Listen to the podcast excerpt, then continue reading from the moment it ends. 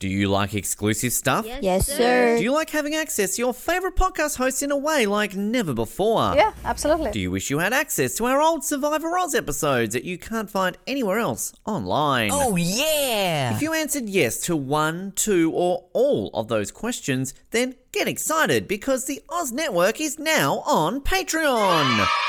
That's right, your favourite podcast has jumped on the Patreon bandwagon to enable a better listening experience for you, our listener. For more details, simply head to www.patreon.com forward slash Oz Network, where you can sign up for as little as $3 a month. It'll be the best decision you make since that last bad one you made.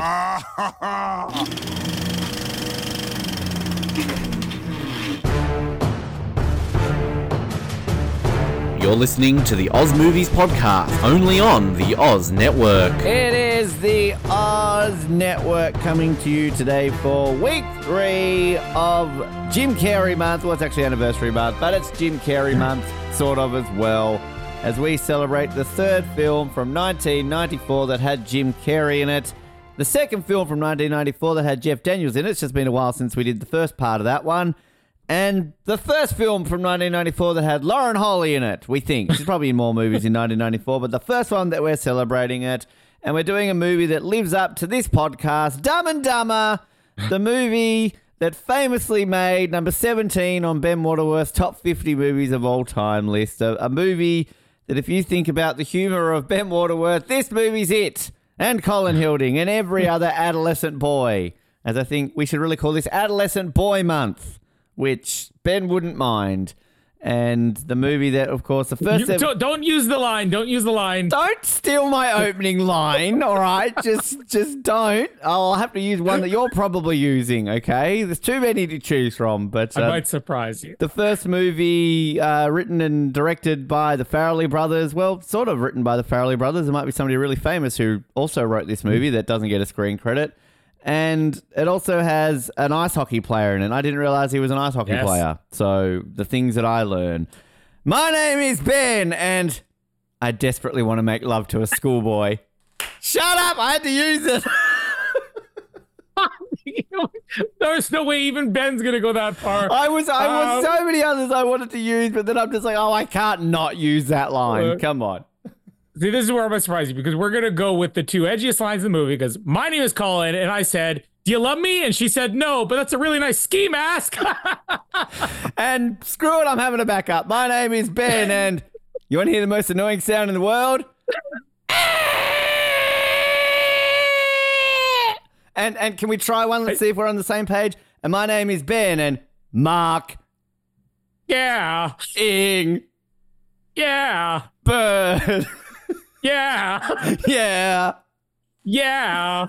Marking bird dog. Heard everybody, have, have you coming. heard? He's gonna buy me a bucket. I actually just wanted to start with that to see if you would completely pick up on it. but um, ah, we we could just quote this for like two hours, couldn't we? Um, this movie's amazing. Hang on, one more. My name is Ben, and I got worms. My name is Ben, and big gulps, huh? Well, see you later.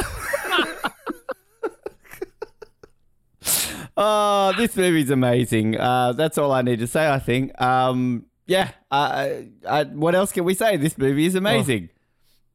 It, it is. I, when we did our top 50 movies, I don't know if this is one that I had forgotten to put on there because I don't remember it being on my list, but like it is right up there. I, I think I said last week, to me, the two funniest movies ever made are Bowfinger and Dumb and Dumber. And I, I watched this movie. It's the first time I've probably seen it in a couple years, but like it, everything holds up. Like there isn't one joke that isn't as funny now as it was 30 years ago when this first came out. Um, it's it's the perfect comedy, and we're talking about like Jim Carrey's acting. Like, there, I don't know if it's because we did Ace Ventura and then The Mask, and we're kind of dissecting like Jim Carrey as an actor and not just some funny guy who makes fart noises and you know talks out of his butt or stuff like that.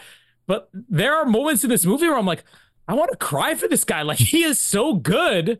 I'm not even talking about Jeff Daniels as well. I mean, Jeff Daniels obviously was very, you know, established even before this, but like Jim Carrey's acting this movie is so good and he is so committed to this. Keep in mind that like when they started filming this movie, Ace Ventura had just come out.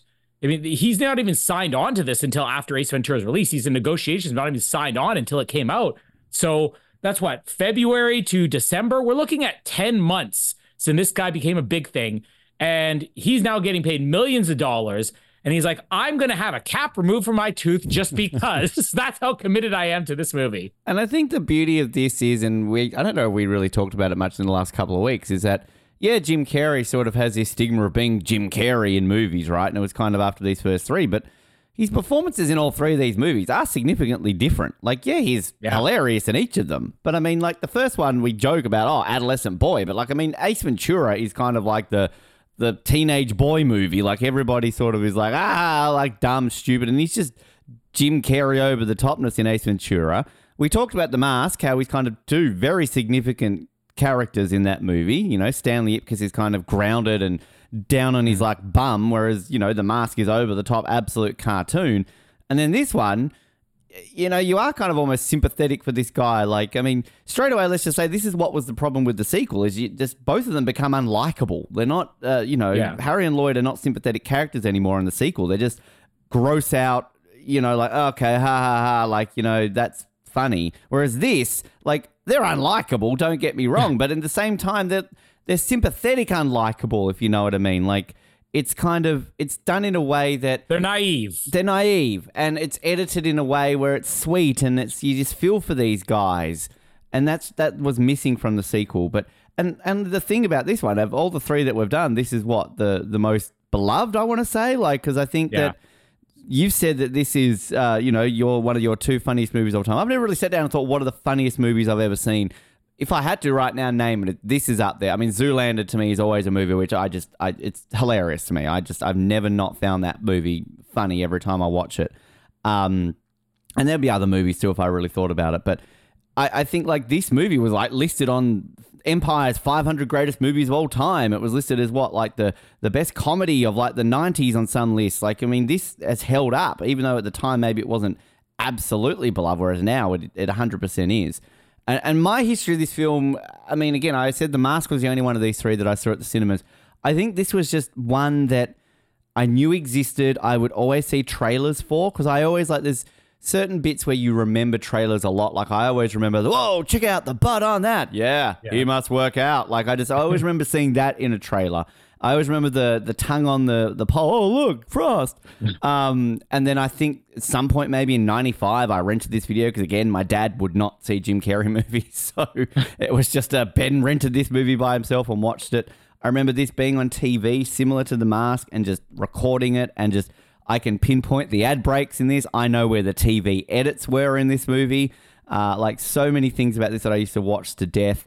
Um, but yeah, I don't. I never saw it at the movies, but at some point I would have seen this as an eight-year-old in 1995. That's the first time I saw it. Would watch it all the time, and unlike Ace Ventura and The Mask, I would have watched this. Yeah, in the last probably actually when I think I said I watched The Mask a couple of years ago on a on a trip on a plane sometime. I think I had a bit of a Jim Carrey kick because I did remember watching this, and then I straight away watched the sequel because I'm like, oh, I haven't watched that in a few years, and I nearly did that again last night, but I'm like, nah, I don't need to watch the sequel. It's fine. Yeah. Yeah. I, uh, I mean, I, I saw this as soon as it came out, uh, just like Ace Ventura and the Mask, but the same friend that I saw all these Jim Carrey movies Still talk to that time. friend? Do we want to give him? Is that the Trent Queen know. of He Colin's owes, life? he, he owes me eight hundred and fifty dollars that I've yet to see. he is the 20-something Trent years. Queen of Colin's life. Boo! And if you're listening to this, I want my eight hundred fifty dollars. Bet I you Midler or your friend? Oh, Bette Midler. yeah. she would have paid me. she probably doesn't like Jim Carrey, but she would have paid me at least. Uh, but uh, I, this movie came out. I think it was it, it was as soon as winter break started from school. Because I remember it was like the Friday was the last day of school, and it's like let's go see Dumb and Dumber on the Saturday, and we went to go see it. And then when winter break, like two weeks or two and a half weeks later, was ending, we're like, oh, before we go back to school, let's go see Dumb and Dumber again. So I think this was uh it might have been the first movie that I ever intentionally saw more than once in the theater. I think there was there was another movie that like my mom tried to take us to and it was sold out. So she's like, let's go see this other thing we saw before. But uh, as far as like I went out of my way to see a movie a second time, like this was it. And it was only like two weeks later. Uh, and um, the soundtrack, you know, I, I, I mentioned last week, like uh, one of my greatest memories about this, just the soundtrack. Like there was uh before even the Crash Test Dummy song came out, there was the the Deadeye Dick song New Age Girl, which was uh getting a lot of radio airplay. I'm like, this is such a good song. And then the Crash Test Dummy ones came out, and of course, Crash Test Dummies are from Winnipeg, so I mean they they've always been a huge deal here. But even in 1994, they were a huge deal everywhere. Uh, and I, I, wanted so badly to get, I desperately wanted a Dumb and Dumber soundtrack. and uh, I remember this is right after my mom got a Costco membership. And um, she one time was like, "Oh, they sell CDs at Costco, so there's anything you want." I remember giving her my allowance, and saying, "Get me the Dumb and Dumber CD," and it was like two or three trips to Costco where she came back and she never actually could find it. Like it was always sold out there. And then one time she came home with the Dumb and Dumber soundtrack. And I, I can't even tell you how many times to listen. In fact, I dug it out here. I have it. Oh. This is my original 1994 oh, wow. from Costco Dumb and Dumber soundtrack that I listened to to death. Uh, even just watching this movie, I mean, every single time a song came on, I'm like, oh, I love this song. I, I can't think of many soundtracks from growing up where still to this day, there's probably a half a dozen songs on it that I'll listen to you know, uh, multiple times a year. But uh, in some of these cases, I'll still listen to some of these songs like at least every couple weeks. And I think that is what makes this movie so great. And like I said, how how did The Mask not make my top fifty movies all time? And I still stand by that. Should have, but like this is a movie. Like I, I thought this made like thirty something on my list, but I looked at seventeen. Like this is entrenched wow. in the top twenty. Like I didn't realize it made it that far up. I mean, I'm looking here, my top twenty, and we're pretty much Again, we're going through Ben's top 20, which I like this. At 20, Mrs. Doubtfire. 19, Rush Hour, which we're not doing this year, but I think we're going to do next year. 18, Dante's Peak, we're doing this year. Thank you.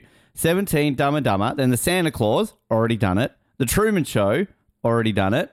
Zoolander, which, as I said, uh, one maybe the funniest movie to me. Haven't done it yet. Titanic, Colin, uh, The Mighty Ducks, and then About a Boy. So, like, again, we're, we're, I'm just secretly like putting these movies into your brain so we can just do all of Ben's top 50. So, um, but I mean, I think it's the emotional impact of this film because this is a, a dumb, silly comedy, but it, it uh, to me, it's got so much emotion to it that you just don't yeah. realize. Like the the bit with Crash Test Dummies in it always like strikes a weird chord with me. The end, like, I mean, there's just so many moments in this movie where you're kind of like, this movie shouldn't make me feel this way. And even the whole like, mm-hmm. I'm tired of being a nobody. I'm tired of having nobody. And like, there's all the edits on YouTube now of.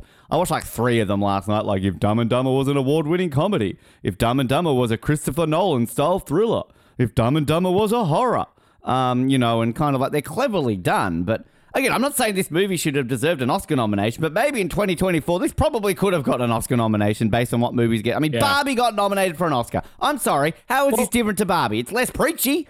Um. I, I mean, when you look at the Farrelly brothers, I mean, they followed this up with Kingpin, a movie that also had a fair amount of heart to it. And then something about Mary, and something about Mary mm. four years later, it didn't get an Oscar nomination, I don't think, Would but that got like gold, 100% uh, would now. I mean, Golden Globe nominations and everything. That was like. Bride, did Bridesmaids get Best Picture? Because I mean, I know disrespect to Bridesmaids, but it got screenplay and I think it got supporting actress. So it got major awards. Yeah. But yeah, like Dumb and Dumber today, this is nominated for Best Picture, uh, and it would deserve to be. I mean, because the script it has so much, like you said, emotion in it. The comedy is just unbelievably good. And even when I was looking up like the statistics, I think the Farrelly brothers basically said like 15% of the movie is improvised. I mean, in mm. comparison to The Mask and Ace Ventura, where almost all of it is improvised, that just shows like even Jim Carrey is like, this script is good enough that I don't need to add too much to it, even though two of the funniest moments in this movie are 100% unscripted. I can't yeah. wait to talk about those. Uh, but uh, yeah, you, you you could say Jeff Daniels and Jim Carrey, both contenders for acting awards. Uh, I'm going to put a lot of uh, appreciation on Lauren Holly in this episode because I know when we were talking about Ace Ventura, you were saying like you think that Courteney Cox was really underrated. Lauren Holly, when you rewatch this now and you're really looking to appreciate like people outside of just Jim Carrey in a movie, um, her performance is incredible, and she does so much of it without talking. When you watch the scenes, particularly at the end when you've got all three of those characters together, her reactions are so priceless. Like her facial expressions, everything. And the only thing I can compare it to is in the the vacation movies, Beverly D'Angelo, which I never appreciated until a couple of years ago when I would watch it. I'm like, you're usually so focused on Chevy Chase that if you actually just watch her look in the background, it is sometimes funnier than what he's doing on screen. And I'll say the same thing with Lauren Holly in this movie. There's parts of this movie where if you're paying attention to her, her look is funnier than what Jeff Daniels and Jim Carrey are doing right in your face. I'd, I'd agree with that. And I don't like, I think I mentioned that I only really know her outside of this from Turbulence.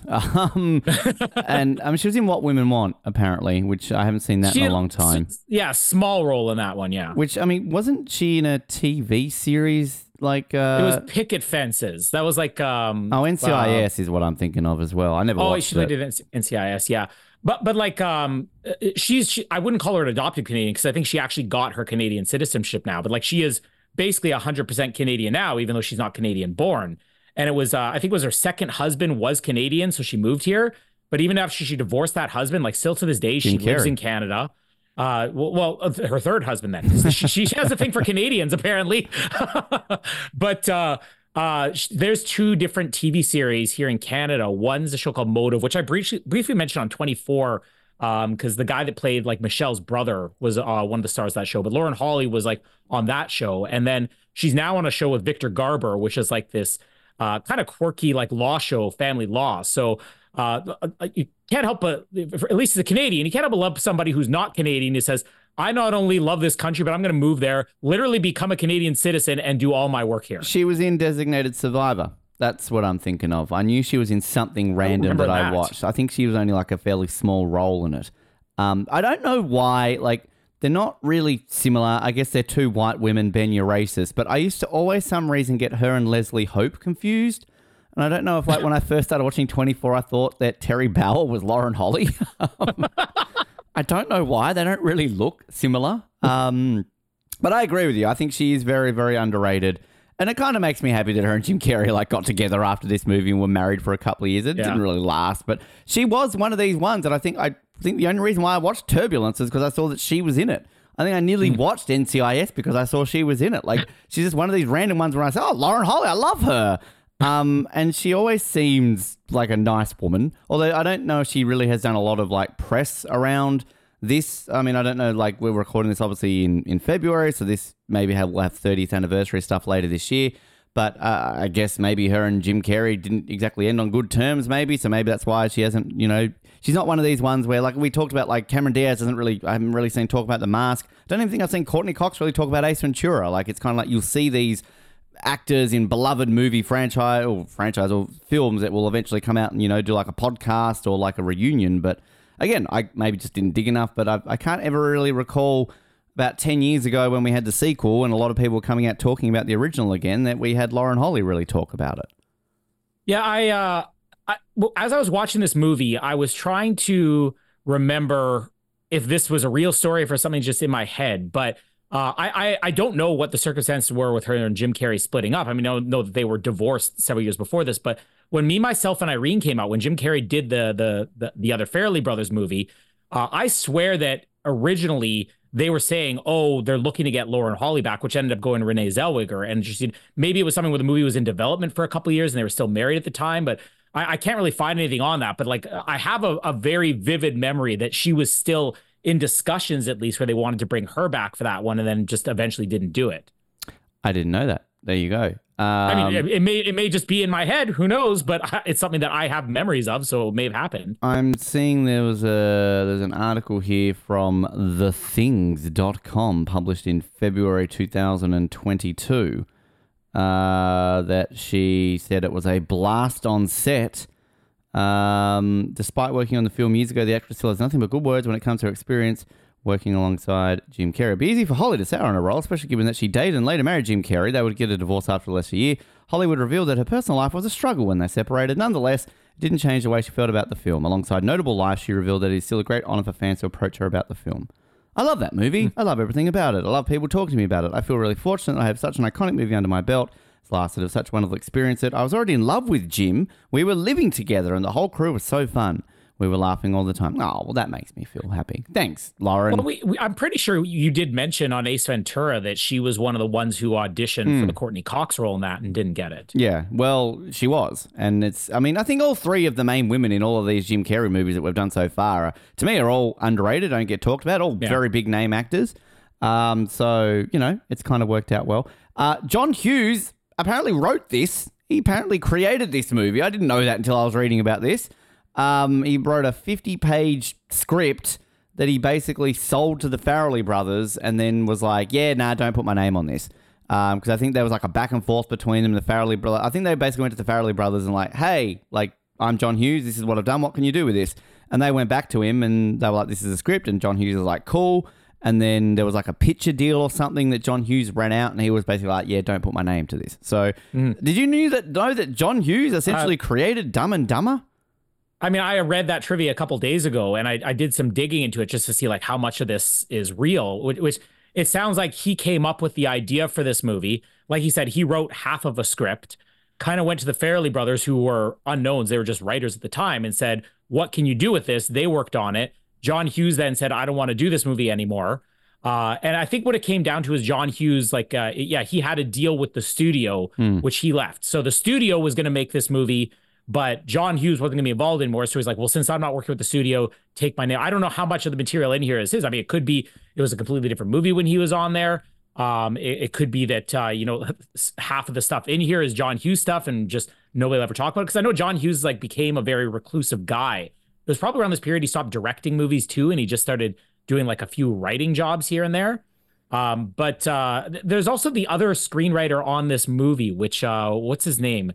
Uh, Bennett uh, Yellin, which again I don't even know what his contributions were. Maybe maybe that was a situation where John Hughes was working with this Bennett Yellin uh, on the movie. And when John Hughes says, I don't want to be attached to this anymore, Bennett Yellin's like, I still want my screen credit, you know, give it to me. And the Farrelly brothers just did their own thing because the Farrelly brothers, they, they weren't like opposed to working with other writers after this. But uh, yeah, it's a weird situation. Like you would think that would have been a bigger story over the years or even today. Like John Hughes is beloved and everything. Uh, but I've never heard that mentioned until I read it a couple days ago. I just want to touch quickly on the Farrelly brothers because uh, they are also like they're definitely directors and brothers that when their names are attached to something, I'll maybe take a bit of notice because obviously, you know, they've got their really famous ones, you know, this, and then there's something about Mary, obviously, shot them to the stratosphere. I know you and Matt Dyson did that one. Uh, I just rewatched Green Book, which Peter, obviously, uh, you know, Academy Award winner Peter Farrelly, which again gets a lot of criticism now, which I think is unfounded. I mean, I rewatched it again in the last month, and I think that movie is great still. Like, it holds up very, very well. But I think, like, some of their other ones that they've done that I randomly really like that I don't feel gets talked get talked a lot about now. And at the time, they were a big deal when they were released. Like Shallow Hal was a huge movie when it came out, but I feel Yeah. that gets forgotten about. Doesn't. I mean, I know there was like articles in the last year or so about how it doesn't hold up well, and you know, Gwyneth Paltrow felt disgusting doing it. And I think even Jack Black's come out. Like in hindsight, it's cool. It's modern audiences. We're going to apologize for things, but I mean, it's a funny movie with heart in a way. Like they were meaning well, I think, in Shallow Hal that maybe there are elements that perhaps don't hold up.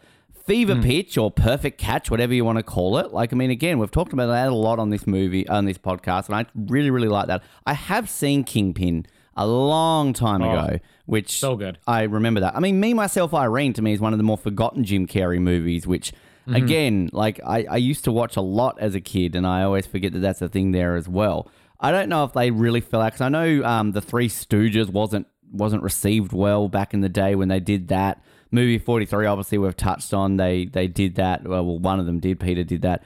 Uh, one of the the bits, but I think you you you did Champions on this show like a year or so ago, didn't you? Which Yeah. I don't think I've ever seen that. Um, they did So- The Ringer, The Heartbreak Kid, which again movies that were you know some. I mean, I like The Heartbreak Kid. It was a bit of a weird Ben, ben Stiller movie from memory. It wasn't like up there as one of their better ones, but it was still a good movie.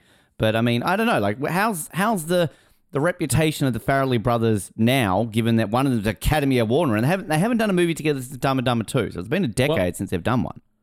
Well, I, so uh, the, the one movie you didn't mention in there was the one of theirs that's forgotten that I remember just thinking was amazing. That was Stuck on You with Matt Damon and Greg Kinnear as Oh, yeah, yeah. conjoined No, no, no. twins. I, I love that movie too. Sorry, I, I'm reading over that. Wait. I knew there was another one I wasn't mentioning, and I love Stuck on You. Great movie. With Which Cher I'm looking right with now. Frankie Muniz. Sure, that makes that holds up.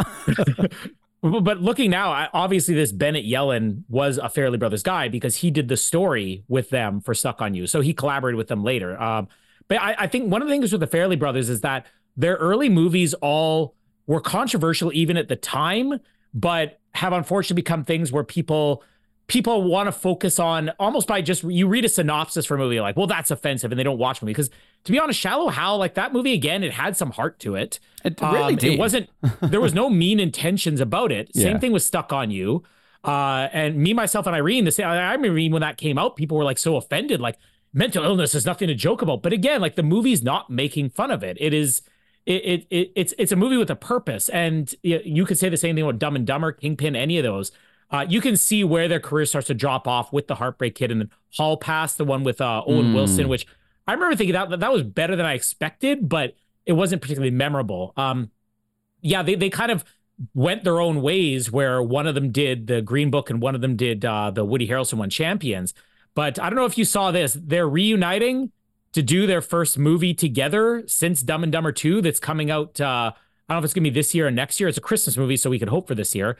Dear Santa oh, with uh, okay. uh, Jack Black and Keegan Michael Key. Uh, the, the plot is a young boy accidentally mixes up his spelling and sends his Christmas list to Satan instead of Santa. this movie, I, am going to be excited to watch this one when it comes out. I, uh, yeah, I, the but Farrelly brothers, they were like they were they were a name, uh, yeah. and oh, it wasn't yeah. like from the at first when Kingpin comes out from the guys who brought you Dumb and Dumber, something about Mary comes out from the guys who brought you Dumb and Dumber and Kingpin. Uh, ever since something about Mary, you just put their names on a movie and that sold. Even some of the ones they just produced, you'd be like from the Farrelly brothers, and meanwhile they're not actually making the movie; they're just lending their names to it.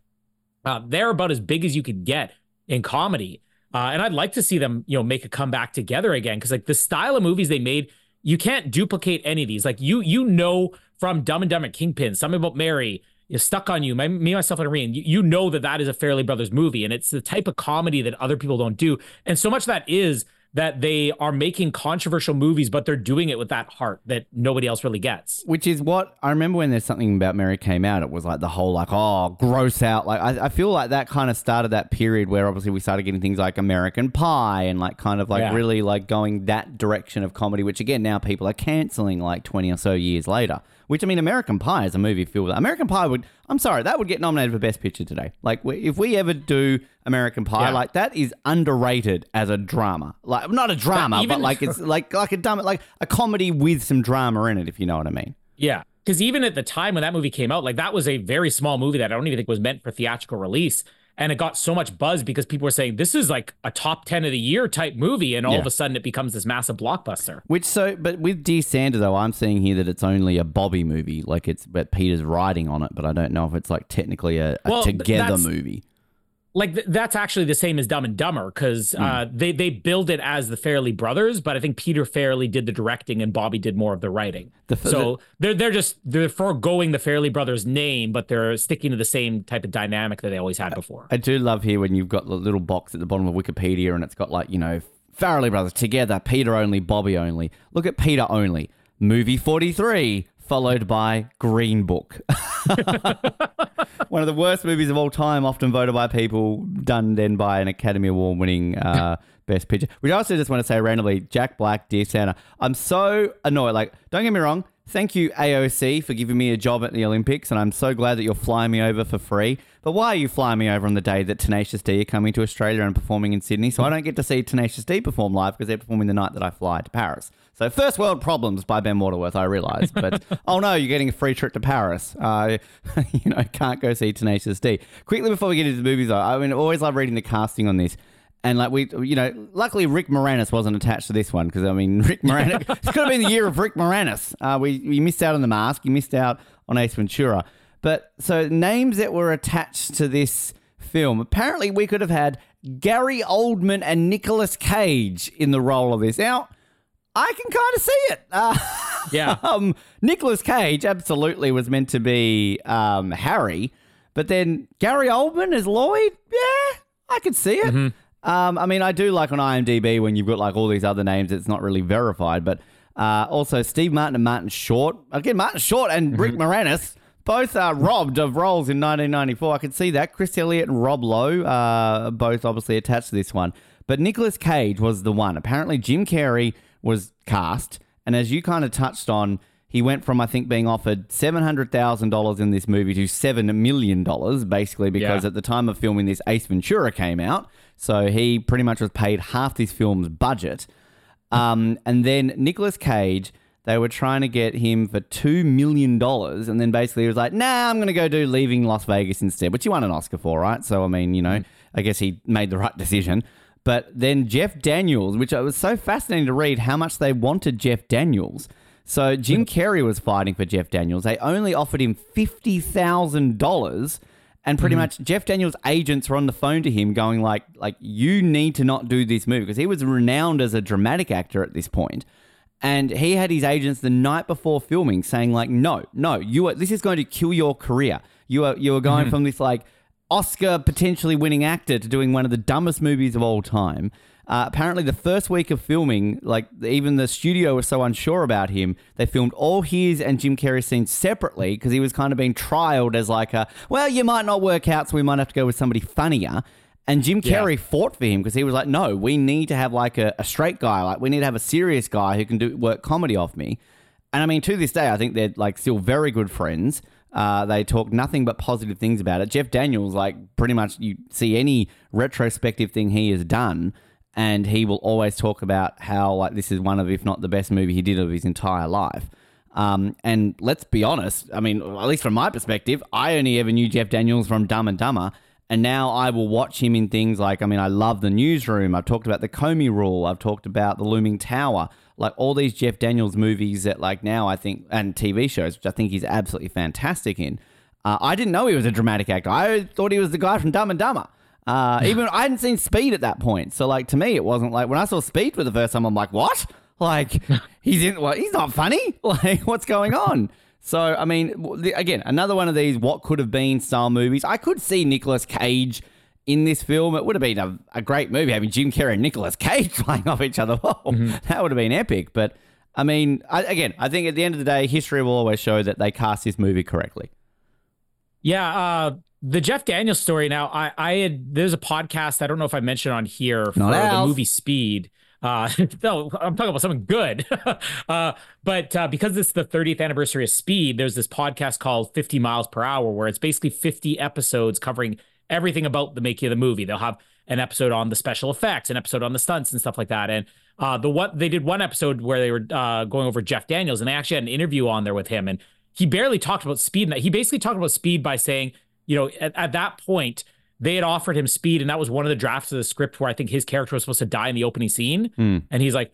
Well, my career's not doing great right now, but it's not doing that bad. When they're like, "Oh, we're gonna rewrite it so you're in the movie for longer, or whatever." All right, then send me that script. Uh, but s- after Speed, like, or I guess after he shot Speed, but before it came out, so he hadn't had a hit in a while, and he was offered two movies at the same time. He was offered this, and he was offered another movie, which uh, on that Speed podcast, he only referred to as a movie about divorced dads. That was like an Oscar bait type movie. And that's what his agents were push. It wasn't even just to like Dumb and Dumber is going to kill your career. They're like, we have a better offer that's willing to pay you like a million dollars or something like that. I looked up what the movie was. This movie called Bye Bye Love, which considering I don't think anybody, I didn't even know this movie existed. Uh, shows you what the right choice he made was. Uh, but uh, this other movie was like an Oscar bait movie. It was you know something he was going to get paid a fortune for, and then he was offered Dumb and Dumber, and his agents were like, "Yeah, I'm not even going to tell you which one you should take." And he's like, "Well, I want to do the one with Jim Carrey." And like, well, why? Like this guy's the, the, the guy from In Living Color, and he he saw that Jim Carrey had this potential to be something big again before Ace Ventura had really come out, right?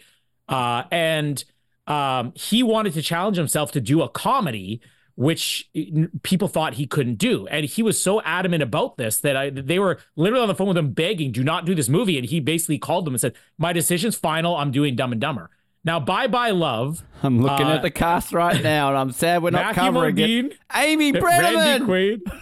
Yeah, uh, Amy Brenneman's in it. Uh, Paul Reiser, Janeane Garofalo, Mae Whitman, uh, the, Eliza Dushku. we Wen- talked Wendell about her back in Pierce? True Lies. Third watchers, Maria Wendell Pitillo Pierce. from Godzilla. Wow.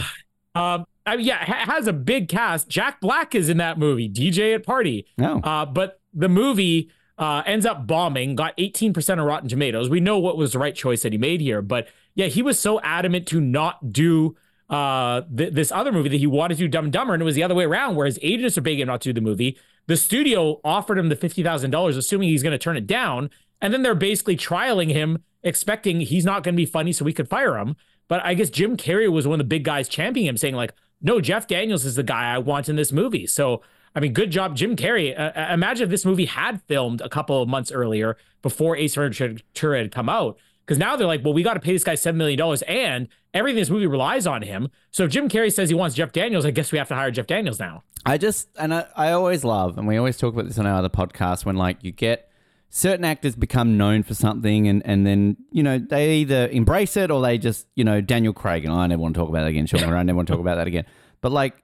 Like that makes me like Jeff Daniels always talks about this, and let's just let's Yeah. You you got to imagine that like as an actor, you you know you do so many things, and yet what are you known for? Like we joke about the fact that we got fucking Fran Drescher on 007 and we played it on this. I mean, what's Fran? She's known for the nanny. And like, we talk to her legitimately not about that. And she brings up the nanny, which we're not, you know, whatever. I mean, I just met freaking Kelsey Grammer. What's he known for? Like, you know, but like, I, I love Frasier, don't get me wrong, but I would have equally talked to him if I had longer about, you know, The Simpsons, uh, you, you know, things like that. Or Money Money Plane. When are we doing Money Plane? Have you heard about him in Money Plane?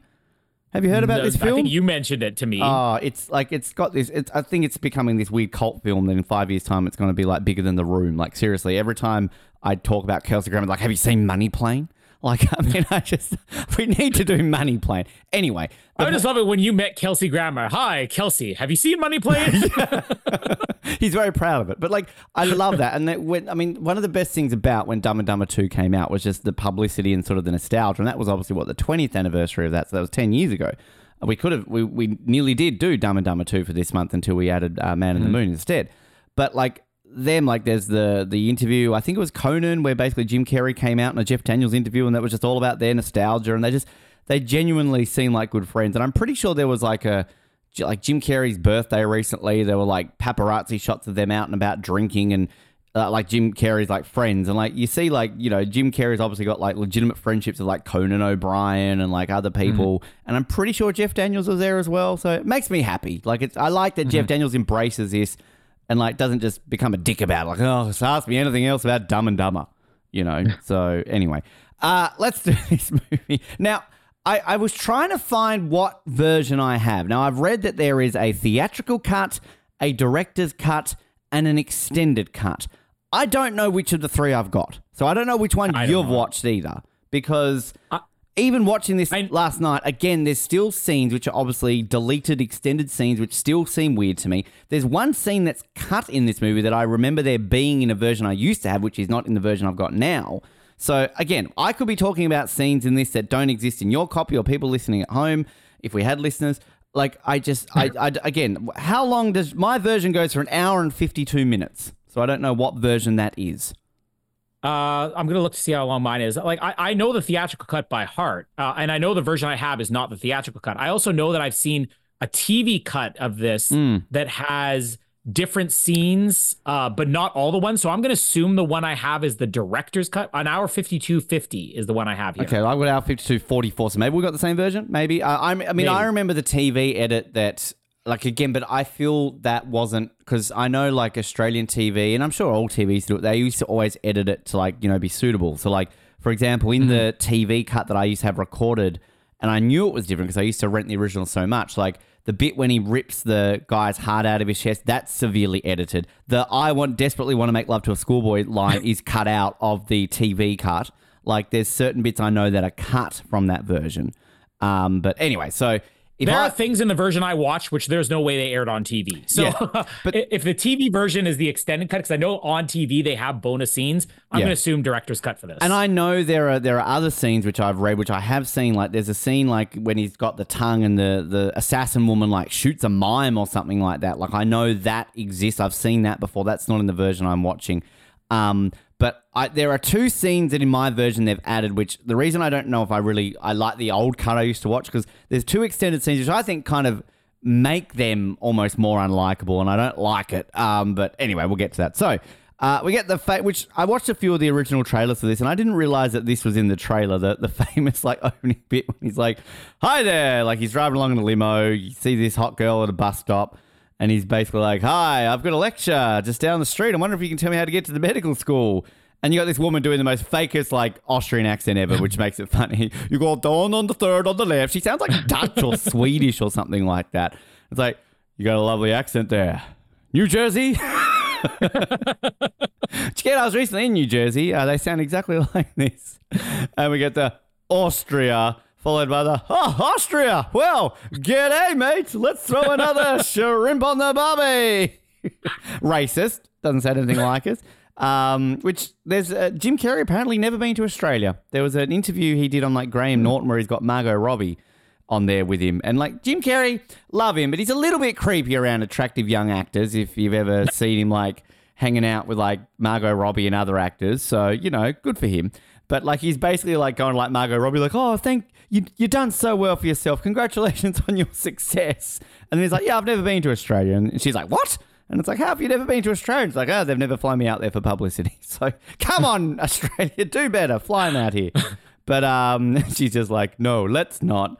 Um, you mentioned the chip tooth, which that's a real like Jim Carrey chip tooth. Apparently, he had his teeth Yeah. capped uh, when he's been in uh, movies and TV shows before, but he had it removed for his commitment to this movie. um, and we sort of get this opening sort of intersection between him and we meet Jeff Daniels for the first time. So uh, Harry's a limo driver. Uh, Lloyd, uh, sorry, Lloyd's a, uh, a limo driver. Harry is a Mutt Cuts driver. We've got the famous sheepdog. He's driving a what is it? Seven- 84 sheepdog. 84 sheepdog. Um, one thing I've never noticed before until this time, I've seen this movie nearly probably a hundred times. I never realized that the opening credits are deliberately misspelt. Did you know this? I no, I I didn't catch it this time, but it's something that did take me years to figure out that there's there's so many like I think production it has a K in it and stuff Yeah, like that. Costume some backwards- designer, Yeah. music, M And- U Z I K. It's even like at the beginning where it's like uh whatever the studio was presents and there's a Z on the end. Yeah, yeah. I'd, I'd never noticed that until this time around, and then it is in the trivia of it. Which we got this song, which is not on the credits, but uh, I've got because I think this. Uh, this was used in something else, I feel, but like I've always had this song, "Wow, boom, boom, baby, um, bango doggy in the moon, no, no, baby, I go up, I go, go down. I always thought it was Shaggy, but it's not Shaggy. Um, it's like boom, Apache Indian. yeah, exactly. Uh, often confused with Shaggy. Um, but I mean, uh, we're just going to lose it all the time. Uh, so Harry's like driving these dogs around and uh, feeding them food. And I, I remember when Subway first came to Tasmania, and I, you know, it wasn't. I think outside of um, Happy Gilmore, I didn't know what Subway was. But whenever you see they have the foot long, and I always go, foot long. Who wants a foot long? Get out of here, you know, in your Very dreams. funny. Um, and then we, he basically has fucked these dogs up. Mrs. Noogie Bone, no, no more. Noogie, but uh, it's okay. I, I, I trimmed them and trimmed them myself. And then she opens them back. They're covered in like ketchup and mustard. Like, oh, maybe you want to give them a bit of a wash, a bit of a brush. and did you recognize her? No, I didn't. Okay, I, the actress's name's Lin Shaye. She's uh she's been in a lot of other Farrelly Brothers. I get yeah, I guess you hadn't seen Kingpin. In Kingpin, she plays like a landlord lady or something like that. Woody Harrelson has to have sex with, and then that's where I think I mentioned another movie like he full on vomits on camera. Uh, but I think now she's most well known for all of those um Insidious movies or one of the one of those franchises, Insidious or Annabelle. One of those. She's in like all those movies. Sure, I've seen them all. Can't stop watching them. I just want to stop recording right now and go watch the latest Annabelle movie. It is Insidious she's Or in, yeah. But Insidious she's movie. she was in Dumb and Dumber, Kingpin, and there's something about Mary. I don't remember. Oh Is yeah, she something the about old Mary. She's lady? the, she's the lady with like the, the bad tan. Oh, in okay, yeah, with the Mary. really gross boobies. Okay, because when I first looked at her then, I'm like, I'm like, was that her? Okay, yeah, yeah, yeah. All right, so And apparently also in Me, Myself, and Irene Stuck on You in Three Stooges. So she's been in Oh. most of the Farrelly Brothers. she's just the Farrelly brothers. Um, what's her face? Uh, Helena Bonham Carter. How she's always in her husband's Yeah. movies, right? Like, you know, there you go. Um, but then the Lloyd stuff, just. Oh, the, the- like I love it when she like when he goes to the house of like when we when we meet uh, Lauren Holly for the first time, Mary banging on the door, and then I always love the the the spray. Binaca. like I used to always like um do that. Like I remember as a kid, so I didn't realize that this was like a separate mouth thing, right? I literally thought he just had like aftershave or perfume. This is how dumb I was as a child. So I remember like getting my mum's perfume once and spraying it in my mouth as like a as an eight year old. Learned that pretty quickly that that's not a thing. But I love it when he pulls out the house, suck me sideways. Grabs his heart. Uh. Why are you going to the airport? Flying somewhere. How'd you guess? Well, I saw the luggage. Once I saw the airport ticket, I put two and two together. Where are you going? Ah, Aspen, California. Beautiful. Which, again, as a kid, didn't know that that was a joke. Like uh, as an eight year old, I didn't know either. I didn't know where Aspen was. Yeah, I mean, an eight-year-old Australian, I don't know where Aspen is. Um, I, I didn't know Aspen was a town until this movie. I knew people recently who went to Aspen, and I'm just like, oh, Dumb and Dumber, which of course wasn't actually filmed in Aspen, but hey, you know, whatever. Uh, but you know, the whole like, oh, statistically speaking, you're gonna like get killed driving to the airport, and there's little things which I think it took me ages to realize. But if you look in the background, you see like a truck exploding. Um, because he, he one of the things he mentions is you're more likely to get you know caught underneath a gas truck or something like that and you he, you hear the noise of what sounds like a gas truck Yeah. and then the explosion in the background right after he mentions it And then she's like, "Oh Lloyd, would you mind keeping an eye on the road?" And they're like, oh, "Can't be too careful. A lot of bad drivers out there." and it's just like, I love like the moment when he's just like, you know, um, I hate goodbyes, and he's like, "How about a hug?" Which it always like uh, Jim Carrey must love playing these people who get attached to people quick. That's why maybe I love Jim Carrey so much because I recently watched The Cable Guy. And I always like get the um the scene when he says goodbye to Matthew Broderick for the first time confused here when he's like, Oh, you're just getting to know someone and bing bang, gotta say goodbye. Like that's the opening bit of the cable guy when he's like seeing Matthew Broderick.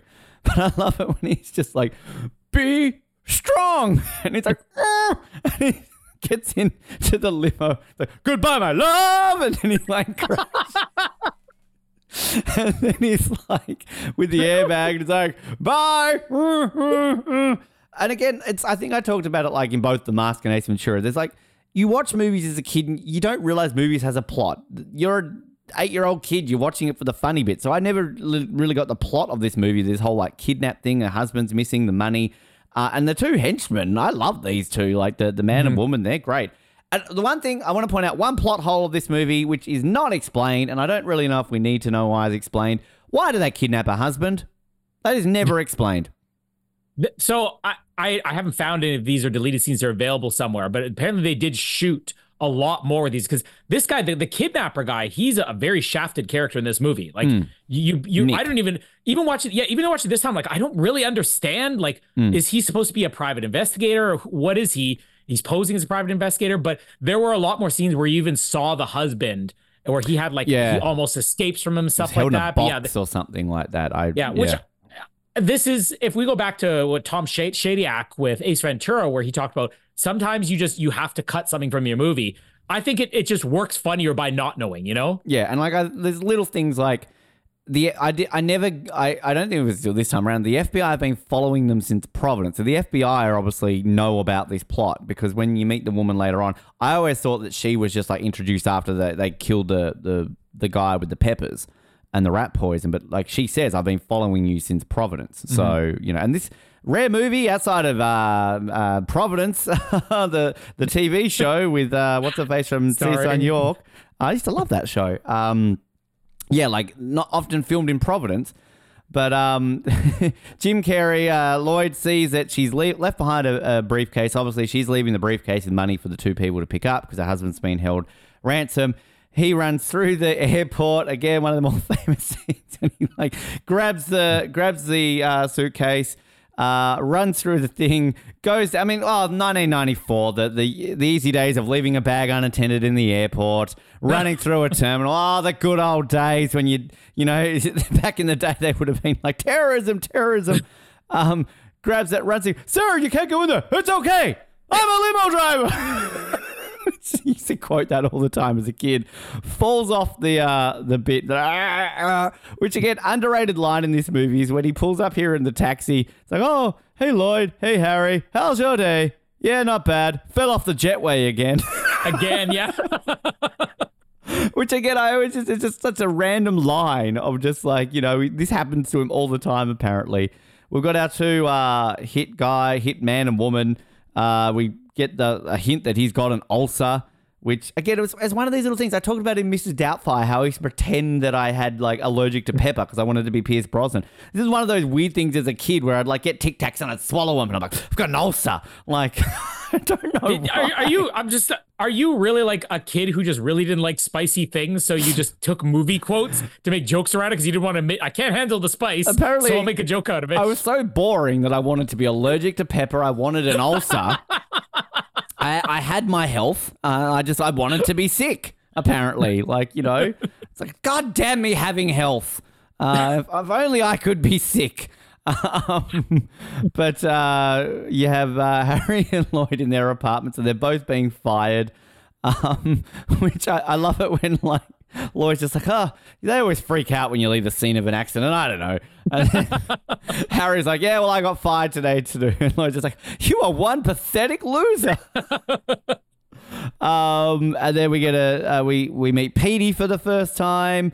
Uh, the two goons show up to the house, and I love it. It's like, oh. Both of them look serious. One of them's got a gun. Did you pay the gas bill? Do you realize what you've done? Let's sneak out the back.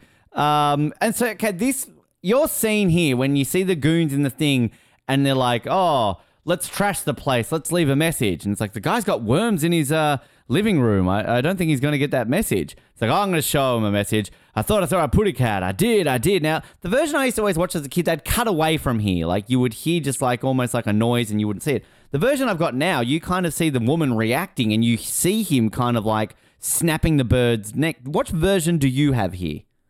Uh, do you know which part that's at, or like what, what the timestamp is? 13, like just on the 13 and a half minute point when they're in the apartment about to trash the apartment.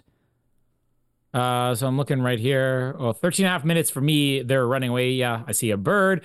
This is riveting. Uh, Welcome. I'll to- get back to you. so basically, so like my version here, so like, like 'cause again, I always remember when he goes like, "Oh, I'm gonna send him a message. I thought, I thought a putty cat. I did, I did." So you just kind of like see him enter the cage, and then they cut to Harry and Lloyd. The version I've got now, they cut to the woman, and she kind of goes like, "Ugh," and then you cut back to him, Oh. and you hear a, and then they cut to Harry and Lloyd. So there's like an extra ten seconds here, and I read that this scene is like different in certain cuts. So I don't know what version you're watching. Yeah, so I'm seeing her give the reaction, the Okay. snap. But yeah, I'm pretty sure the theatrical version didn't include that because. Hmm. I, I, I remember being like, "Oh, that's what they did to the bird." Um, which again, I think that's another example of if you leave it out, it's actually funnier. Yeah, you know, me too. Uh, if you actually see them kill a bird, it, they just look. There's a difference between looking dumb and you, the audience being surprised with them being dumb. Yeah, and that's that's the thing. Like, it's funny when you know a movie back to front so much, you know these things. Like, I remember like the first time I watched Jurassic Park on TV, there were like very minor scenes that they cut, but because I'd seen it so much, I knew exactly what they cut. So this is like again when I watched this version of it, I'm like, wait, that scene's never existed in this movie before. I've never seen That's that just before. wrong. And, and there's a scene like in a moment. There's one that they cut, which is completely weird that they cut the scene. So you got Harry and Lloyd. They're they're driving around and they've been looking for jobs. And I love their line. It's like, oh, there's not a single job in this town. Like, yeah, unless you want to work 40 hours a week. Which hey, us well, some normal people who didn't get made redundant in the last month would uh, know what that's like.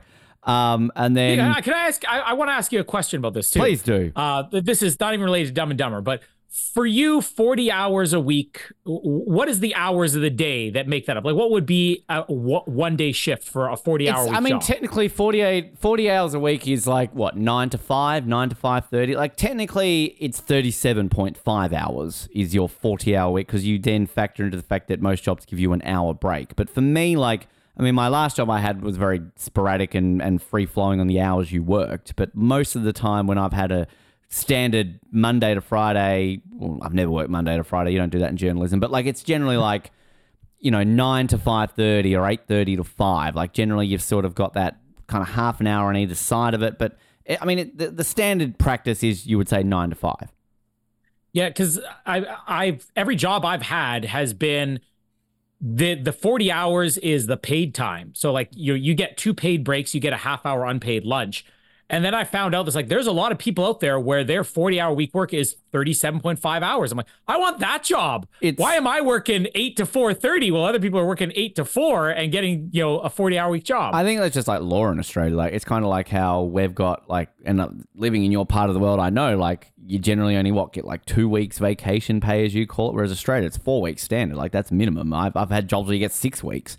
Um, Um, I'm, I'm excited because it starts two weeks here, but I work way up. I'm like, I think I get a fifth week this year. Yes. Oh, there you go. Uh, American listening right now, they're going, "What the fuck?" But um, yeah, like it's just it's certain laws and and whatever. But yeah, generally it's looked at nine to five or nine to five thirty. Anyway, I don't know. I don't have a job right now. Thanks, everyone. Um, Because you know, unless you want to work 40 hours a week. yeah, exactly. Um, but so uh, Lloyd's like, oh, I'll you know go get some things. Like, oh, this is our last money. Only buy the essentials. And you see him got like two cases of beer. He's got like pinwheels. He's got like a a, a freaking paddleboard, and he wants to buy a copy Paddle. of Rhode Island Slut, which um, Don't forget the massive cowboy hat. and the cowboy hat, which again, as a kid, I don't think I ever got what Rhode Island slut was.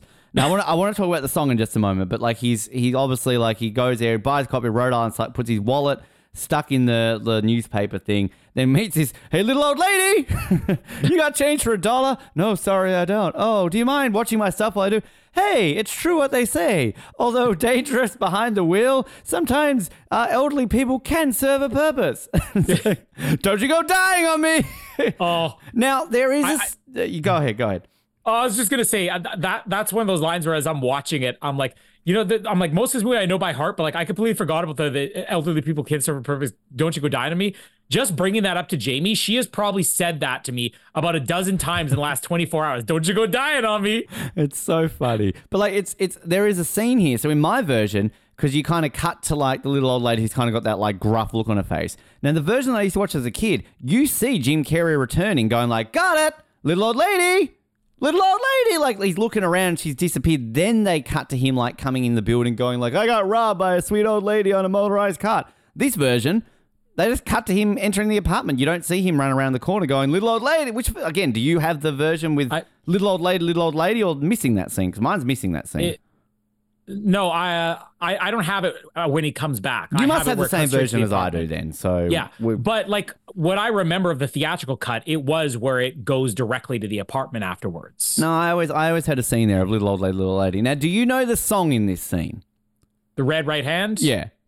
yeah. th- I mean, this song's been in like a million different movies. Nick Cave or something. So, like yeah, that. Nick Cave and- in all the Scream movies. He's a like he's one of these Australian singers who is like a really big deal and he has a huge following and like I just don't think I'm of age to understand cuz to me this guy has three songs. He has this song which uh, I know more from the X-Files. I think I don't know if it was the Jack Black episode of the X Files. It might be, but like I remember my sister, like you know, she's like one of the random things where I kind of copied my sister and I got into the X Files. She's used to copy me with everything, but she used to always say whenever she'd watch this movie, she's like, "Oh, I can't watch that." She's like, "The Red Right Hand song that just freaks me out." The X-Files, and it's been so long since in the X-Files, I can't remember the scene, but to me that was known from that. Um, and then he did uh, Into My Arms, which was uh, one of the most beautiful romantic songs that I've ever listened to. And then he did a, he did a duet with Kylie Minogue of all people. And like, if you know his type of music, it's kind of very like dark and like rock and like ballady. And Kylie Minogue at the time was known as just like, you know, bubblegum locomotion pop girl. And she went through kind of her independent phase in the 90s where she kind of wasn't famous for five minutes because she, you know, did her own thing. And this was the song. Like, look it up. It's called um, "Where the Wild Roses Grow." It's like it's a beautiful song, and it's like the. It, it'd be like if Avril Lavigne did a duet with Bette Midler. I don't know. Like it's just it's it's Bette Midler or Avril Avril Lavigne. Um, but like it's like it was just two random people. Like I don't know. Chad Kroeger did a duet with.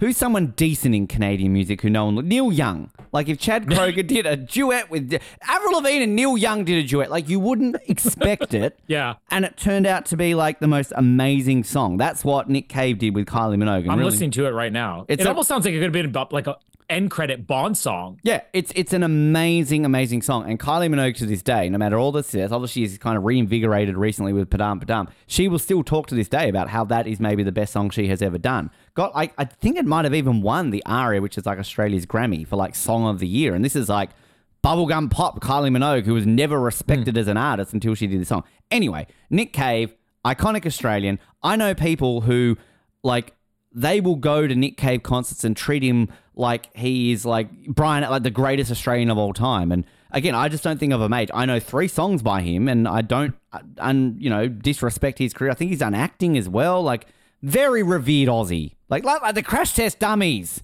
as a Winnipeg icon. Anyway, Ben's rant about random Australian. Um, we get this iconic scene of like basically like oh you know we've got no food uh, because Petey's uh, what's this line it's like oh it gets worse you know my pet parakeet Petey he's dead it's like oh god Harry I'm sorry what happened his head fell off Which I love the line. Was like, I've had it with this tub. We've got no food. We've got no money. Our pets' heads are falling off.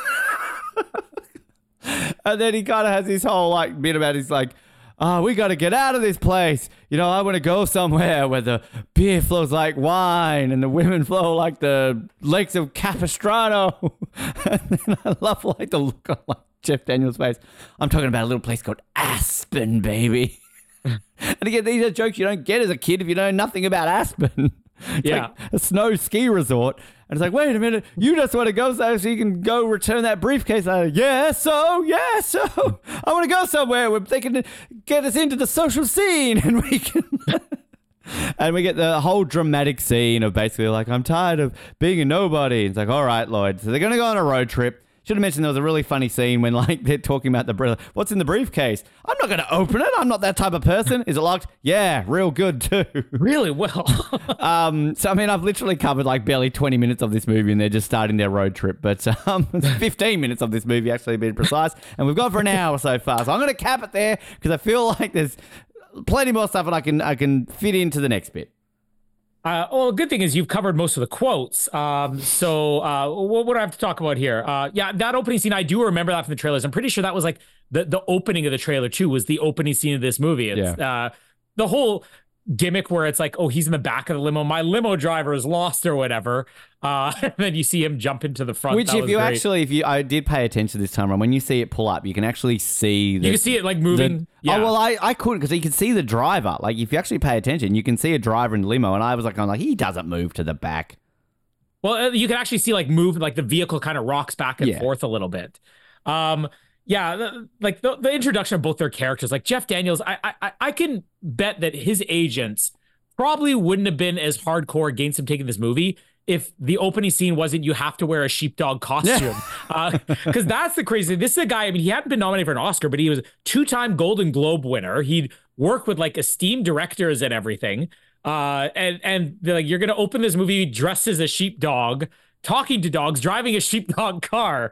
Uh, like wow, I I wish that I could have been somebody who knew more about Jeff Daniels at the time. I think my mom did, and she's like, "Oh, Jeff Daniels is in this movie." Like she was gonna take it a little bit more seriously because I Jeff always Daniels get is in it. skeptical when your mum knows a like a male actor. oh, Jeff Daniels is in this movie. Oh, Yep. yeah, yeah. I used to be friends with him back in the day. Paradise Um, by the dashboard lights. Love it. Oh, and my mom actually thought Jeff Daniels was quite a handsome guy. She she was into He him in this movie. Well, and, and even Jamie, when we watched this movie in the past, like, Jeff Daniels is pretty hot. And the same thing we watched Speed, you know, and you got Keanu Reeves in that movie, and she's noticing Jeff Daniels. So um, he was he was uh, obviously somebody who appealed to Please Canadian have women. sex with your wife, Colin. Like she's. We're going to be watching something. Donald Trump's hot. Like I mean, Oh, look at this guy. the color of that tan is just, just extraordinary. give her a hug. Just touch her on the shoulder. Just, just pay attention to her. I'm worried about. She's going to message me. Ben, you're hot.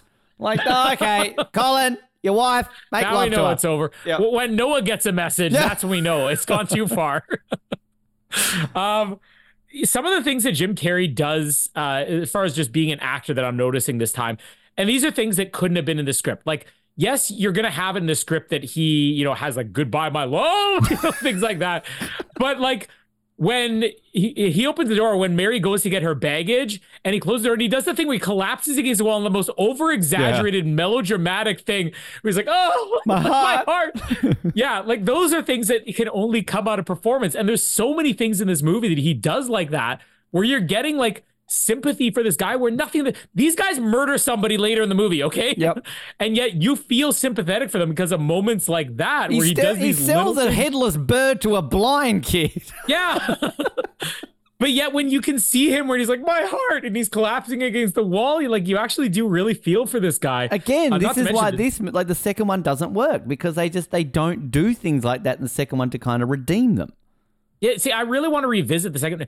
The the second one, like I remember the plot of it. I remember the big climax at what a convention or something like that.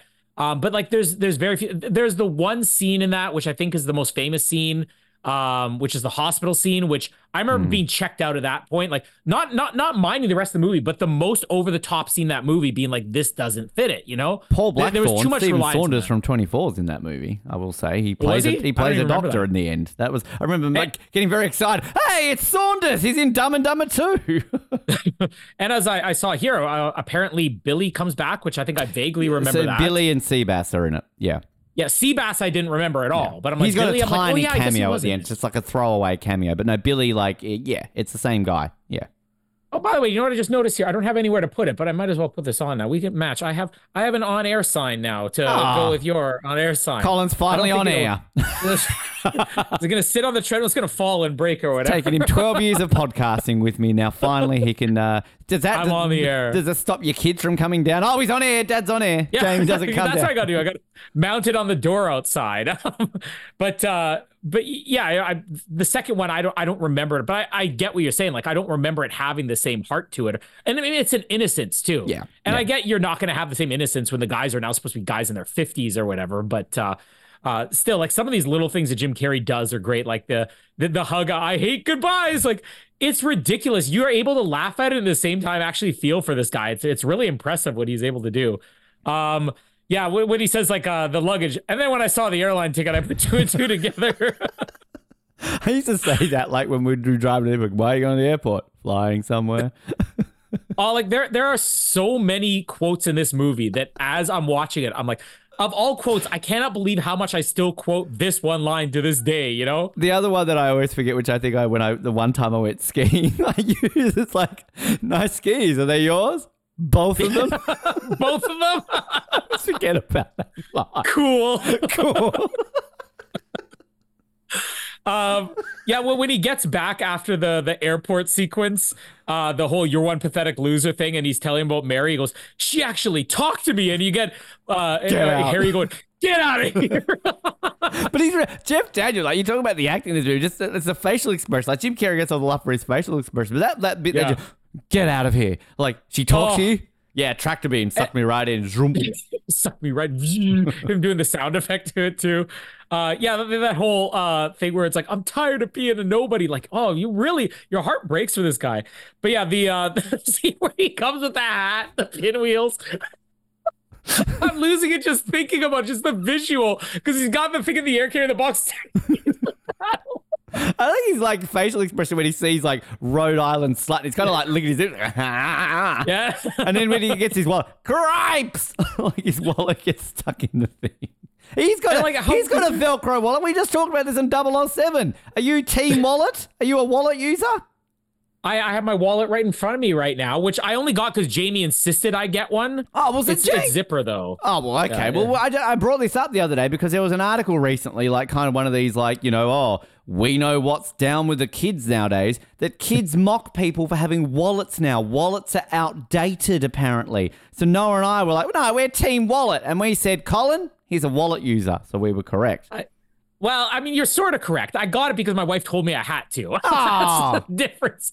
I, I'm like, I had everything just loose in my pockets. And you know, when you change pants, you pull everything out from one pocket. You didn't even have it in your phone. pocket, you were know? just like, oh, he's a key, he's a credit card. yeah, Wow. the cards and all that. Uh, Unorganized hoarding, that's what you're called.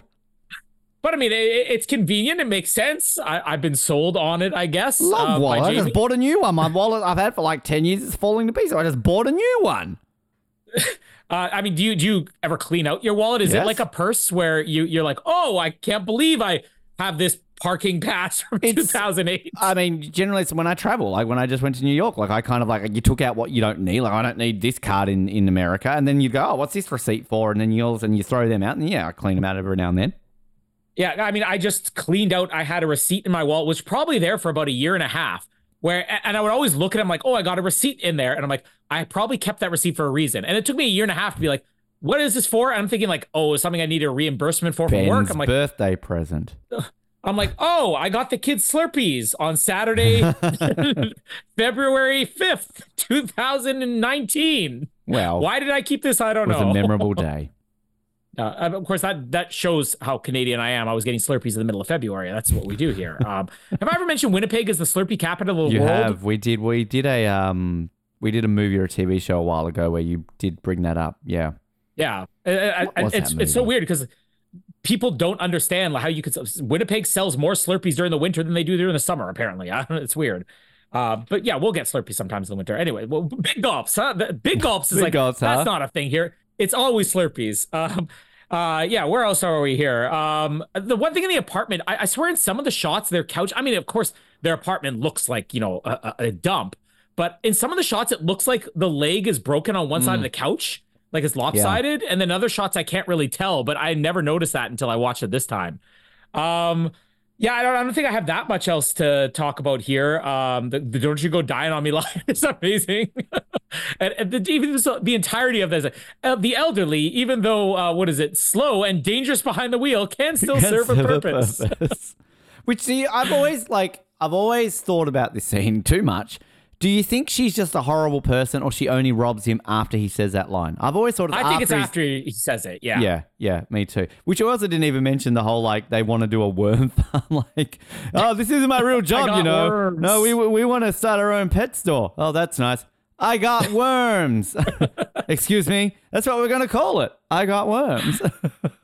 I, I, I know it's going to come up later in the movie in our director's cut, but I mean, how long did it take you for having not seen the director's cut to put together the whole thing about Mary and Christmas? Uh yeah, it took me a while, but like it's this I've got that scene in my version where he's in the mirror and he's going like, "Mary, do you take Yeah. Mary Chris?" I've got that scene in this version, so it's kind of there, but yeah. Which again, I, think it's it's one of these things that's funnier without it. Yeah, Uh, I agree. I, I remember seeing this the the not well, opening weekend in the theater with my friend, and he looks over at me as, "Huh, that means her name's going to be Merry Christmas." I'm like, he was smarter than I was because I wouldn't have picked up on he that. owes you right eight away. hundred dollars. So Yeah, that exactly. is that is that because you Um, just always paid for him to go to the movies? Maybe. I'm putting a receipt in my wallet.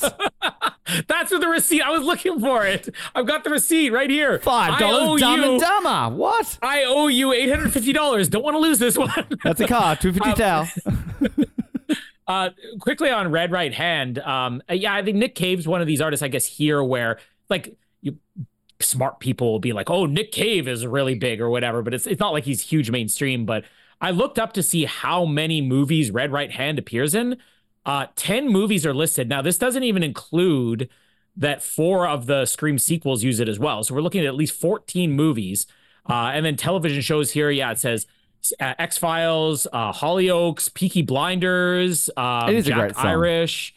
Uh, yeah, it's a very good song. Um, but uh, it- it's it's one of these things. I think I I mostly know it from this movie, and then the fact that it's in all the Scream movies. I'm always like, oh, it's that song from Scream. But I had never heard that other song that uh, you played for me before that you told me to. The Kylie one, yeah. Uh, Li- but- the other one, yeah. look up, which I mean, I know you don't have a romantic bone in your body, but uh, it's called "Into My Arms." It's just by Nick Cave and the Bad Seeds. It's just, it's just a beautiful song. It's just like him and a piano, basically.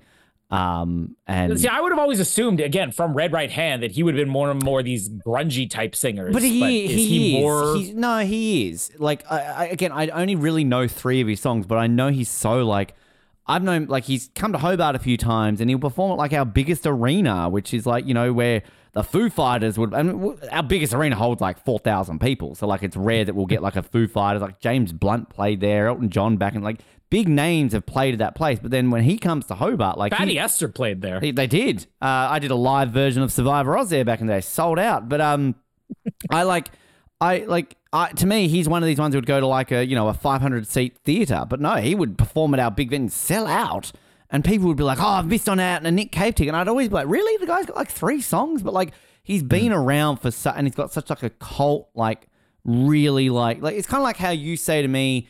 When Midnight Oil are kind of known Yeah. in your part of the world. I didn't realize that. I know when I was living in New York, Midnight Oil were like selling out shows in New York. I'm like, really? Midnight Oil are big over here? I didn't know that.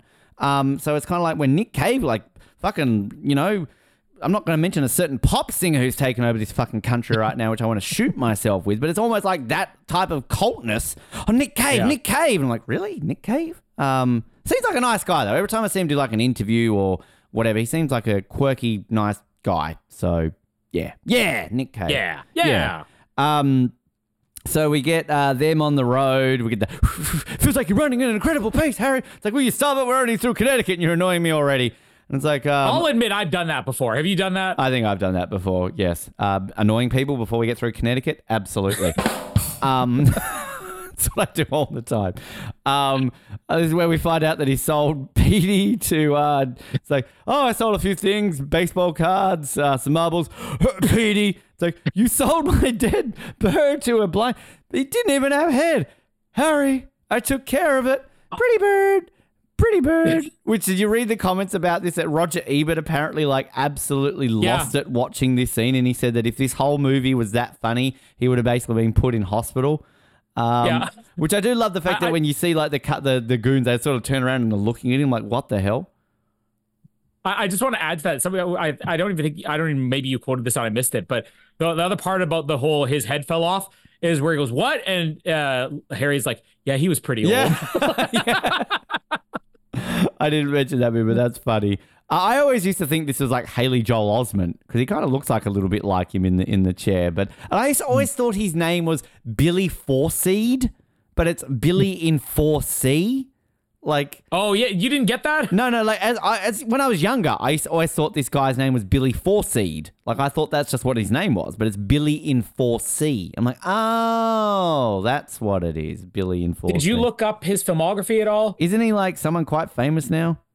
Well, I mean, sort of. He, as an actor, he hasn't done much uh, outside of coming back in Dumb and Dumber 2, but he was the voice of Winnie the Pooh for like years. Oh, or sorry, not not the voice of Winnie the Pooh. He was the voice of uh, who's the who the kid? Christopher uh, Robin. Christopher Christopher Robin. Yeah.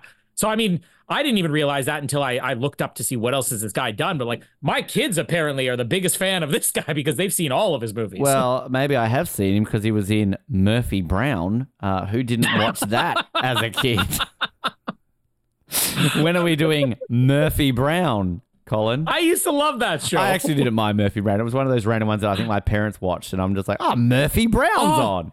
He was in Walker, Texas Ranger. Maybe he was Haley Joel Osment. Oh, Walker says I've got AIDS. I mean, it's- Which I watched a lot of Conan O'Brien's. I always just randomly will get in a Conan tangent. I used to always love his Walker like stick thing. I watched his documentary. He did a documentary back when he did that. Um, it was like 15 years ago when he got the whole Tonight Show debacle. oh, can't and stop. yeah, I find, I watched that when I was in New York. Quite funny. I love Conan. Bring Yeah, he's amazing. bring back Conan. He's never really gone anywhere. He's got a podcast now. He's more Yeah. famous than we are, clearly.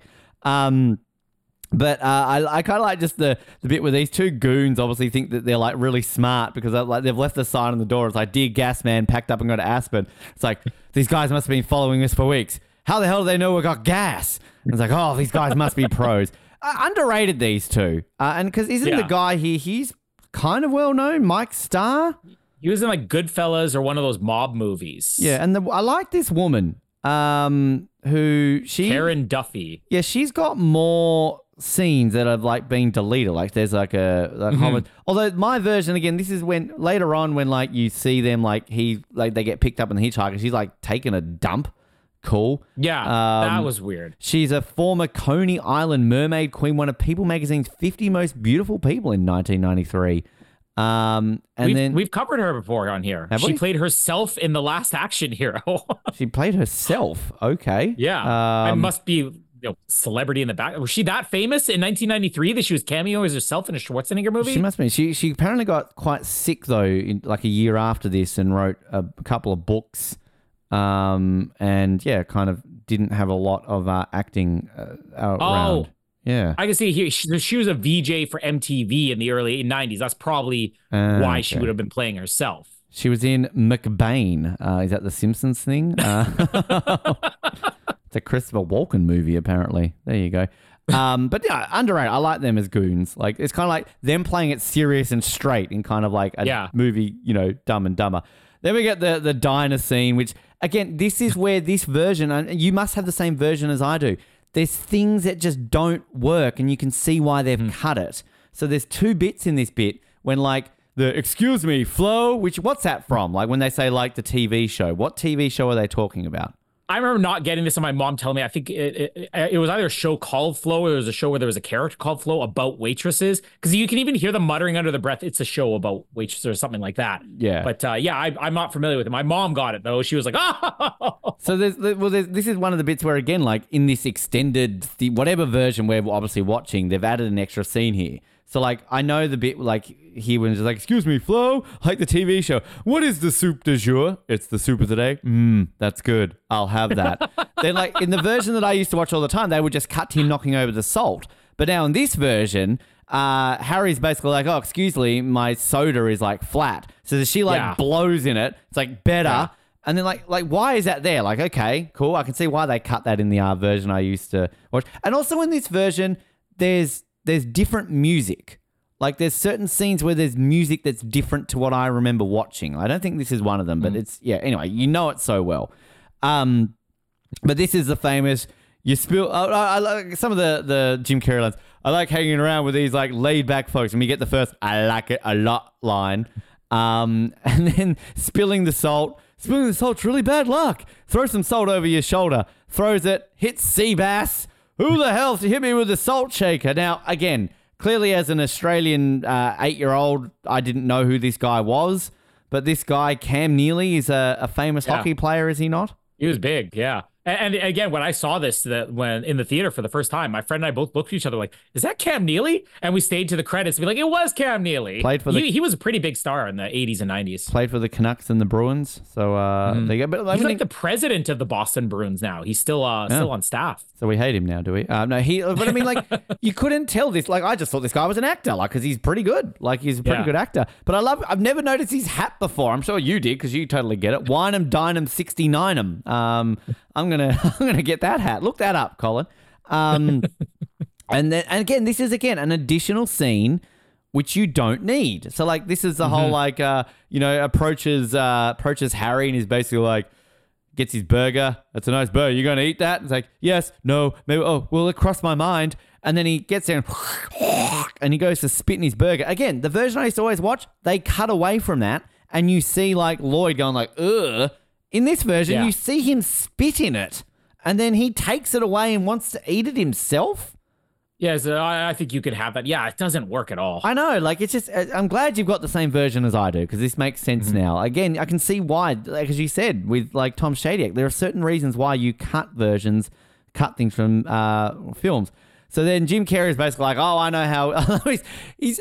I never. You always realize how much Lloyd is a real dick to Harry, and this is another one. It's like you wimped out, man. Like you know, you're such a chicken. Uh, and he was the one who was like, going, like pointing at him, like it was him, it was him. Uh, so then to fix this situation, he goes up and is like, hey, fellas, I want to buy you guys a round of beers for that unsavory scene. It's like, make it four Boilermakers, which to this day, that's how I learnt what a Boilermaker was. So when I used to go out drinking, what is a Boilermaker? it's like you get a um, shot of whiskey or a shot of bourbon, you put it in the shot glass, and you drop it in a glass of beer. And then so you drink like this beer glass with a shot glass in it, and it kind of mixes the beer, uh, uh, whiskey or bourbon or whatever the drink is in the shot in the Doesn't beer. the smaller glass just hit your teeth when you're drinking? Kind of, yeah. I think you can remove it. I think you can. I think you're meant to like maybe remove remove it. I, is it whiskey or it's it's some beverage in it? Like it's uh it's a beer cocktail, uh, a glass of beer with a shot of whiskey. It's whiskey, yeah. Um, but it's kind of like you know, like you don't drink, you wouldn't know, but like it's kind of like how. You know, like a tequila slammer, like you, you know, you put the salt on your thing, you suck on it, and you drink it. Like, uh, there's the, it's not the Flaming Moe before you say it, but there is a drink where you light it on fire before you drink it. Like, it's kind of got like a bit of a thing where, like, it's got a style to it before you drink it. So you drop your whis- shot of whiskey in it, and you drink it. So, anyway, so then he goes up to the counter and he's like, "Oh, Seabass uh, said he'd pick up the the tab for us." And he's like, "Really?" Seabass said it. It's like, "Yep." And you see him like point at the thing, and they drive off, and they've scammed Seabass. And then we get this bit in the thing. Wow, Lloyd, that was that was crazy. How did you uh, how did you come up with that? I saw it in a movie once. Like, oh wow, so what happened? They drove down the road. It's like, no, in the movie they got caught up with half a mile down the road, and they got their throat slit. It was really good. Which apparently is a Jeff Daniels movie. I was reading. So I I I looked that up. So this movie, Something Wild, it, it it it doesn't sound like they get their throat slit in the movie, but it does seem very similar about not being able to pay at a restaurant, uh, him getting an argument with the chef, so he basically leaves, and then the, the they come chasing after him. Yeah. So there are definitely similarities to it. So there was probably that might have even been an improv thing where Jim Carrey's just like, I'm gonna reference a Jeff Daniels movie and see if I can break him. We get uh, the the the peeing scene here, which again, the, the the beauty about some of the most funniest lines in this movie, they're so stupid, and like I, I, whether they were Farrelly brothers lines or whether it was John Hughes lines, they're the most dumbest form. Of, hence, this movie's called Dumb and Dumber. But they are some of the most famous lines of this movie that are just so hilarious. And you say about this being one of the funniest movies of all time. It is like humor that a five-year-old could write, but somehow it just works so well. So you've got uh, Lloyd. He's busting for a piss, so he's like peeing into these beer bottles. Why they have empty beer bottles in the car, we never know, but it's funny. Uh, I love it when he's just kind of like peeing the bottles, like, "Oh no, I've nearly filled it up." It's like, "Well, stop going." He's like, "I can. Once it stops, it stays." every time, every time I pee, I always think about that.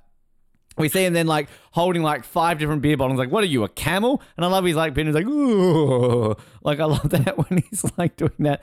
And then we get the guy, the cop, who we covered him on something, didn't we? Because I know we talked about him. He's like in me. I think he's the serial killer in me, myself, and Irene, He is, isn't yeah. he? But Or we, no, yeah, he's the serial killer and something about Mary. uh, something about Mary, sorry, yeah. But we talked. I know we talked about him in something because we were going like, "Oh, this is the cop from Dumb and Dumber." Freddy got fingered. Freddy got fingered. There you go. I knew he was in something. Um, then we get the famous driving along. and The cops pull over, pull over. Actually, it's a cardigan, but thanks for noticing. so dumb, but it's like one of the funniest lines in the movie. Uh, so then this guy's like, you know, oh, you guys going a bit fast back there. It's like, oh, what you got down there? You guys been drinking? You know, sucking back on Grandpa's old cough Grandpa's cough syrup.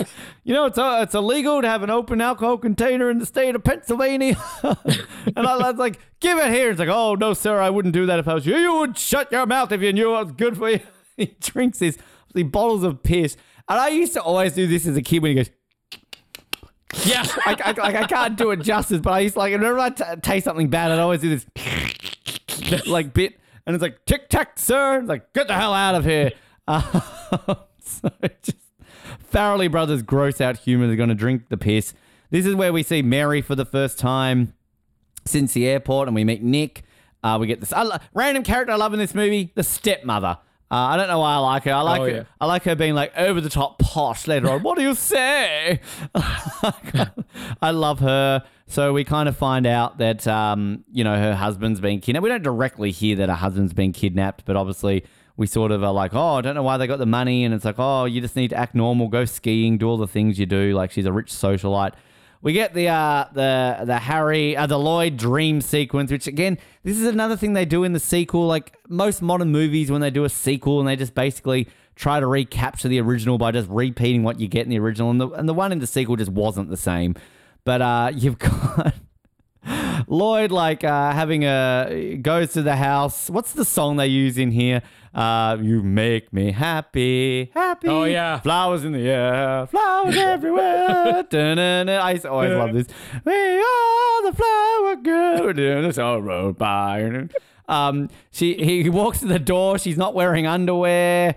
Um, love the bit when he's like being like extra. So- this is me in a social gathering. You just got like a whole bunch of people, and it's like, and I said to him, yeah, I like everybody's saying. he basically is like That's telling. a really nice ski mask. that's a really nice scheme. it's Ah! a rape joke. when I never got that as a kid. And then basically, like, he's there and he lights a fart on fire. He throws like nuts in his face, and it's like, ah! This is a humor This of like might be my favorite scene in the movie. 007 humor. We think we're so funny. They're all sitting around wearing like cheesy Christmas sweaters. That, that's how we all dreamed, isn't it, as kids, to be like the king of the social situation. Ah! Woo! Uh,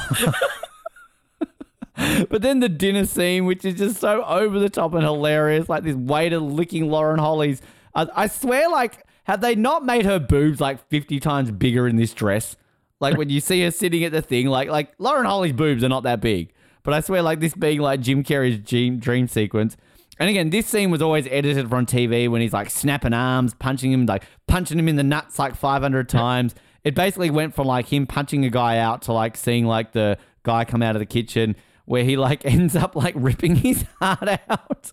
And I love it when they cut to Mary and she's just like, oh. Um, and then the scene when like he's like making out and before you see her boobs flashing. To me, this is how um, Noah would kiss on a first date. But um, Which The- by the way, also nominated for the MTV Movie Awards for Best Kiss that year. it was, which I mean, th- I can't imagine this didn't take like 50 takes and like Lauren Holly's not like cracking up laughing in this scene. There are like a How couple. is it that they did this kissing scene and she's like, I think I want to marry this man. Jim Carrey must be pretty good in other areas. Let's be honest. but um, I like I swear like um this like I don't know why the most random scene that this reminds you of, and I think when I very first saw Attack of the Clones, you know the bit when they're like awkwardly sitting in that room and like uh, Anakin and, and Padme, and they're just kind of sitting next to each other in that like darkened room, and she's wearing that Oh, really yeah, hot yeah. thing, and they're just kind of looking away from each other awkwardly. It's like one of the scenes that always gets bagged out. I don't know why this scene always reminds me of that scene from Attack of the Clones. I just want Padme to be like removing a top more ways than one. And then just like it's flashing like lights. Um, but then like you see like them taking their shirts off and then you, he's just like staring at the top. And then all of a sudden he gets woken up because he like nearly crashes into the um the truck, which again, they take too far in the sequel. In the sequel, they do a similar thing, and he's like fingering a freaking truck. It's like, okay, we get it. Like, you've taken that joke a little bit far. Then we get the scene where they're in like this love motel, which I love it when you read the sign. It's like second honeymoon motel. The second time is best.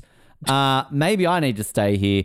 Um, again, there's an extended part to this which I think is bad, and I think it like it makes their characters worse. In the version I used to watch always as a kid, you just cut to them like sitting in the hot tub.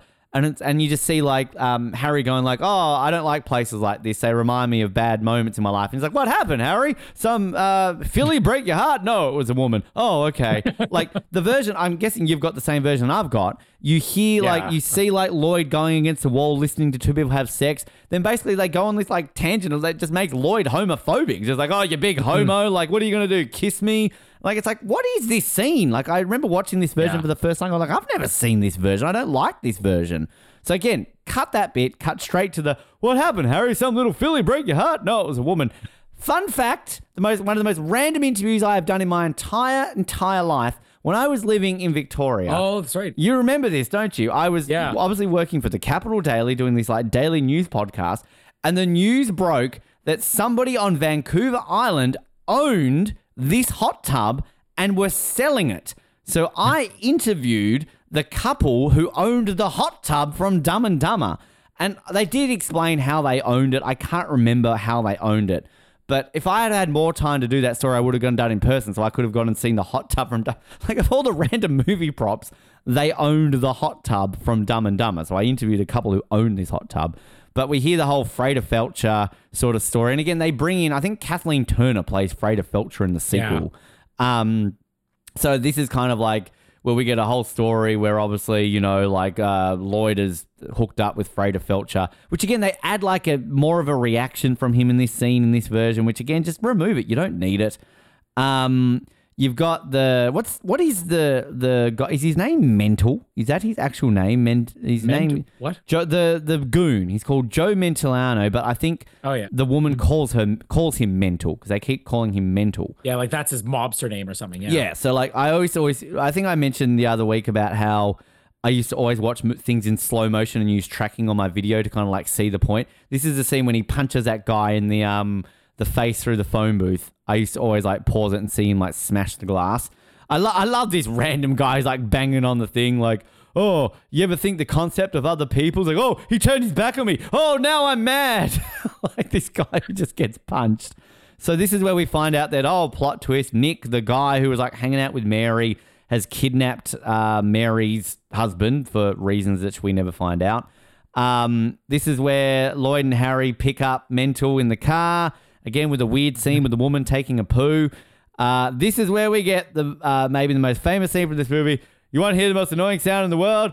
Ah! which completely ad libbed. Uh, which, Yeah. if people didn't know, Jim Carrey did that. And if you actually pay attention, you can actually like see Jeff Daniels crack up. So just the moment before he goes like, "You want to hear the most annoying sound in the world?" You literally see uh, Harry go like uh, Jeff Daniels like laugh, and then they cut away to it. Which props to um, old mate in the middle here to to Mike Starr, Mike Starr. who like, and this is apparently the reason they kept it in the final cut was because Mike Starr stayed in character.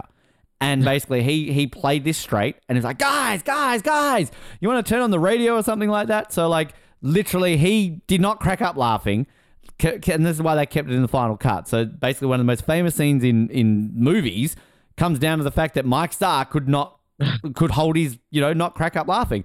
Then we get the whole Save the day. then we get the whole like Who needs the radio, Mark? Yeah, ing. yeah. Again, added scene when they pick up like a bunch of Mexicans and put them in the back of the car and they start Oh, singing. yeah. What is that? Again, scenes that make No, that, no that was sense. in it. I That never in had that in my yeah. version as a kid. Yeah. No, so this is the first, like this version is the first time I've ever seen that. So like really, really random. Um, we cut to the the um the the burger joint where they're eating it and they've got the atomic pepper.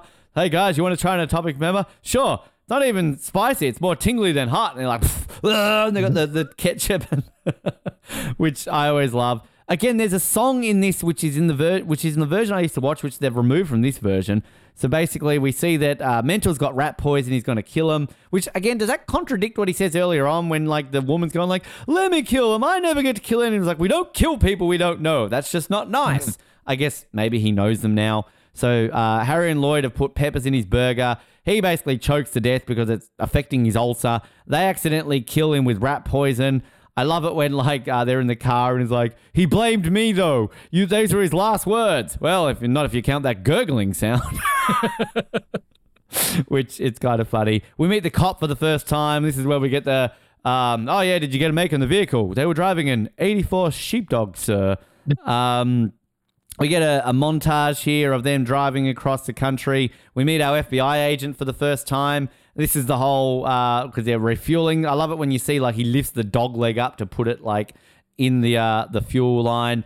Uh, I like this FBI lady. She's off things. Apparently, they offered this role to Halle Berry, but she turned it down. So, they, and I can see like why they've cast this woman. Like they've kind of gone. Obviously, they've had a, a character in mind, like some sort of like strong black woman. So they've kind of have cast this woman. So I think they've done a good job. Um, this is the whole skis. Are they yours? Both of them. Um, and then Lloyd basically is uh, getting bashed up by Seabass because he wants some man loving.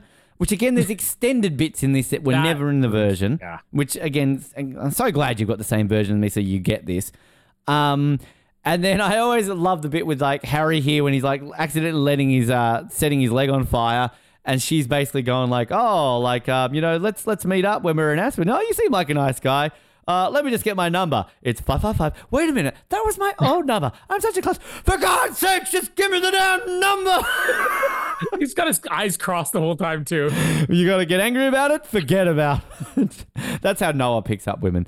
Um, so he comes running in, like gets his uh, foot like uh, saves the day with Lloyd. Then there's this weird scene with them driving along where again he's just like making jokes about like him like nearly having sex with this man, which again it just doesn't like it makes him like homophobic and just like it's just like what are you doing? Like why is this scene in the movie? I can see why you removed it in the version I used to watch. Um, this is where we get the whole big gulp scene because we're about to get to a montage. I'll, I'll end it at Crash Test Dummies. But so, fun fact, I, I'm sure you read this too. This scene, again, not initially in the script, this was ad libbed. And apparently, Yeah. these two guys weren't even paid extras. They were just nearby as they were filming at a gas station. The Farrelly brothers are like, oh, you two just want to be in a scene? So this scene was meant to be just like Jim Carrey walking out of the gas station, getting into the car. So these two random guys are just standing there. As Jim Carrey walks out, he looks at them and just goes, "Hey, hey guys, big gulps, huh? Awesome. Well, see you later." and gets in the car. Which again, I just thought this was one of those random lines that Ben Waterworth liked, where you can buy a T-shirt. There's a T-shirt that says "Big gulps, huh? Awesome. Well, see you later." Yeah. it's one of these t-shirts that I really want to buy. Um, and then we get here because uh, Jeff Daniels basically was falling asleep and he's just like, "Oh, I've been driving for eight hours. Don't think I've got the energy to drive another state." We see the the the, the signs where it's like Aspen, West, Lincoln, East, and I, lo- I love the trivia on IMDb. There's some really bad trivia sometimes. The trivia for this one was. Lincoln, Nebraska is where Jim Carrey's character flies to in Yes Man on a random whim. Yeah, I saw that. Okay. The, the best trivia on IMDb, did you read the one? It is never explained why Billy in 4C is blind. I'm like, do we need to find out why he's blind? Like, Or in a wheelchair. That was the other part. okay, cool. Um, glad you've covered that. Um, and is this where we get Crash played? Here we Yeah, go. the Walking Primitives. down. Don't stop now. I'm gonna crash. One of my favorite songs as a kid. Um, and then this is they're driving along. Uh, Jeff Daniels wakes up and's like, "Hey, I was wondering when you'd get up. How long have I been out for? Five hours." Oh, I was expecting the Rocky Mountains to be a bit rockier than this. Yeah, I was thinking the same thing. That John Denver's full of shit, man. Which I remember as a kid when John Denver died. I only knew him from the line from Dumb and Dumber. I didn't know who John Denver was as like a 10 year old when John Denver died in a plane crash. Oh, that guy they mentioned in Dumb and Dumber. Um, and then again, this is one of these like underrated bits where it's quite dramatic, you know, and it's like, oh, so we've backtracked a tad. You know, I'm sorry. A tad, a tad. You drove us one sixth across the country. It's just underrated dumb lines. Like, oh, you drove us one sixth in the wrong direction. And it's like, oh, I'm sorry, Mr. Perfect. Sorry, I didn't think we'd make a mistake. And he walks off in the wrong direct, like he's walking home. And then we get Crash Test Dummies, mm, which is my first ever hearing of this song. Um, amazing scene. Great way to, we'll pause it here. Um, we're only about halfway through the movie. I always forget there's so much more after this. I thought this was always towards Yeah. the end of the movie.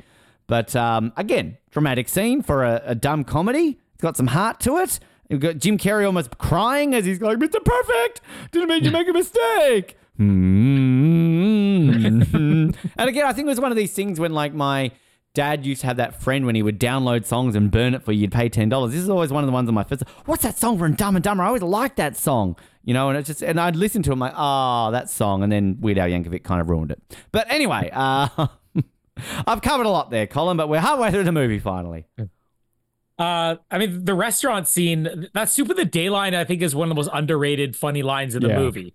And, and and it's one of these things you have to actually know what they're talking about. When he's just, she's just saying, or he's saying soup of the day in French, and she just translates it for him and goes, "Mmm, that sounds good." Because obviously he has no idea what it is. See, I didn't even- that sounds good. I didn't even know soup de jour meant uh, was it French. There you go. I'm learning stuff. for the day. but, he's like, that sounds good. Mm. Um, I'll have that. uh, yeah, the extra stuff that's in here with blowing the bubbles in the soda doesn't work. Uh, th- there is one really good line though when Seabass comes over. First of all, Jeff Daniels look where he says you have to throw a little bit of salt over your shoulder. He throws the entire shaker, but like his face doesn't change at all. He's like like this, like he's just dead serious. Yeah. Uh, and then when Seabass comes up, is I would never do anything to offend a man of your size. and he just the way he's stumbling on his words, like, is this your burger? You're gonna eat that? Yes. I mean, no. I mean, I I, I was thinking maybe. It crossed, it crossed my mind. Crossed my mind. Um, the extra stuff doesn't work here Yeah, at all. like it's already gross enough. Like it's kind of one of those things where it's like it's the shark from Jaws. Sometimes without seeing something, Yeah. it's as effective. I think it's a, still a gross scene without seeing him literally spit in it. I'm like, oh, you don't need yeah, to see exactly. that. Yeah, and then them going on and on about it afterwards. Um, the the the whole gag about uh, you know, oh, Seabass over there offered to pick up our meals. Seabass said that. I just love Jim Carrey's expression where he, they're waving and he's like, ah. I love when he like points. He's like, uh-uh, yep, Yeah. here. ah, ah. Um, the uh this is the most toned down facial expression we got from Jim Carrey. So it always stands out when he actually has like one of his Jim Carrey expressions like in this scene. Um yeah, the the uh the scene, the fantasy sequence here, where he's all of it is amazing. Like this entire sequence is hands down the hardest I still laugh to this day. Uh, one thing I've never noticed before, um, and I definitely didn't notice when I was younger, or maybe this is something that's only in the director's cut. When he first gets to in the fantasy scene Mary's door, and he picks her up in the air and he lifts up her skirt. Oh, that's always been. At least in this, in this, no, I know he lifts up the skirt, but in this version, like you see her full butt, Oh like no, that's always are. been there. That's what I mean. That's always. Has it okay? So Yeah. that just shows Colin, Colin did not. I always notice that. I didn't scene as a notice that. No, always, you always see a butt. Yeah, always. Yeah, okay. I mean, I notice it now, um, but uh, it's only taken a couple decades to notice it. Uh, yeah, all of this stuff, like just the absurdity of, like you said, it's like children fantasizing. You you haven't seen the movie A Christmas Story, have you? No. Okay, well, I, imagine a Christmas Story is basically like this fantasy sequence for an entire movie. Lauren Holly's like, ass. That's what- yeah, exactly. Yeah. That's a Christmas story I want to watch. but but uh uh the idea when you said like it's this like killed children's fantasies like oh this is just like in a christmas story because in a christmas story it's always like him fantasizing this is what it would be like like he gets his mouth washed out with soap and then he slips into a fantasy where he comes home one day with a cane and he's blind and his parents are like what brought you to this lowly state it's like it was soap poisoning and they're like i knew we shouldn't have fed him Lifebuoy that's what this sequence is so it finally makes sense to me now this is a child fantasizing where he's like, "That's a really nice." He's telling rape jokes. He's you know throwing the throwing nuts in his face like, "Nah, nah, nah, nah, nah." And you got all these sophisticated people are like, "Oh." the the fart thing. Has anybody ever done that? Have you ever seen somebody do Oh, that? my dad all the time. Like, because I, I think I think literally it was after seeing this movie, and I think maybe one of the times dad watched it with me. I think I said like, "That's not real," and he's like, "Okay." So like, and like my dad's farts used to like nearly kill me as a kid, but like my dad used to do it. So and he's like, "You never do this, Ben," and he would like. My mom's one of my mom's boyfriends had done Jeff that one time. It's not like like it's not like that's what Jeff Daniels he learned in the movie. But I mean it's obviously not like a flame ball that shoots out, but like it's it's alarming when you see it. It does. It's Uh, like it's methane. That's like that's that's always the thing that I like. I remember like when I was a kid learning about global warming, and oh no, people your age Ben didn't know about global warming. That's only a new thing that us millennials do. No, as Yeah. kids we learnt about global warming and tried to stop it too. We were the original Greta Thunbergs. Anyway, but I remember they would always go like, and one of the biggest like things that is causing it is methane gas from cows. And I'm like, what? So cows shitting Yeah. and farting is like killing it. So to me, whenever people like Greta Thunberg's like, oh, how dare you? How dare you? It's like, yeah, well, fucking kill the cows. They're polluting the atmosphere. It's all well and good to stop the They're the coal and me driving to work and let's go electric. Are you going to make the cows go electric with their shit getting everywhere? Don't tell me, vegans, that I can't eat meat. I'm saving the planet by eating a steak. Exactly, yes. Now we just proved it. Vegetarianism it is what is killing this planet. I'm telling you now, more veg if more vegos existed, more vegans. Oh, we're saving the planet. We're saving. Look, I'm an animal advocate. Don't get me wrong. I love animals, but like at the end of the day, the more cows on the planet, the more methane there is, the less greenhouse gases there would be if there were less cows. Greta, if you really cared, I want to see you out there with an axe taking a cow's head off, okay? Murder cows. Just go to town. The, the solution is kill the cows. I like cows, to quote a great quote from Jurassic Park that never gets used.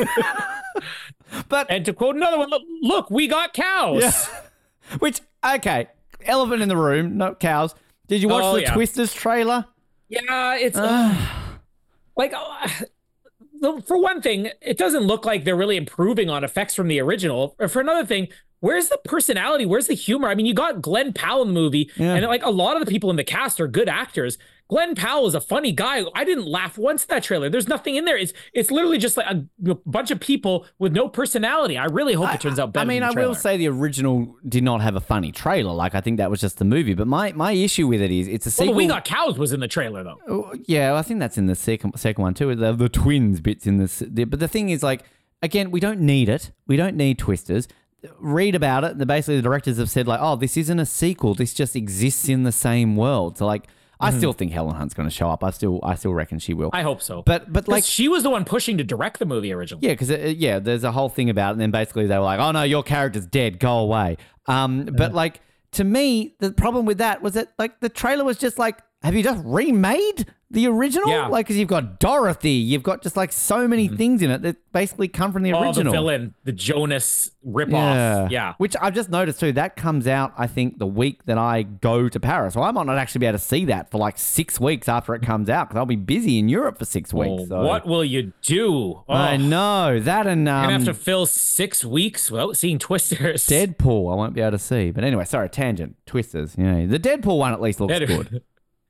Anyways, the other stuff in the fantasy sequence, uh, the, the restaurant scene, like this is definitely Jamie's favorite part about the movie. The fight scene where he's like waving, it, whoa, whoa, whoa, whoa. um, weird trivia, and and I had never connected the dots on this before, but uh, we talked about how I, I knew who Courteney Cox was because she was on Family Ties.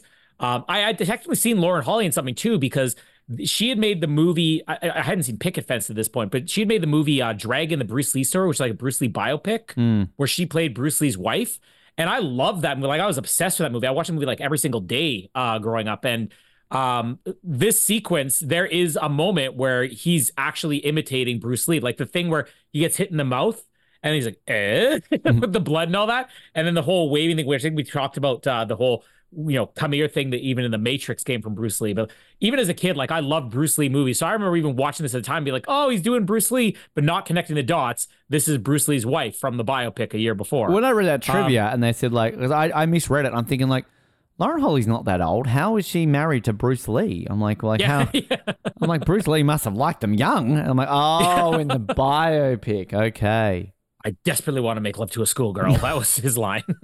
Say it. Um, yeah, the uh the the the the thing with the Freda Felcher, uh, there's so much good stuff in there. Uh, where he said, refers to it as it, she wrote me a John Deere letter.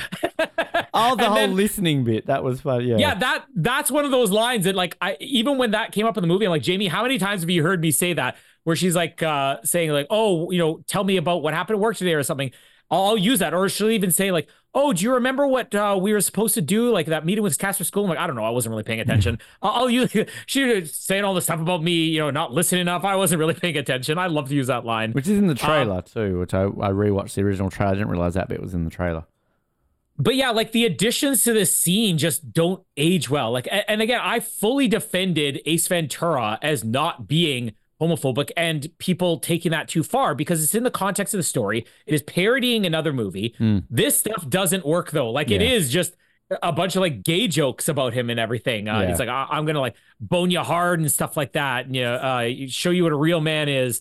Um, but it also does change the whole Freda Felcher reveal at the end of this movie, like having that extra look. Yeah. But I like this better without it. It's it's one of the many things where it just it works and it's so much funnier if you don't have that scene. Just wait till we get to the the second sea bass scene later on and how much that ruins it by you know adding the extra stuff and it not being a, a joke anymore.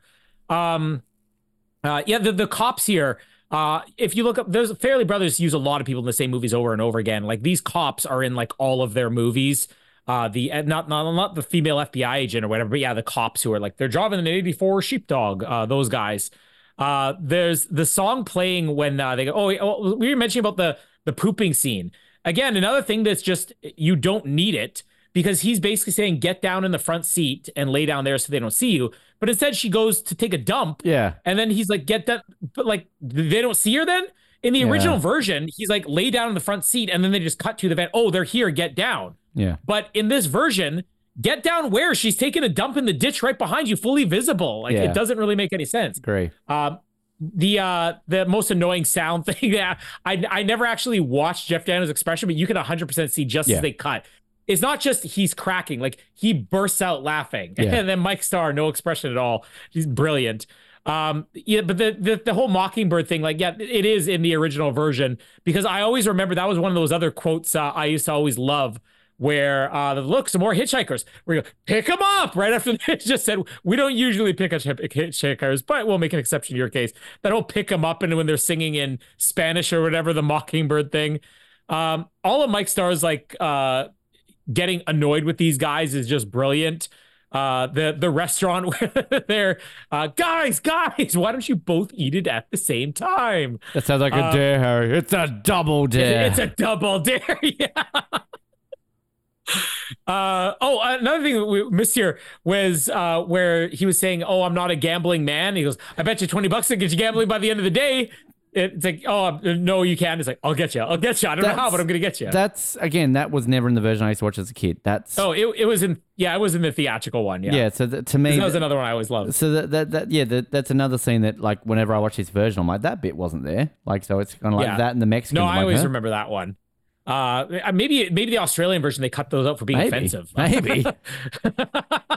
you don't pitch up, pick up hitchhikers. If you're gonna do it, you do it once. You don't do it. I mean, you never Um, go full hitchhiker. Our most famous serial killer in this country was, uh, you know, renowned for picking up hitchhikers and murdering them in a forest. So maybe it really was. the uh the burger thing, like again, their expressions. Uh, not just when they're watching him eat the burger, but even beforehand, I just love. They're like, "Why don't you take a bite of your burger?" And they're yeah. You used to do that. I used to do that with my sister when you'd be like, you'd play, oh, oh yeah, I'll do this. I just love like the the expressions they have, and it's the point. Of, There's something to me, along with people being caught on fire, which we're going to see later in the movie. Pointing and obnoxiously laughing is one of the funniest things to me. So the fact when he hits the ground, they're like, ah! So that's you. Just, when like, fingers somebody, if he was on fire, this would be the funniest moment in movie yeah, history. that would be me. I'm like, ah! Uh, I do have to wonder with rat poison. I asked this to Jamie too. I'm like, why do they sell them in pill form? like and Jamie would know. How often is she using poison? Well, no, because she she said, "Oh yeah, they definitely sell it in tablets." I'm like, what would be the purpose? Check your food tonight. I when you buy like if you look at like uh, on the shelves they sell rat poison, there'll be like they're pellets, like tiny, tiny pellets, but not as a tablet, like Tylenol-sized tablet. Can't- Is gonna be mistaken. Can't can't say I've bought rat poison recently, Colin. So I live on the fifth floor, so I don't. But think- it's the purpose of selling it in pill form is what bothers me. Oh, let me just leave these pills out because you know rats like to take America in the nineties. It was a wild west. Come on, Take two of these at a party, pass it around. yeah. Uh, I love the way they're giving him CPR and he's trying to get him on his own. This will go a lot easier if he just relaxes. he's Got trying it. to give him mouth to mouth. Underrated gross moment of this movie is when he's like trying to like clear his mouth and he spits out like what's in his mouth. Way I think it's burger. It's his burger. He's still chewing. Yeah. Yeah. The leg CPR, like rocking his leg. We know CPR. They're just rocking his legs back and I forth. used, whenever I used to like take pills as a kid, I used to go, pills are good, pills are good. Feels good. Yeah. Also, the song that plays here, uh, that, that really aggressive song, it's a band called Green Jelly, which Jamie had, it was maybe about a month ago. Jamie's like, "Have you ever heard of this song, The Three Little Pigs?" I'm like, "Yeah, by Green Jelly." Because I, I, when I, when I got this soundtrack, they have this. This isn't Three Little Pigs. This is The Bear Went Over the Mountain, which literally it's like this thrash metal song. The bear went over the mountain to see what he could see. The other side of the mountain was all that he could see. Which is, the uh, same. It's not in this version though, is it? Uh, no, I think it is. Yeah, because that Yeah. was the song when I was saying it last before, like- night, I'm like, Yeah, maybe I wasn't paying enough attention because I swear, like, there's a de- there's definitely a few scenes in this uh, version where there's a different song, and to me, maybe in my I don't know, like, because I know the song you're talking about because I'd always remember it from this scene. Yeah. And, but the same band did this song, "The Three Little Pigs," that Jamie had just discovered. Was like, "Little pig, little pig, let me in, not by the hair of my chinny chin chin." The Hilarious band, which I only discovered because of Dumb and Dumber. Their videos are hilarious too. They're all like claymation or like animated uh, lo- fairy tale stuff. I love when you sing. So it just always still reminds me of one of our best of moments when you. I think it Crash Test Dummies. And it's like, you Yeah. did, baby, you did. Oh, I'll get to that in a minute when we talk about Crash Test Dummies. Yeah. Um, yeah, so uh the uh the the gas tank when he's lifting up the leg Hmm. of the dog to pump the gas, the visual of that still gets me, especially when the gas is spilling and the dog's basically peeing. Yeah. Uh it's such a cheap gag, but like so funny. Uh yeah, him lighting his leg on fire. For God's This may have been the birth of it. This may have been the birth of people being on fire being funny because I remember there was two things. There was this, and then the show America's Funniest Home Videos. there was like a clip of people who were play, they're out camping and they're playing football, and one guy goes to catch the football and he actually falls and rolls into the fire. and then the same one had like a girl who was blowing out candles on her birthday cake, and her hair caught fire. I'm just like, this is the greatest. This is the greatest thing in comedy history is people being on fire. Colin is. I mean, I, I get off watching people get the hit Family by Brothers know it. get, people get hit by cars. To me, is hilarious. But. You know, I gotta, I gotta share with you. You, you get a kick of this too. Rocky shared it with me. It's a uh, Instagram account which is just children getting hurt, uh, and it's just. It's things like, Sign like, oh, up. this should not be funny. Like like a kid falling down, or, you know, uh, uh, a, not a cliff, but like a, a rock face, you know, tumbling or like falling into the pool or stuff like that. Is it's all funny. Dogs running in the air and clipping a kid. I, I, like I, it's all well and good for someone like me to follow that who doesn't have children, but Colin has children. Like ah, children getting Oh, hurt. That's how you survive the days with the kids. You're like, oh, this happened. Imagine if would be really Casper fell off a rock. Ah, put his head through a Um, ceiling. Yeah, the uh exactly. that hasn't happened recently. Took a little bit. The joke sat by the- here, and then it went ah. There it is. Which, by the way, uh Casper listened to Donovan Bailey uh recently, giving him a little Uncle shout Donovan. out. He got a big he, Uncle Donovan. He got a big kick out of that. Um, is who knows if you can follow any of the advice. I, I did like though the advice uh, from D- Uncle Donovan Bailey included if you eat your vegetables and you go to bed on time. Days after, I think you sent me that clip. Days after, we had him up till twelve thirty in the morning, not going to bed. He's like, "You get good sleep." Casper, listen, Uncle Donovan said you got to go to sleep if you want to be fast. I uh, you haven't heard it yet because I only did the interview the other day. I interviewed for Off the Podium, and you can download it in a couple of weeks. A 14 year old, which I'm sure you would have laughed at. oh, that's hilarious. loud. But like uh, before we like start recording, like she was like, I'm thinking like, oh god, like I'm not good with children. Like uh, it's awkward, like they're kids and whatever. So like you know, she was actually pretty talkable. She was good. But like I'm talking to her beforehand, and I can't remember what I said. Like, oh no, I said like, oh, so you go to school today? She's like, yes. I'm like, oh, how's school? She's like, oh yeah, not very good. And I'm like, yeah, school sucks. I'm like, but stay in school.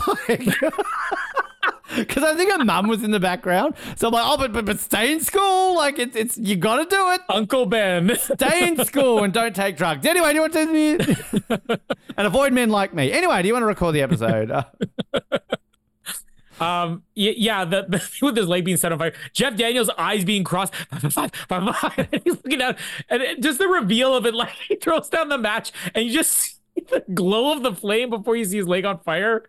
Uh, and as you mentioned, the whole ski thing is like, you skis are they yours? Both of them. cool. um, yeah, so this is taking what I think was one of the funniest scenes in the entire movie, and you add the extra scenes, and it robs it of all the humor. Mm-hmm. So the original version of this, the theatrical version, is Lloyd's in there. He's going to the bathroom. He looks at the graffiti on the wall for Manly Love, be here March 25th, 12 15 a.m. or something like that. He's like, ah, ha, ha. he looks at his watch at that time, and all of a sudden he sees somebody coming there. He's hiding, he's hiding. The door opens to Seabass. Nothing about Seabass taking down his pants, actually being the guy who wrote this message, just happening to be there. The context of the original is Lloyd thinks that this guy who has been chasing him is there for manly love. Yeah. But he's actually there because he's been chasing them since that gag at the restaurant where they said they're going to catch up to them later on, which then ruins the following scene where he's cowering in the fetal position. I told you it happened, just forget it. And he's like, okay, okay. And that's all there is to the scene. You add the extra stuff in there, and the joke is gone. Yeah, it's one of these things agreed. where you probably did cut it because it was offensive in the first place, but you cut it in a way that made it funnier. Because what's funny about it is that Lloyd thinks he's about to get raped Yeah. by Seabass, but he's actually just there to get beaten up. But now you make it there he's he's pulling down his pants, like I'm gonna enjoy this, and he's wearing like the bikini briefs. It's not funny anymore. No, like I'm not defending it. I'm I'm completely on board with you. But the one thing I will say is that in the version where you don't see him pulling down his pants, I still think it's implied that he's about to get raped because it does still say manly love be here at like and like yeah, but but in the I know in the version you just see him like push him down and you see him go find a happy place which even like in this cut it's a different like obviously did multiple cuts because the version I remember watching when you hear that music and you just see him getting pushed down. It's more of like a slower like find a happy place fi-" whereas in this version mm-hmm. he's like going it's said completely differently. I, I guess my point is like I always implied even like when I was a bit older that like he's still here to get raped. It's just it's it's left a bit more open than seeing him pull his pants down. I, I I think the context though of the scene without him pulling the pants down is whether you believe this is the guy who wrote Manly Love or not, or this is just the guy Yeah. who finally tracked him down a few days later. true Now he's like, okay, I'm just gonna kill you. Uh, which which makes it funnier when he thinks, oh no, he wanted to rape me, and even Harry's like, he was probably just you know there to the, the beat you up because of what we pulled the restaurant. Uh, the big gulp scene, like the amount of times, and it's not always big gulps, right? It would just be anything. Like you walk into a room, you're like, "Hey, cheeseburger, huh? All right. Well, see you later." My brother and I used to do this so much. I, I, I was either my brother or the same friend I went to the movie with. We would even do this in public. We would walk into some, maybe somebody's reading a newspaper on a bus bench. We go, "Hey, newspaper, huh? All right." And then just give the awkward pause. Go, well, see you later. we would try this out in public just for the fun of it. Is is one of the, the best jokes ever. And then to find out this was unscripted and just spur the moment, like it- Jim Carrey's like big goals. Oh, all right, see you later. That just makes me love it even more. Um, yeah, the uh, uh, the breakup scene that they have here is amazing. Like again, Jim Carrey still play. It's just like the thing where he collapses against the wall, the My Heart scene, where he's like, "I think I'm the only one who's ever made a mistake," but he actually starts sobbing a little bit. I'm like, you you can laugh at it and feel for the guy at the same time. Um, a- and, uh, one thing I'll, I'll, I'll get a couple of opinions on throughout this. Do you think that this movie has clues as to who is dumb and who is dumber? Because that was like a big debating point for years afterwards. It's like, well, which one of them is dumb and which one is dumber? Ah, yeah. Um, I would say Lloyd is dumber and Harry's dumb. That would be my guess. because I, I think that that's the way the movie mostly shows it. Although there's something I noticed later on where I'm like, I think that they're supposed to be even because most of the things are sort of explained away. Like, okay, Harry can do the math of one sixth of the way across the country. Does that make him smarter? Right. Um, most of the time when one of them does something dumb, you can't, but and even that, I'm like, well, you can you can counter that later on with something else. So I, I feel like there's not really an answer to it. It's not that is ever supposed to be one guy's dumb or one's dumber. But I remember at the time people like debated this a lot for years afterwards, like which one is dumb and which one is dumber. Um, the the the scene uh with the yeah the one sixth of the way across the country was one of those arguing points. Like, but he can do math and fractions. Like, can he? I don't I don't know if that math checks out. Like, I don't know America well enough to know whether they went one sixth of the way across the country. It's, it's only been five hours. Can you can you get all the way across the country in twenty hours? I don't know. I doubt it. Um, I don't think so. so Cr- Crash Test Dummies. So this is you know uh not first of all, crash by the primitives. Completely agree with you. Uh, you know when you have those whatever music service you use, like your most listened to tracks of the year. That is one of three songs from this album that is pretty much always on my 50 most played songs or 100 most played songs of the year. There was a version. I know they there was a cover of it that they used in the Mr. Bean, the sequel, the Mr. Bean's Holiday, which was still good. Oh, did they? Don't get me wrong, it was still a good version, but this version's Well, better. One of the things I was going to mention is, and if it was the same band, the Primitives, because on the soundtrack, it's credited as Crash the 95 mix. Yeah, as if they remixed it for this version. Which along those lines for the Crash Test Dummies, it's always weird because you even see like on the the uh, the uh, the CD cover here, it has the names of the band's T-shirts, and it says Crash Test Dummies featuring Ellen Reid, which was always weird because that is a member of the band. She just hadn't sang lead vocals. She'd always done like the harmonies and the backup vocals and everything. Um, but she's a member of the band, yet they've credited as featuring on this.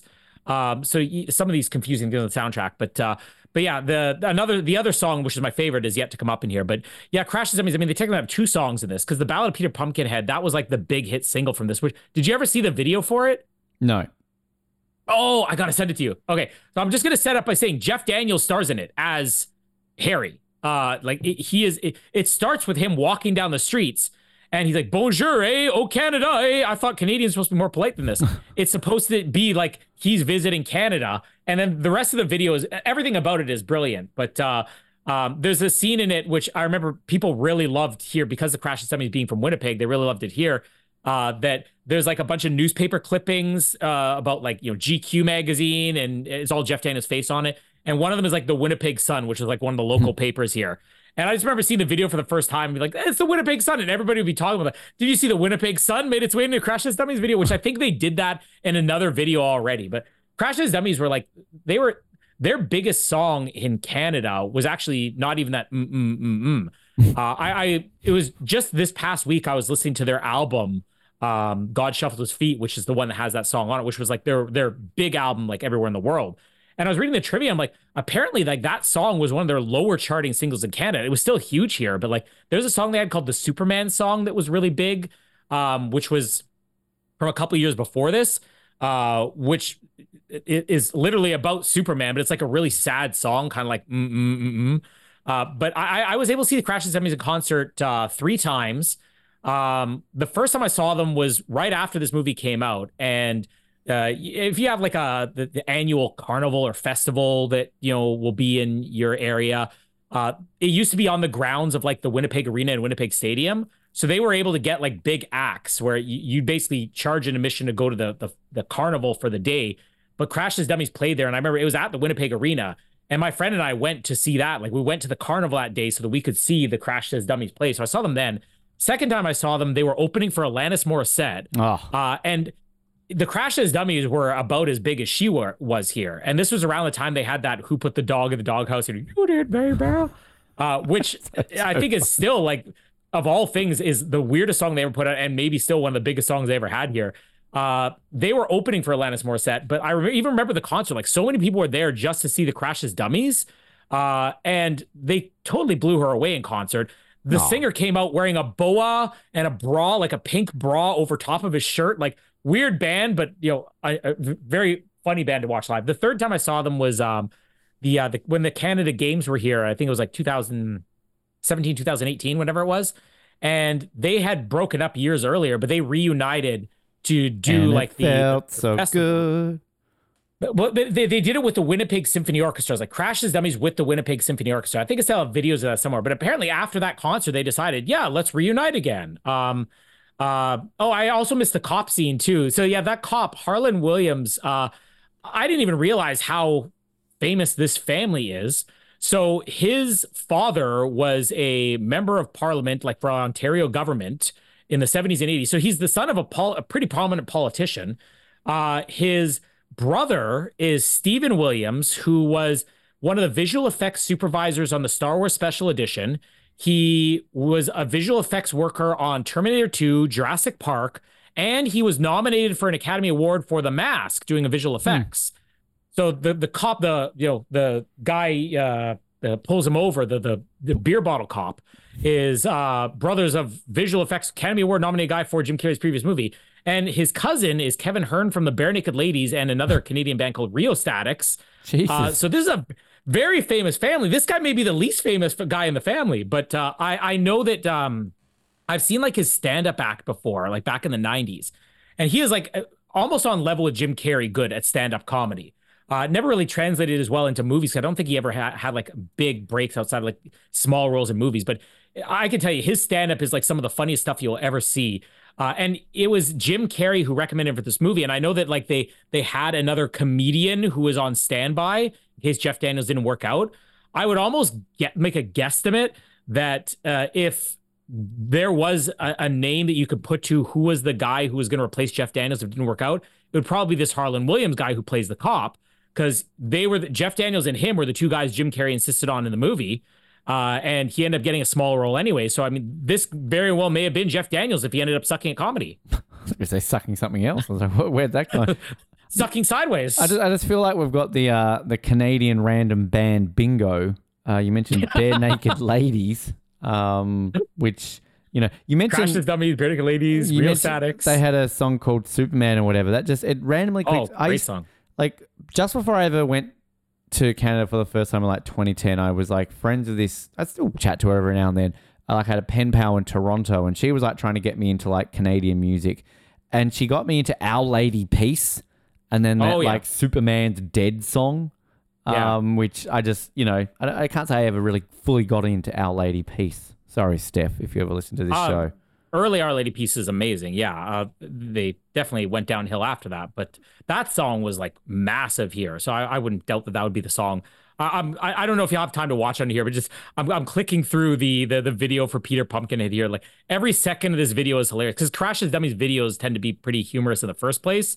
Uh, but like Jeff Daniels being in this video is just amazing. That not only did he say, I'm going to do for $50,000 low salary movie, but I'm going to star in the movie or the, the, the video for the movie wearing a pumpkin on my head, just doing all these absurd things. One thing I miss about like song tie-ins to movies is having the actors appear in them. They don't they don't do that yeah. anymore, do they? Uh, I mean, our good friend John Carroll uh, from Survivor, of course, was oh, famously Britney. in Britney Spears' Boys uh, featuring Mike Myers. Best story he ever told. I think he told it on air when he was just basically like, yeah, we were, uh, I, I played like the bartender and like I was, you know, Britney Spears is sitting at the bar so I could have a bit of a chat with her. But just before like the scene started, like she bent down and I could see that she had pierced nipples. And I'm like, that was wasted on me. Um, also, I really feel bad for radio DJs in the 90s when they have to introduce mm, mm, mm, mm as yeah. a song. Like, such a weird thing. Um, before I move on to, I've I've, I've typed in Dumb and Dumber T-shirts because I know the one always would pop up. It would be the Slippy, Slappy, Swampy. Samsonite. I was way off, and then I did see the Big Gulps one. But you go to Redbubble, great place for T-shirts. So you can buy a T-shirt that says that John Denver is full of shit, man. You can buy We've got no food, we've got no jobs, our pets' heads are falling off. Um, you've got Mark in big capitals with like a little yeah, ing yeah, but the best one I love here, it's like it's it actually looks like a really stylized T-shirt. It's got Aspen, California, where the beer flows like wine. but you can also buy like um, Merry Christmas with like Lloyd Christmas's head there. Um, you can buy Totally Redeem Yourself. You can buy a kick his ass Seabass t-shirt. um, you can buy a Killer Boots man with a thumbs up. nice set of hooters you got there. Please tell me there's a big gulp. Huh? All right. There is one. Like I've seen. Like it's not on this website, but there definitely is one because like I've seen it pop up on like my Instagram. Um. So yeah, there's so many. There's so you're telling me there's a chance. I mean, that's really. Oh, you can get an Austria. Oh, well, good day, mate. Um. You can get the For Manly Love. Be here March 25th.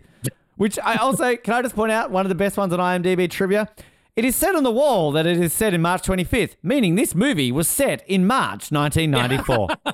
Thank you. Which March 25th, what, three days after your birthday? Like a week after mine? So there yeah. you go. Um, so uh, the, one of the like the most random dumbest things in this movie, which is just hilarious, is when you've got Lloyd, uh, Harry walking along the street, uh, the road, hitchhiking, and Lloyd just shows up here on this like little bike. It's like, where the hell did you find that? It's like, oh, I traded the uh, the van straight up for it and get seventy miles to the gallon. Like, in what? How like how dumb are you to like trade a car for that? I feel there had to be like a deleted scene there somewhere with that. But of course, you get the famous line here just when I think you couldn't get any dumber, you go and do something like this and totally redeem yourself. Uh, and then we get them uh, montage of them driving. Is this your favorite song? This uh, yeah, the Gigolo Aunts, Where I Find My Heaven.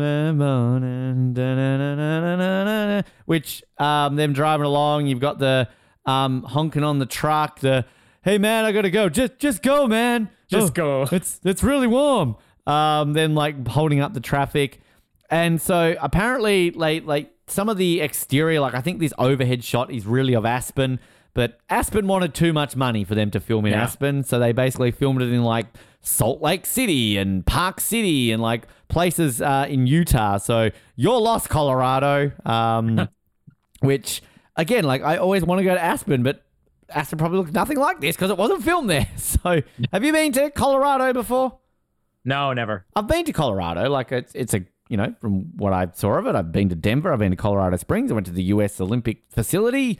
Clearly got recruited. That's why I'm Team USA. But it's a nice, just- I- nice I- state. I don't know whether that sign was real or not, where they're like, welcome to Aspen, like home of the Rockies.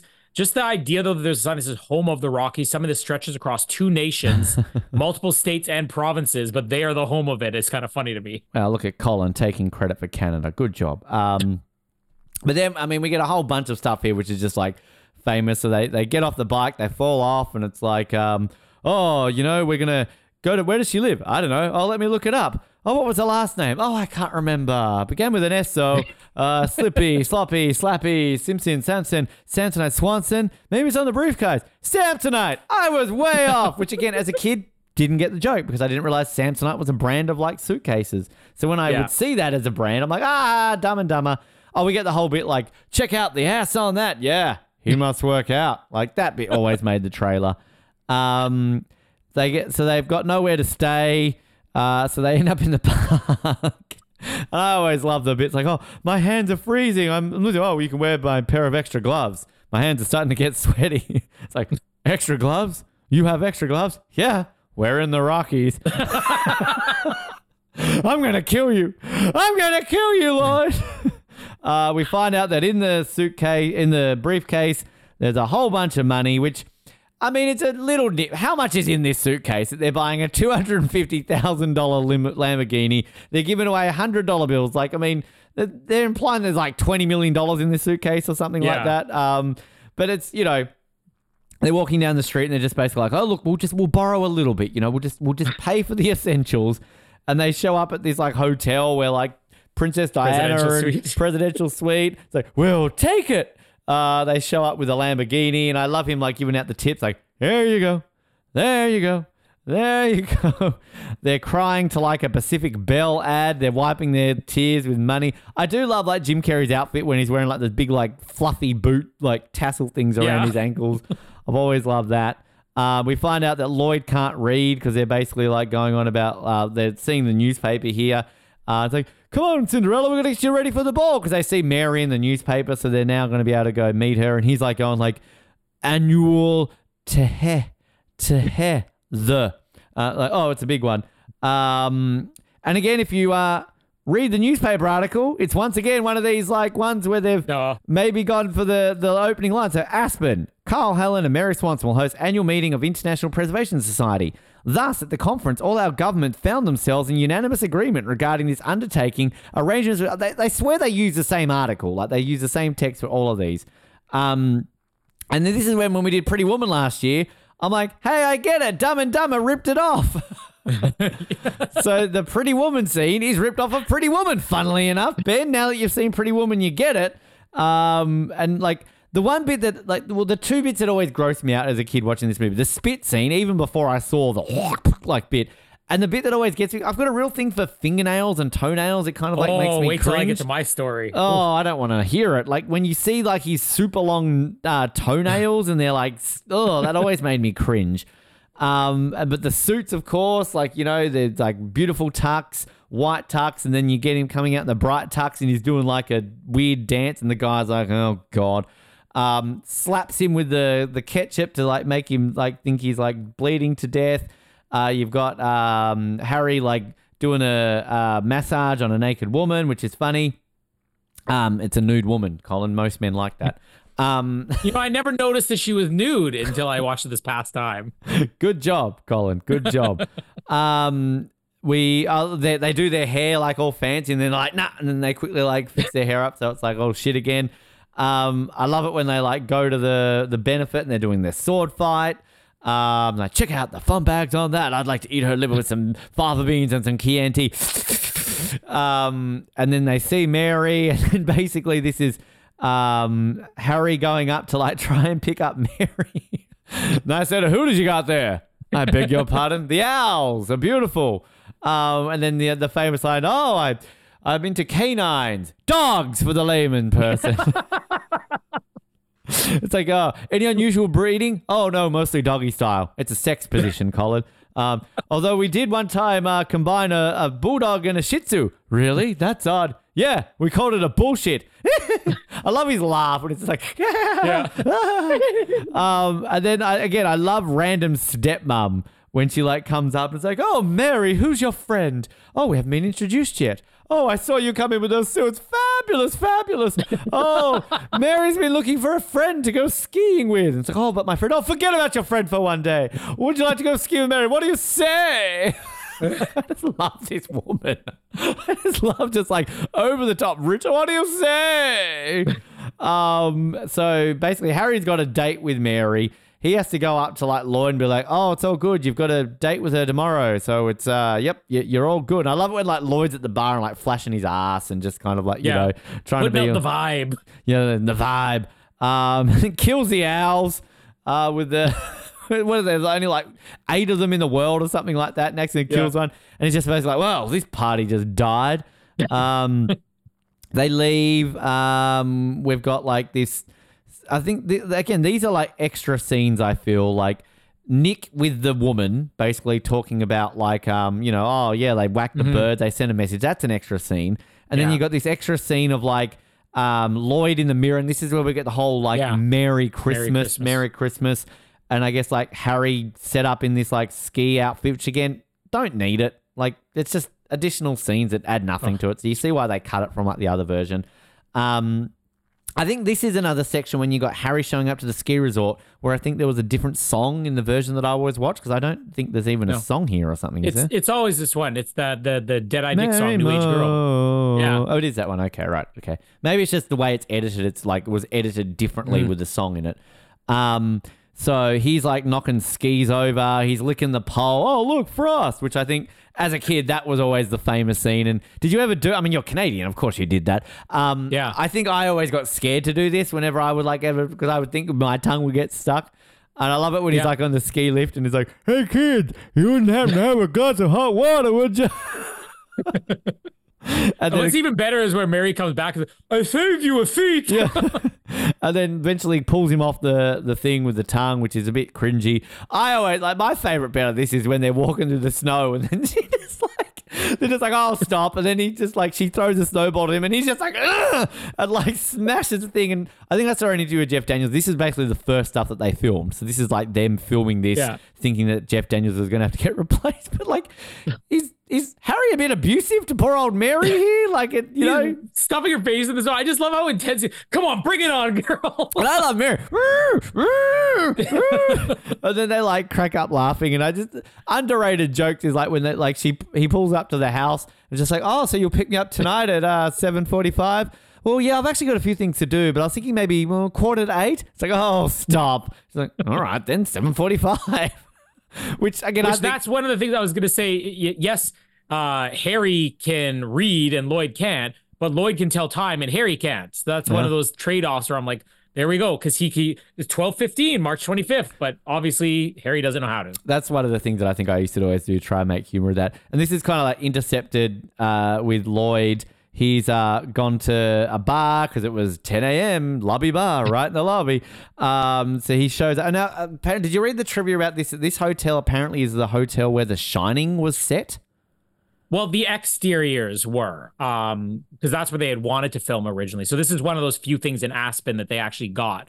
But I don't know if it's not where The Shining was set, but this is like what inspired The Shining, like where Stephen King wrote it or something. Which there was a weird trivia bit, which again was random, but apparently like Jim Carrey insisted in staying in the like Yeah. famous room where like obviously I've never seen The Shining. You'd know what I'm talking about. You've seen good movies, I haven't.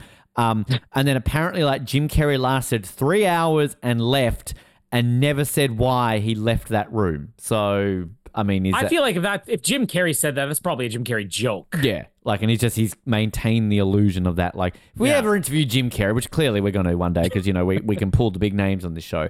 That to me is like one of those random ones where it's like, like that, that is a fun segment, really, to do. I think that we should like if we get somewhat decent people on this show who have IMDb trivia.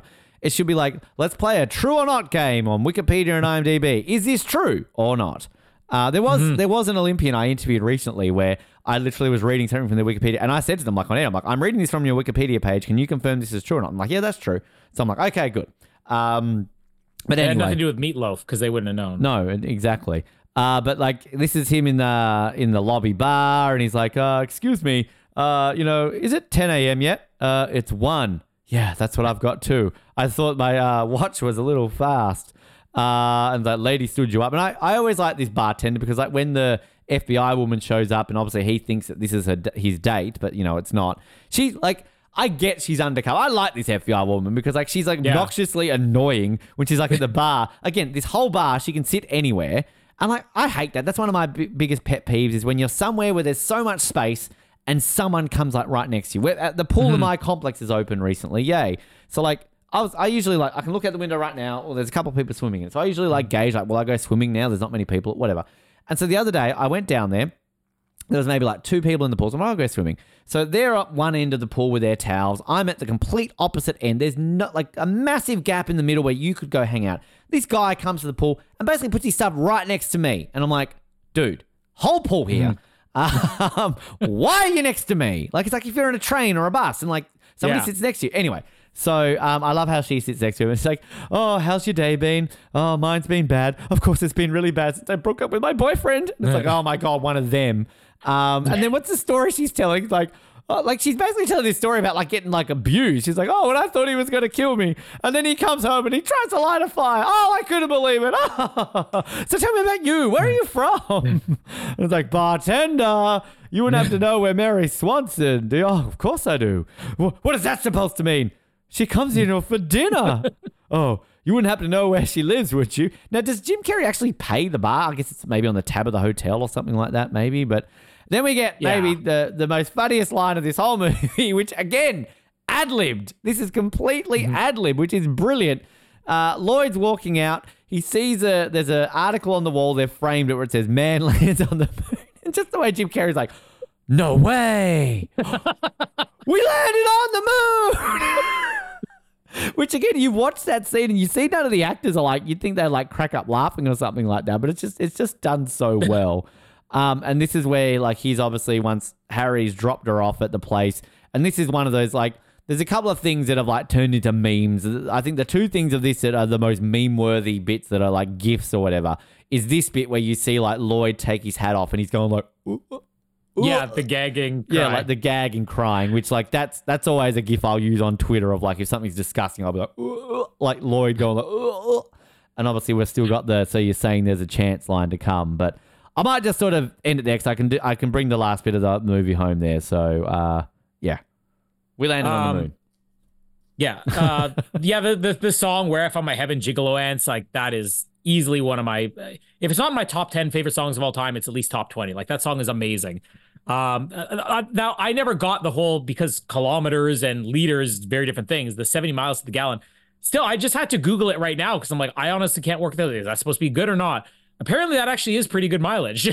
so maybe he's not that dumb for trading it up. Uh, In the you know, at least. the value of the two things. I mean, how much longer it took them to get there, I guess, is the other question because they're going about 25 riding this thing. Uh, Yeah, the uh all the stuff when they arrive in Aspen is great. Like the the take a look at the butt on that. yeah, he must work out. Uh the uh swimmy swammy slappy stuff, amazing. Uh when they're um in the hotel watching the, the ad or whatever, uh like the the telephone company ad.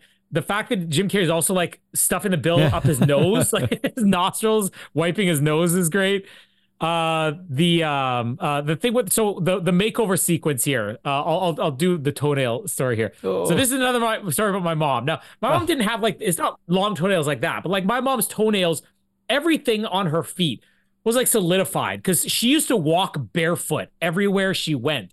Like when we lived in not not in winnipeg like we lived in lasalle it was gravel roads and i'm not talking like thin gravel i'm talking like large rock gravel she'd pick us up from school by walking barefoot uh, not to mention the fact she, she- her toenails were just like I, I don't even know how to describe them. It was just solid. you, know? Oh. You couldn't clip them. And I remember around not long after this movie came out, one time she asked my sister to try to file her toenail, and it was exactly like the scene in Dumb and Dumber because I remember bursting out laughing and always referencing this whenever my mom would be barefoot or something like that. My sister actually had like a grip on my mom's foot and was filing, gritting her teeth, trying to file the mom's toenails. Uh, so yeah, that was my mom. Uh, I love when they take like the the grinder. you see the sparks flying, Yeah. and Jim Carrey's eyes are rolling in the back of his. um, yeah, this makeover see the Pretty Woman sequence is great. The Jeff Daniels massage. This is one of the things that I always use. It- the rare times Jamie asks me to give her a massage, I, I've told this on here before. I, I've probably told you at least on some show. That thing about how my fingers automatically lock, which I'm showing you right now yeah, yeah, I don't, I which don't wanna- makes it yeah. it makes it impossible for me to give a smooth massage because you have to put like all of your strength into getting your fingers to move. How he gets all the excuse of not touching his wife. It's it it, it works it's two ways. I kill two birds with one stone. Uh, but but the rare times where Jamie will ask me to do this, I will go full on Jeff Daniels and do the headbutt massage. Partly because it's easier than using my hands. Um, yeah, when when they come in and uh, they're wearing those ridiculous tuxedos, which those got to be two of the most iconic uh, uh, outfits in movie history. Now I know I, that- let's see who owns those. I well, so um, thou how who shall not be named. She used to have. Uh, she said like friends at her church or something like that. They were obsessed with Jim Carrey in this movie, and she showed me like photos. They had some like fancy dressing, and they found these suits, and they like went dressed as Harry. Can you and I do that one time? Like I just- was gonna say if if next time you get married, and uh, second time the charm there. honeymoon hotel. Exactly. Yeah. Hopefully I can be there for this one, and we could do that. We could have everybody wearing Jim Carrey and Jeff Daniels tuxes, Yeah. top hats and all. Because I remember, I, I mean, I I'm not a suit guy at all, right? Uh, I'm definitely not a tux guy, and I always said that it wasn't like the Dumb and Dumber suit, but just the idea of the top hat and the cane. I love from Dumb and Dumber so much that when my brother was getting married, he said, "All right, you can wear a top hat and a cane." But only for an informal picture. Now I never was able to line up. He's like, go to a costume shop. He's like, you got to get it yourself. Because I basically said, fine, I'll wear a tux as long as I have a top hat and cane. I never was able to find one. I tried to do it again for my own wedding. It- short on time to actually Sure, get it. So Google next that. wedding I'm in, I'm gonna get it. Dumb and Dumber top hat and cane? suit. Uh, oh yeah, like oh, somebody's they're definitely easy. selling. You can you can buy them. Yeah, they're straight away. Lots. Um, yeah, some of those things are iconic. But I just love when they're walking into even just the thing where he, he knocks the hat off his head and then he takes the cane to his leg. The Yeah. like ah. uh, there's also a line here. Talk about things we do, didn't get till even this most recent time when they go up to the bar. They said, "Let's go get a bowl of something." Uh, it's obviously it's some type of phrase for "let's get a drink." But I always thought they were getting a bowl. oh, They're gonna get a bowl like clam chowder, chili. What are they hoping to order at the bar? There's a bowl. I don't know, and I always like love the um the this is a five hundred dollar plate, you know, dinner. It's like, Oh, oh, yeah. put us down for two in case you want second. in case you want seconds, and then he does the Binaca spray in the face. Yeah. Random one here too is I just I just I typed in Dumb and Dumber like suits and it takes you like merchandise. Somebody's made a Dumb and Dumber action figure of Petey where you can remove the Oh. head. Petey action figure. Oh, I want it. Uh, I, speaking of toys, uh, these toy owls are amazing. Oh yeah. Because even before, I know they're they're not going to have like an actual owl get shot, but even when they just take the the cover off and you see the owls for the first time, they obviously didn't even have in their budget to get real owls because you see two very clearly, if you even want to call that animatronic owls that do like the most robotic head turn back and forth. It's like a toy that you could buy in the store. Yeah. Um, th- there's also uh, one of my other uh, favorite lines in this is where uh, they first see Mary for the first time. And Lloyd saying uh, about her is like, you know, she's the type of girl who gives me that old fashioned romantic feeling where I do anything to bone her. Yeah. And then Harry's like, that's a special feeling. and he also has a line here, which I don't even, he refers to his rapist wit. Yeah, yeah. A lot of rape. third rape joke in this A movie. lot of rape in this movie, isn't there? Yeah, I just love Jim Carrey also saying, I'm going to hang by the bar, put out the vibe. there's- You know, all the little posts he There's a wall. There's a wall. Uh, wall art poster you can get, which it says "Hang by the bar, put out the bar." Put out the vibe. That's We my. really that- got to get some of these. that's my line from now on. I'm gonna hang by the bar, put out the vibe. I, I love you also mentioned the whole canine dogs. Put a name yeah. Um, this is a Lauren. This is definitely a Lauren Holly like underrated scene though. She like plays this. oh well. yeah, she's great. Uh, like and, and again, again, it's it's some of it's just the reactions, and some of it is like her her back and forth or whatever with them. Um, so yeah, the the deleted scene here where they they get the uh the date that they're setting up for. This is I understand the reason for it, but it's another reason why it's actually funnier if you don't have it. You have the Merry Christmas line. The rest of the scene is all about, oh, do I go out looking like this? Well, it makes your package look really small. Well, I can't wear this then. I'm going to have to put something on over the top. So then when you actually do see him walk in, now when I was watching this deleted scene, I'm like, wait, but that is what he's wearing. Yeah. But then, of course, when he walks in, you see that he put a pair of shorts on over top of it, which barely camouflage anything. It, now, if you were ever smart enough to catch that he was wearing a random pair of shorts over his unitard, that plays as being funny because why is he wearing a pair of shorts over his unitard? But now you have to have a five minute long scene to explain hmm. why he has that. You have no humor anymore, so it, it works so much better without. Plus, again, it's even more of like back and forth talking about his his penis size. like Yeah. it's the long scene, like very long extended But his scene. penis isn't. Yeah. well, it's Jeff Daniels. Oh, Jeff Daniels got a big dong. Come on.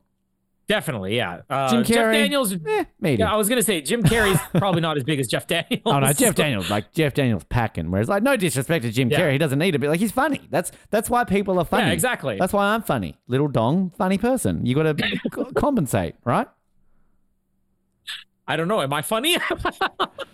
I mean, sometimes I definitely don't have the big dog. You, you you sometimes can be a comedian. You're not on my level, but you're getting there. So. Noah, on the other hand, just nothing. Somewhere between Noah and Rocky. That's where I'm at. I'm aspiring to hit Rocky status. Rocky's not funny. Um. Uh. What What else do we have here? Oh yeah. So the song during the montage here. Uh. This is a. I actually saw this guy in concert as well. Pete Droge. Uh. This is that song. Uh. That plays when uh, Harry and Mary are doing their thing. if you don't love me, I'll kill myself. Which also I think is the last song that plays in the end credits. Uh, so speaking of Neil Young, uh, Neil Young, very famous from Winnipeg, had Oh, ever since from he Winnipeg. became Good for him. yeah, well, ever since he No became so famous. Well, this is the weird. Uh, this goes along with that. He became famous in the late '60s, late '90s. Neil Young comes to Winnipeg for the first time officially. I think that he did like a club gig here that was unannounced, like he's in the from 80s there, but he never was, came there. He never played Winnipeg since he became famous. Oh, so he, He left played and Toronto, Vancouver. Right, okay. Yeah, exactly. But like, he, even when he would go on tour, he would not play Winnipeg. And like, why? Neil Young is probably the most famous, you know, music artist to ever come out of Winnipeg. Uh, when he came to Winnipeg the first time, I don't know, this was probably like 96, 97. My mom Oh, basically God, said, if Neil, if Neil, if Neil Said Young is coming, ex-boyfriend Neil Young. uh, but she's like, if Neil Young is coming, Oh. you guys are coming to see this. There are only two times where she ever dragged us to a concert. The first time was Bob Dylan, who was like her all-time favorite singer, um, which I fell asleep in that concert. But Neil Young, I'm like, okay, Neil Young. did you see some Bob stuff. Dylan? Did you? Yeah, I mean, I've got no memories of it. Yeah, it was Bob Dylan. I was a young child. My Thinking mom about him loved makes me fall asleep. exactly. Uh, but uh, with Neil Young, I'm like, oh, that's kind of cool. I'll go see Neil Young. Uh, but Pete Droge, the guy who did this "If You Don't Love Me, I'll Kill Myself" song, uh, was one of the opening acts for Neil Young. So I was able to see him, and that was the song he closed with at that concert. But my mom was so excited about Neil Young that she actually, basically, she sent us to do it. You guys are gonna go line up all morning for tickets to Neil Young, and you're gonna get you know tickets. I think I, I don't know if we had a cell phone or something, but basically we got two tickets for her and her boyfriend in the seventh row on the floor, and we got three tickets for ourselves was like in the 13th row. So we were pretty up close for Neil Young, but more importantly, we are pretty up close for Pete Droge and the Sinners. Uh, sorry, I'm just I was reading about Neil Young because I, I typed in famous people from Winnipeg and he didn't come up. But then I'm seeing Well, because he was, I don't think he was born here. he was, born in raised here. Toronto, but his parents married in Winnipeg and then moved to Toronto shortly after. Apparently, Yeah. Neil Young's married to Daryl Hannah. Did we know this? Yeah. Yeah. I, I knew I knew that before, but I rewatched the Kill Bill movies recently and I'm Hmm. like, wasn't she married to somebody famous? Doesn't look like it's Neil Young of all people. Can I just point out when I type in people from Winnipeg, like you got, you know, Nia Vardalos, Anna Paquin, uh, Chris Jericho. You have Len Cariou. Uh, do you know who that is? Blue No. Bloods. Len, he plays, the, he's the grandpa in Blue Bloods. Uh, no, he's from Winnipeg. I'm going to watch that differently now. Yeah, he's from Winnipeg. uh, Wendy Crewson falls into the same category as Neil Young, where it's like she, I don't think she was born here, but she was raised here, went to high school here, and everything. Um, oh, Jamie just me- messaged me something about. Uh, He's so oh, excited. no, this is a, Jamie just. Oh, I thought she was me. responding to something we heard, but no, the kids aren't eating right now. Of course, um, Colin's going to kids put are being nightmares. What a surprise! Gonna put it on the children get hurt. Ah, they're, they're dying because they're not eating food. Yeah, uh, Um, yeah. And we were saying Daryl No, Hannah. No, no, no, Sorry, I didn't know if you'd finished it. I'm just reading famous people from from Winnipeg. Um, just it's a big article. So, um, My uncle's on there somewhere. Uh, Tom Cochrane, probably not because I think he's actually from Lynn Lake, Manitoba. Uh, and Jamie made a Walmart order, by the way. If anybody wants to know why I'm being distracted. yes, yes, finally. Oh, I've been sitting here for Getting some vitamin C for the kids from Walmart. Okay, Jamie. I Thank hope you, they Jamie. the vitamins. Oh, I'm gonna sleep better tonight. Phew. Oh, Um, so glad. But yeah, like the, the thing about sticking the tongue to the pole. So again, I do have a story about this because we're Canadian. We do it here. I don't know. I was maybe six or seven, and I had a friend who basically said, "Hey, you should stick your tongue to the pole." Now he must not have known what it did either, he just heard about it. So we both did it, and it wasn't like it wasn't like where you couldn't get it off. It was like it was hard to come off. Now we definitely had some blood on our tongue afterwards, but we were able to get it off on our own, right? Uh, but uh, this is something that uh, Casper, I don't know, he he saw like snow or frost on a pole when I was walking home from school a couple months ago, and he says, "Frost, I want to lick," and I'm like, "No, you never lick poles in the winter. Never lick anything in the winter." And with him, That's Jamie says. sorry, sorry, sorry. She went to Oh, Walmart. the- Celebrate good old rapist wit of Ben Waterworth there. with consent. Colin, get your mind out of the gutter. but uh, you have to it's very hard to communicate something to a kid who's autistic um, and they don't always show the same reactions that's natural. So literally every single day i walk him home from school every time we walk past that same post he goes never lick. And i'm worried because i'm like sometimes he's laughing like uh, like a, a, a- an autistic person may laugh when they're upset they may cry when they're happy like you don't know like is he laughing because he's taking this seriously or do i need to drill this in more never lick it casper or does he just think it's funny to never lick something uh, he's got ben's sense of humor apparently uh, but yes never lick He's that's fa- the important part of the story here son. uh, I, I love those kids' reaction to who sit down. Yeah. you went up in a couple. The way they look at each other, like, is this guy? um, yeah, the, Jeff Daniels' expression where he's like getting so intense, and even Lauren Holly where she's getting upset, and, like throwing the snow on him and everything is great. Um, I love that you mentioned too the uh the you know oh let's uh say quarter to eight or whatever. All right, seven forty five then. Um, now this is the other one of great acting moments from Jim Carrey because again he's doing something that's silly with the whole gagging thing, but those are real tears in his eyes, and you actually do feel terrible for the guy. Uh, you also have to remind yourself he doesn't know this woman outside of five words he said to her, right? Uh, But that's so the joke, though. This is this is one of those rare movies. Like we've talked about so many times. Like like I mean, I love Titanic, but they've known each other for five minutes, right? Like how many of these? yeah, exactly. like yeah. Casino Royale, they've fallen in love. But like, this is a movie where they play that as the joke that he doesn't know her. So this is why it's kind of silly. Oh, also the the line that uh, when she's saying, "Oh, I've just had some family problems. I wouldn't want to bore you," and Jeff Daniels, thanks. Yeah. Again, this past week, I used that before even watching this movie. You know, Jamie was saying, "Is like." Oh, you know, I, I I won't go into all the details. I don't want to bore you. I'm like, thanks. Anytime I hear somebody say, I don't want to bore you, or something along those lines, it's always like, thanks. I know. I try to talk to Um, Colin about my feelings all the time before we record, and he's just like, "So you want to get started?" Yeah, exactly. I don't want to bore you. Thanks. Um, the uh, um, the thing, the, the other one here where uh, the FBI agent is at the bar or whatever, and she's uh talking about, oh, and you know what he did, and Jim Carrey goes, no, and I don't, care. care. Again, I use that all the time talking to Jamie. She's like, oh, and you want to hear something really funny? No, I don't care. Um, this bartender guy, this is another Farrelly Brothers guy. I, He got a pretty prominent role. He was the same thing with the serial killer scene in something about Mary. He was the cop who's like bashing Ben Stiller's face into the table. okay. Uh, who yeah. picks him up, th- thinks he's the serial killer in the next movie. Uh, he's hilarious too in this movie. I I, I love uh, where he's like, oh, uh, she's running a little bit late, just a couple of hours or whatever.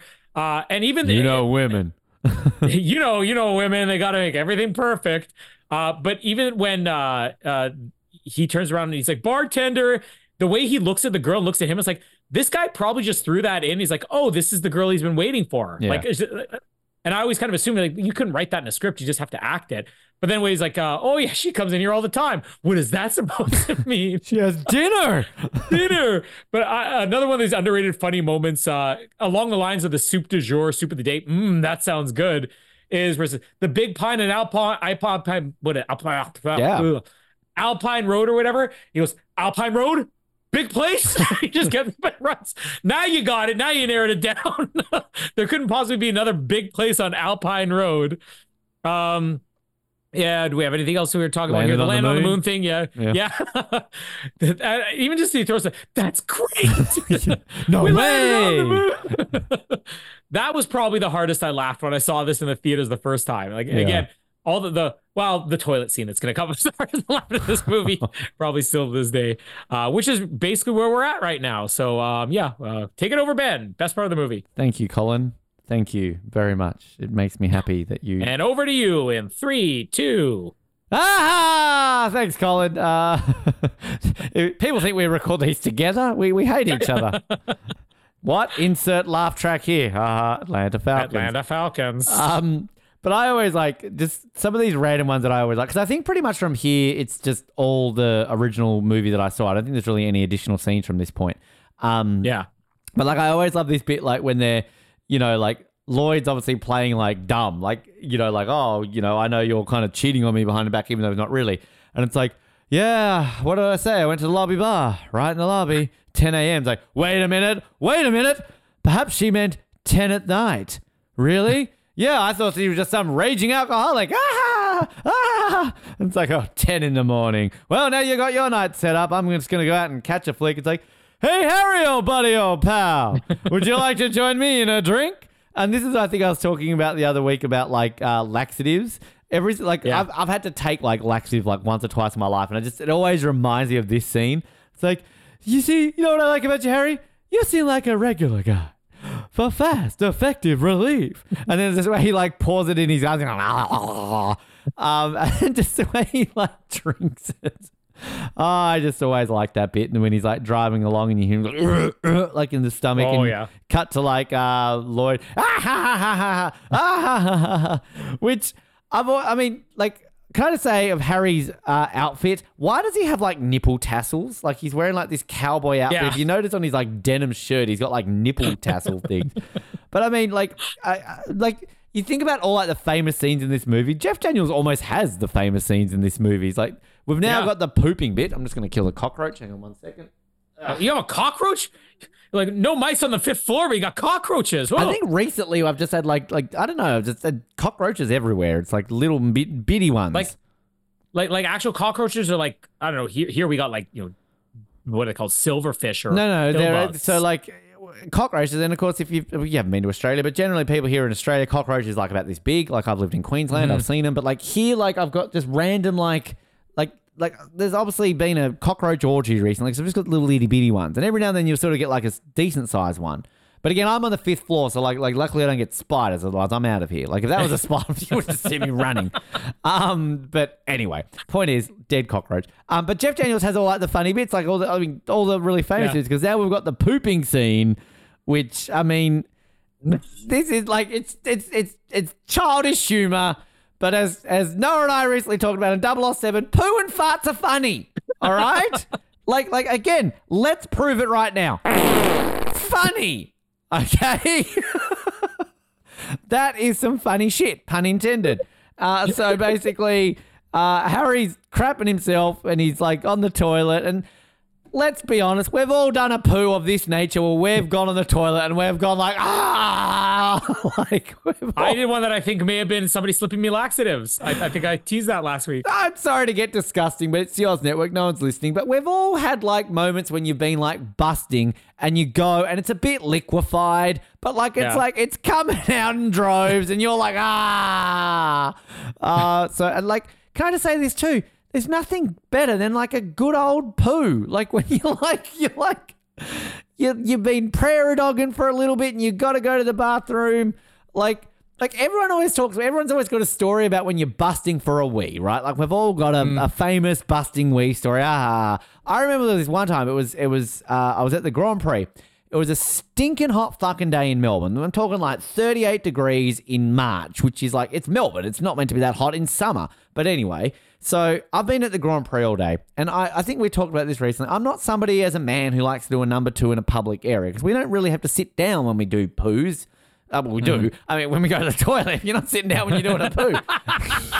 you're Ben does it all standing on his head. stand on my head. Um, so anyway, I avoid doing number twos in public bathrooms. I was like, got to a point like, okay, I really need to go to the bathroom. So they've got like porta potty things that it's a Grand Prix. So you go to line up for one because it's a stinking hot day. One's out of order, so you go to line up for another. And then basically it's so hot, there's like no air conditioning. It stinks. They haven't cleaned these toilets in like eight hours. Uh, and it's men's toilets. Again, I know you said women's toilets are disgusting, but men are still gross. Uh, Humans are gross. So I'm like, I'm not lining up for this toilet. It's going to be like, so I'm like, okay. So then after this, I'm meeting my friend at a football game at the MCG where there's like going to be like 90,000 people and it's like 20 minutes to get from the track to the MCG. There's 100,000 people. So you're waiting for it. I am busting for a shit beyond belief at that point. So like I've run to the MCG and my friend's like, why aren't you here? I'm like, I, I will tell you in a minute. I've gone and used the public. Let it go. I'm basically like Harry here, like, ah, like best poo of my life. But I'd like a wee where, like, as a man, we can kind of maybe sneak into an alley and like take like I'm not gonna be like homeless John, like shitting on the sh- shitting on the street. Anyway, point is, this shit scene is great. Um, and then we get Ben Waterworth shares his poo stories. Um, and then of course we get the famous like, oh. I hope you're not using the toilet. It's broken. And they diddling, diddling, diddling, diddling. it's like, huh? It's like, yeah, the toilet doesn't flush. Oh, I was just shaving. and I love Lauren Holly. Okay. Uh, like, yeah, I thought it would save time. Uh, actually, I will lie. There is a bit of an extended bit here with extended of him with the toilet, which again, I just like the original. I like the original bit where you just see him like picking up at one point. Um, but uh, it's just it's just hilarious. There is a T-shirt you can buy of him on the toilet going like, Ugh. um. Lloyd, meanwhile, shows up and he's basically like, "Hey, I've got your briefcase." Which again, I've got a question, uh, dear old Mary here about coming back to random guy's hotel room. He's just basically like, "Yeah, I've got your briefcase. You left it behind, you big goof." Like, oh, it's just back at my hotel room if you want to come and get it. Um, Well, her husband has been held, and the ransom money's not has turned up anywhere. So I think she would go anywhere at this point. Yeah, but like, I mean, creepy man met once. I love it when she's just, he basically is like, hey, remember me? And she's like, "Uh, not really. And he's like, Providence. I drove you to the airport last week. Like, she's so just cute and naive because, like, I mean, let's be honest. I'm sure you've caught an Uber or a taxi in your life. You've never caught a limo, you poor bum. But like, it's like I'm sure, like, if next week an Uber driver you'd like got like a month ago was basically like, "Hey," and you're like, "Hi," and you're like, "Remember me? I drove you to the to the Walmart." I'm like, "Oh, sure." Um, you got to be a bit freaked out, I think. Um, But she remembers his name. True. You remember my name. anyway, so I, lo- I love like them running up the stairs and him like tripping her down. Like I'll race you to the top, and then we get the the whole briefcase thing, and then we get the whole like him practicing the "I'm in love with you" line, and then we get the "Hey, so what about a guy like you and a girl like me?" Oh, I forgot the schoolboy line, but of course like he's practicing the. I want to. I feel like a schoolboy who makes, wants to make sweet, sweet love to you, and she comes out of the bathroom, and he's just basically like, "Mary." I desperately want to make love to a schoolboy. She's like, I I should go. Like, wait, wait, wait, wait, wait. No, that came out wrong. I've had this is That's very, one of those reactions where I'm like, how brilliant is Lauren Holly? deja vu for Ben Waterworth here. Um, what are the? I like you. I like you a lot. Uh, like, what do you think the chances of a guy like you and a girl like me? Oh, sorry. No, that's what he says. He says a guy like you and a oh, girl does like he actually me. say that? Oh, okay. Yeah, Never noticed you never that. caught that? No. Uh, getting together. It's like, well, You not really are dumb and dumber. I never, I never got that. Um, Walmart, hey Jamie. Um, so she's basically like, uh, yeah, not good. It's like, wh- what do you mean not good? Are you saying like one out of a hundred? More like one out of a million. And then the, maybe the most meme-worthy part. It's literally on Wikipedia. This part is now a meme. So you're saying there's a chance? All right, yeah. Which I used to always love that bit as a kid. Um, I read you. I read you. Uh, Nicholas shows up. Remember him, the antagonist of this of this film, um, and he holds them hostage. Uh, I love Jim Carrey. Hey, we've got enough towels. Thanks. Uh, yeah. We have plenty of towels. Thanks. um, meanwhile, Jeff Daniels is back in the hotel, and you've got uh, FBI agents like, "Hey, Harry, you never called." Um, and then uh, this is where we get the whole IOUs bit. It's like, uh, you got some money of mine. Well, uh, about that money. Uh, these are almost as good as money. These are IOUs. And again, as a kid, I thought this was genuine currency. Like, that's me as dumb old naive. I thought these were a thing. Um, but I, pro- props the guy who plays Nick here. Like, he's pretty good. Like, what is this? You're Yeah. a dead man. You're a dead man. um, and then so uh, Harry comes in. I love him just going to like, we need to have a serious talk here. Um, they're all um, tied up to the bed. He's all on the phone. Nicholas is on the phone. I need a one way flight to Amsterdam, leaving as soon as possible. I love it here when they're like fighting. And it's like, you're a backstabber. Oh, well, you know, you did this. like, oh, I know what you did with Fraida Felcher, Mr. French Tickler. and he's like, oh, oh. And then he's like, all right. Can, and, can I, no, Can uh, I ask a question about no. All right, so now we have the director's cut where he shows the reaction where I guess you're led to believe that even when they were in the hot tub, he he already knew that it was Lloyd, but he was Hmm. just playing along.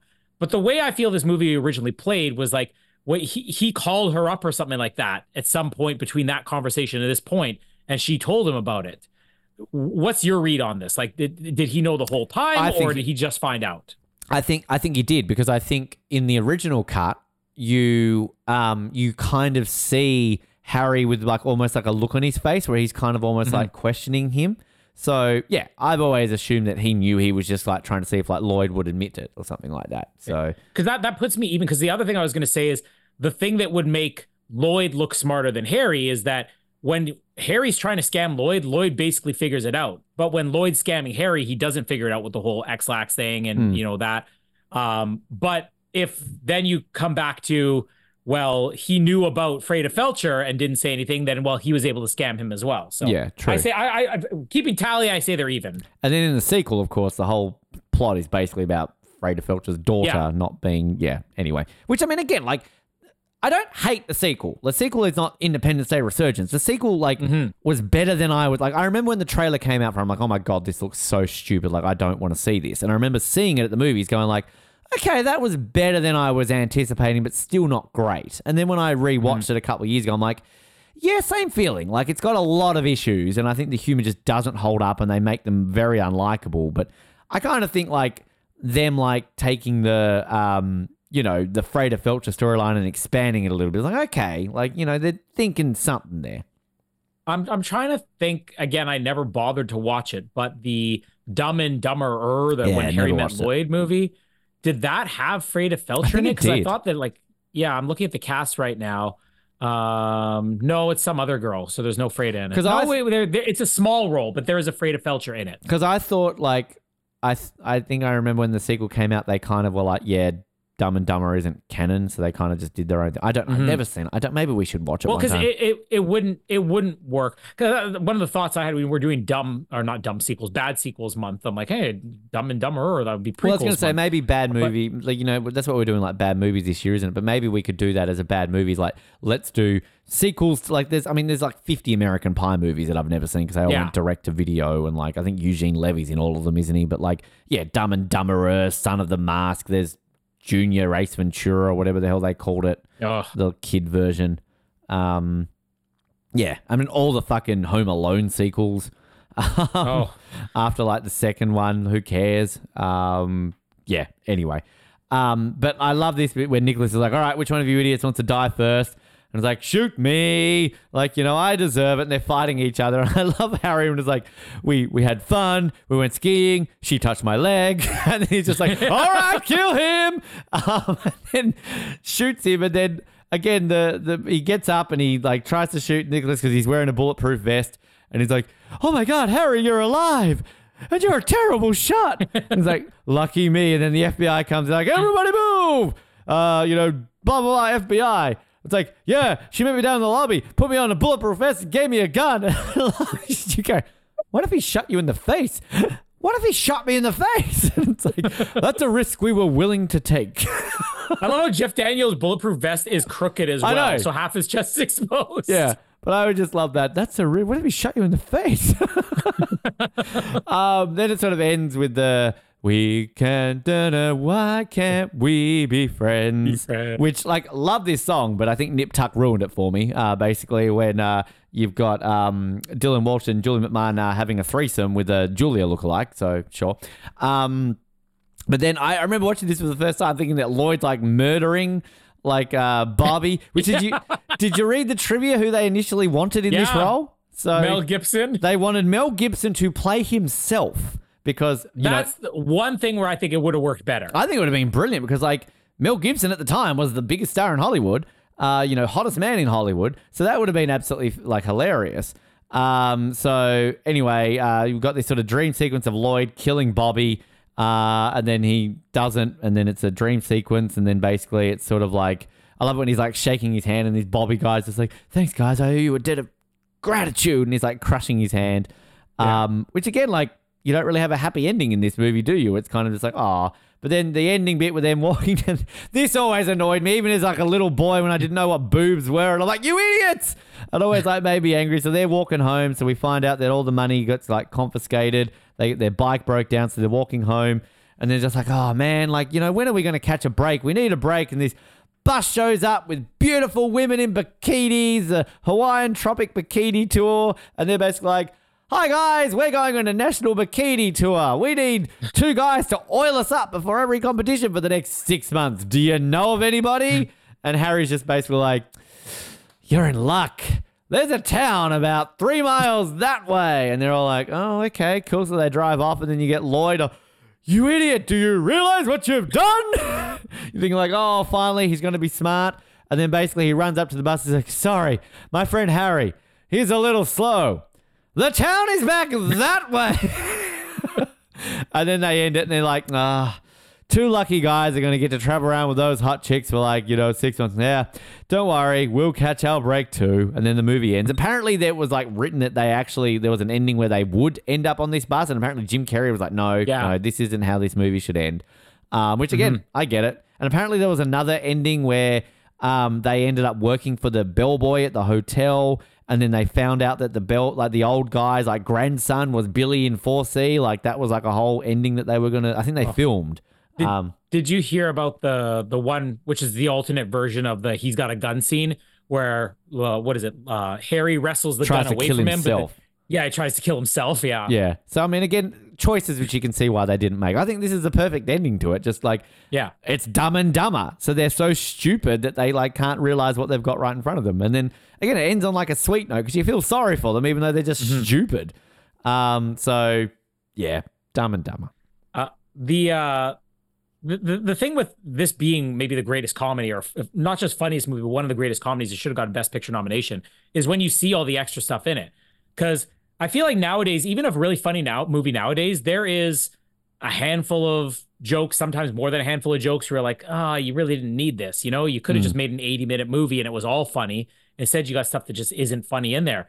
There isn't one joke in the real version of this movie that isn't laugh out loud funny. Mm. But all these extra bits, which is like, this is the best stuff you had, you've still felt it's fit to put it back in the movie. Even it's not just because we know the original version. This stuff just doesn't work. Yeah, great. So like even those alternate versions, I think Mel Gibson showing up would have been funny because this guy's her husband. Like I think she's taking Jim Carrey and Jeff Daniels after over this guy. You know, yeah. um, not saying this guy is like the world's most hideous man, but he doesn't look like somebody that like He's Lauren Noah Holly's gonna ditch.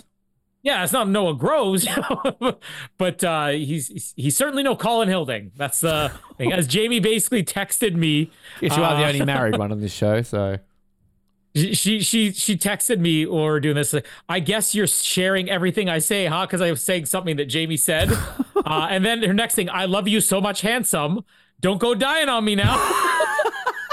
but then she follows up by saying, by the way, speaking of handsome, did you hear Henry Cavill might have been offered a role in the MCU? Oh, I felt up Henry like- Cavill the other day, by the way. Just want to say. Did yes, as well as Brie Larson and Rihanna. So, and- well, for- just on that tangent. So, you're, you're, you go to. I went to Madame Tussauds with our good friend Jimmy, and uh, you know that like. I I went to the one in New York many years ago where Madonna and Britney Spears were there, so you know I'm getting a bit handsy with them. So like Madonna not at this one. Kylie Minogue, I kissed Kylie Minogue. I kissed Dua Lipa, felt up Dua Lipa. I didn't fill them up, don't worry. Um, and oh, I, wait till you see her in Argylle. I kissed I kissed um, uh, Nicole Kidman, but the one that I felt up like I was a bit too like handsy with Henry Cavill. I went behind him, I groped his chest, and I kissed him. See, so I didn't I didn't feel up Rihanna or Kylie or Dua Lipa. Uh, I, I, I'm going to say Argos. I, I'm, I'm, yeah, Dua Lipa is becoming my new Rihanna. I, I quite like Dua Lipa. um, but anyway, and I, I nearly murdered a certain blonde pop singer who I, I'm not mentioning. She's getting enough publicity. Screw her. Ugh. Uh, anyways, we were talking about Dumb Yeah, Dumber sorry. about it. I can't even remember now. Could have felt up Ricky Um, Martin too, but I didn't. Should have.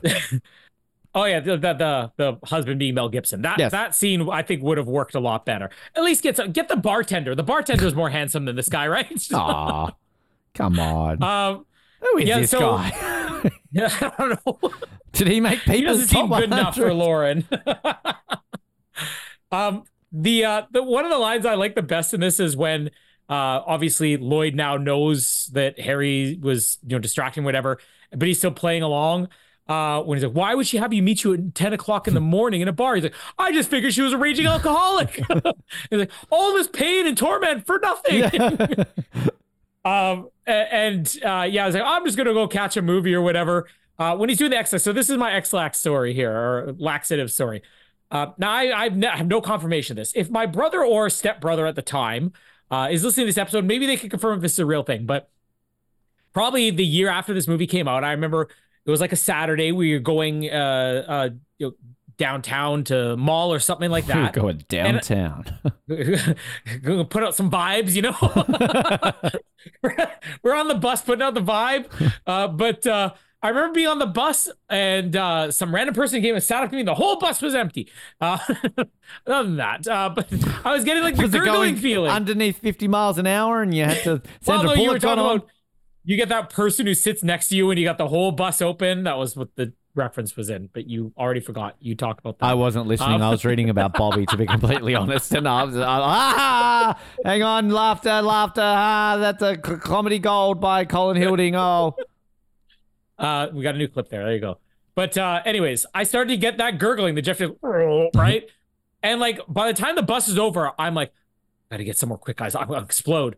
And we basically ran to, you. I don't even remember what the store is. I, I know where it is here in the city, but I don't know what the store was. Someplace I'd never been into before.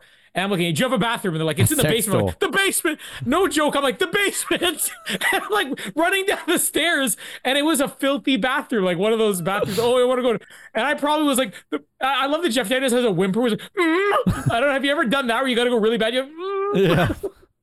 he does that, but it was exactly like this. I sit down, like, Ugh, and then all of a sudden, uh, and play the It's sound a effects here, right? feeling. It's a great Give, feeling. give me one. Hang on, hang on. Where is it? Uh, gluten. Um, but I. Get another one. Oh Jesus! The, the thing that. Give me another. Oh God damn it! Um, One more.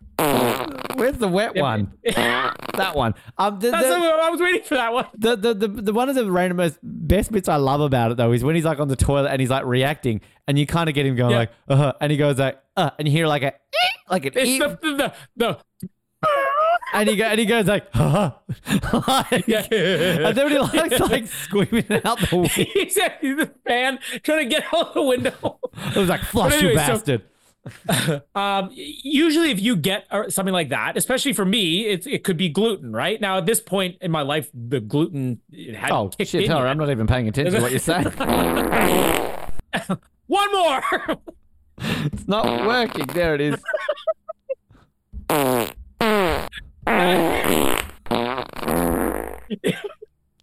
Hit me, man, hit me. Why do I have a soundboard where like six of the things I'm always whenever we get a new clip, I'm like, oh, what do I have to remove? I can't like I've got six different fart effects on this. Do I need six? One of these days, you'll remove my quotes about die another day. One, two, three, four, five, six. if everybody listening right now, both of you listening, are not laughing as hard as we are, you don't deserve to be listening. On, what are we at? Three hours into this?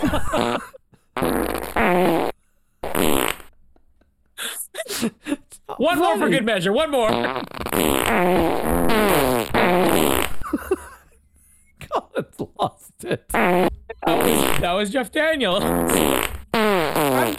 I'm, laughing so hard, I'm wiping drool off my face. Uh, I, um, where's the underrated one that I started playing the other day with Noah that I completely forgot you said? Um, It's beef, Noah. what? It's beef, Noah. He's asking what I was eating. there you go. It's beef, Noah. Followed by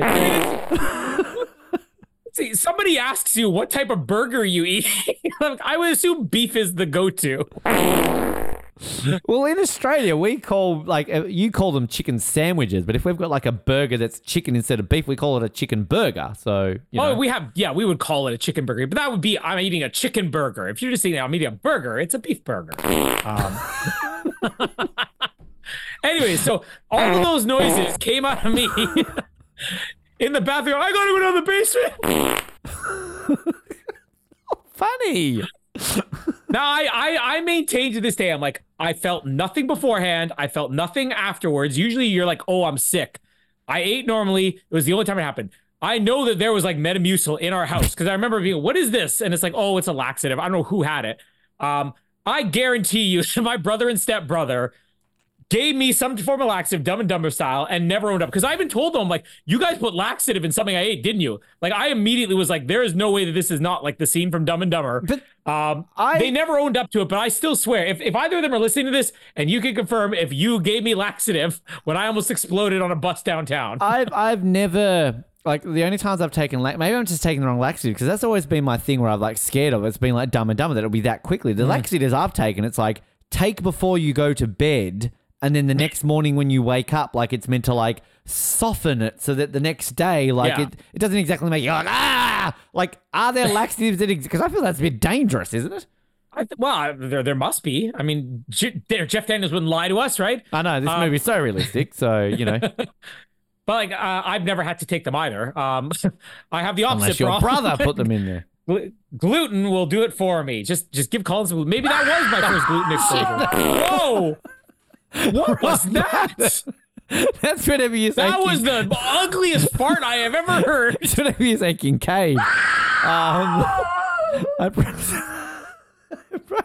forget that's even on there. What else is on here? I don't even know what's on here. No!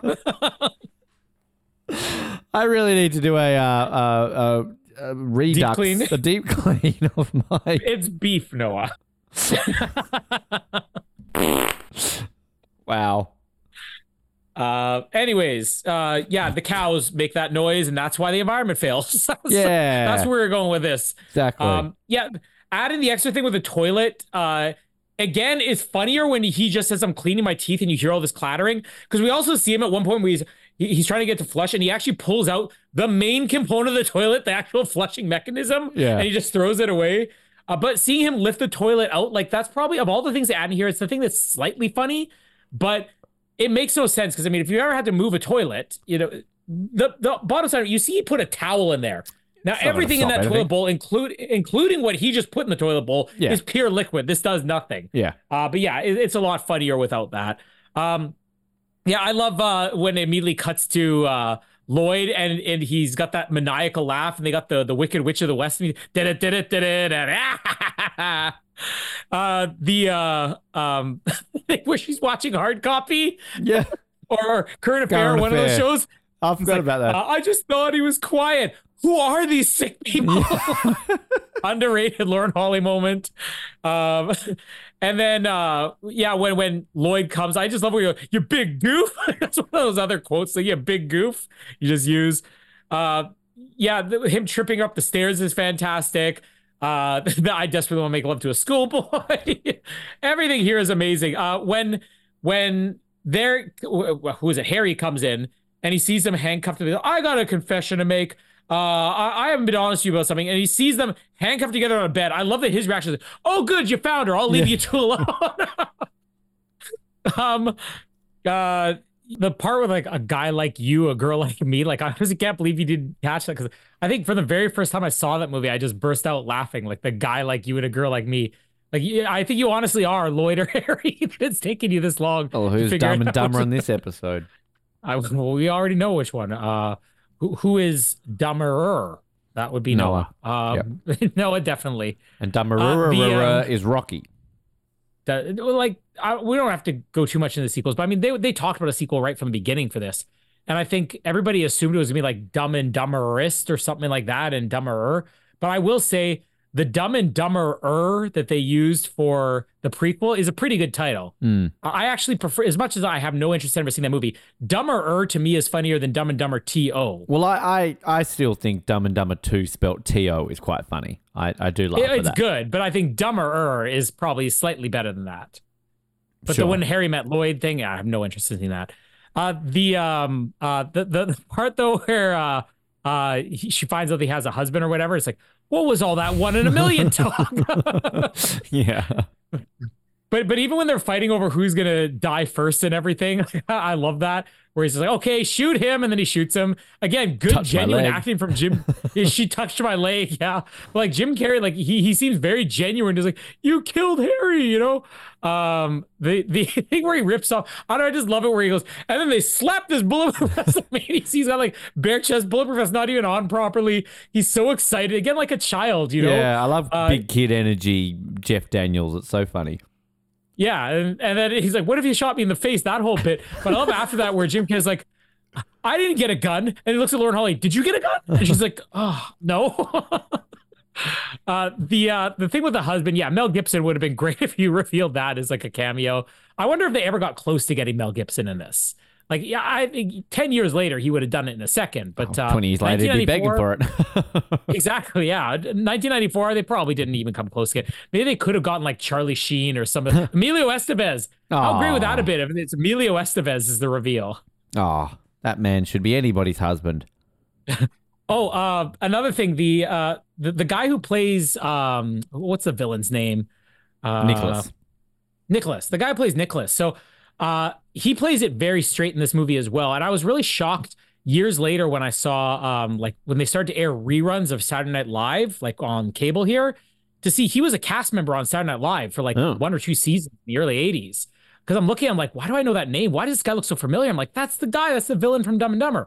So he's obviously funnier than you know, you really get the impression he can be in this movie. But he does have like probably only one really funny moment in this entire movie, which is again, it's a very like underrated funny moment where he's he's got them at gunpoint. He's saying he's gonna kill them, and he's calling, Yeah, I want the whatever plane.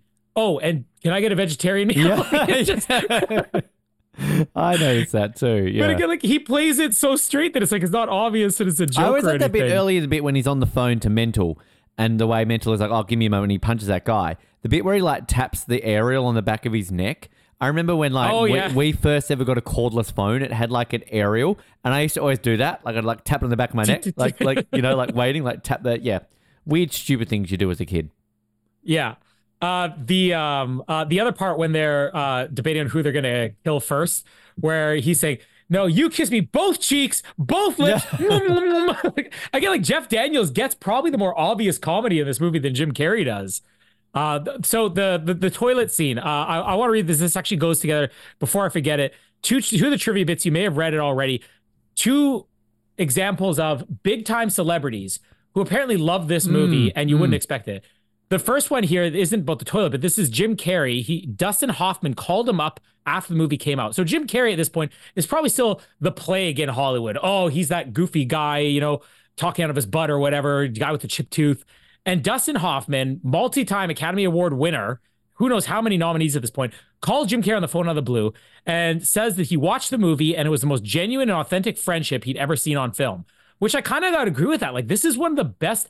Yes, these guys are terrible to each other at times, they're terrible to other people. They're innocent though. Like, you really do get like the innocence, especially in the scene where they want to, you know, who are you going to kill him first, and then the the guilt they feel afterwards, or even just the guilt over the whole, you know, sharing the girl or who's still trying to steal the girl.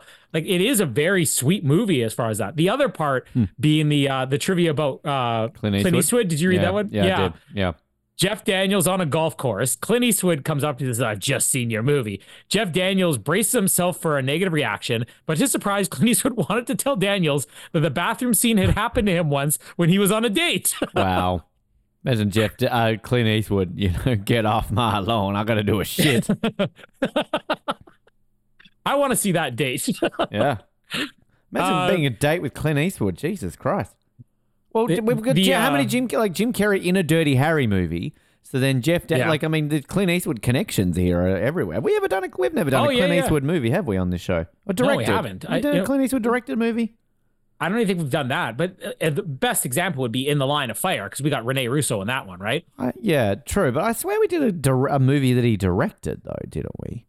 Y- You know, um, this is not even about Clint Eastwood. I was just thinking about. Uh, uh, what Oh, we're? Doing Richard Jewell this year. Maybe that's where I'm thinking. Oh, of. so we are going to do a Clint Eastwood movie. yeah, yeah. Uh, so I, uh, I, I don't know why I'm on this kick right now where I'm watching all of like Harrison Ford's lesser movies, the ones that are like forgotten. So I watched the movie. If you ever saw the movie Random Hearts, where it's like him and Kristin Scott Thomas and their spouses were having an affair but died on an airplane. I don't know if you ever saw that movie. No, It's, it's very forgettable. But but anyway, clearly you've I remember it very well. you've got three 24 actors in that movie, which I got very excited because I forgot this movie existed, let alone they were in it. The movie itself is one of the worst movies I've ever seen in my life. But uh, Dennis Haysbert's in it as a crooked cop. Kate Mara is in it as a teenage daughter of Kristin Scott Thomas.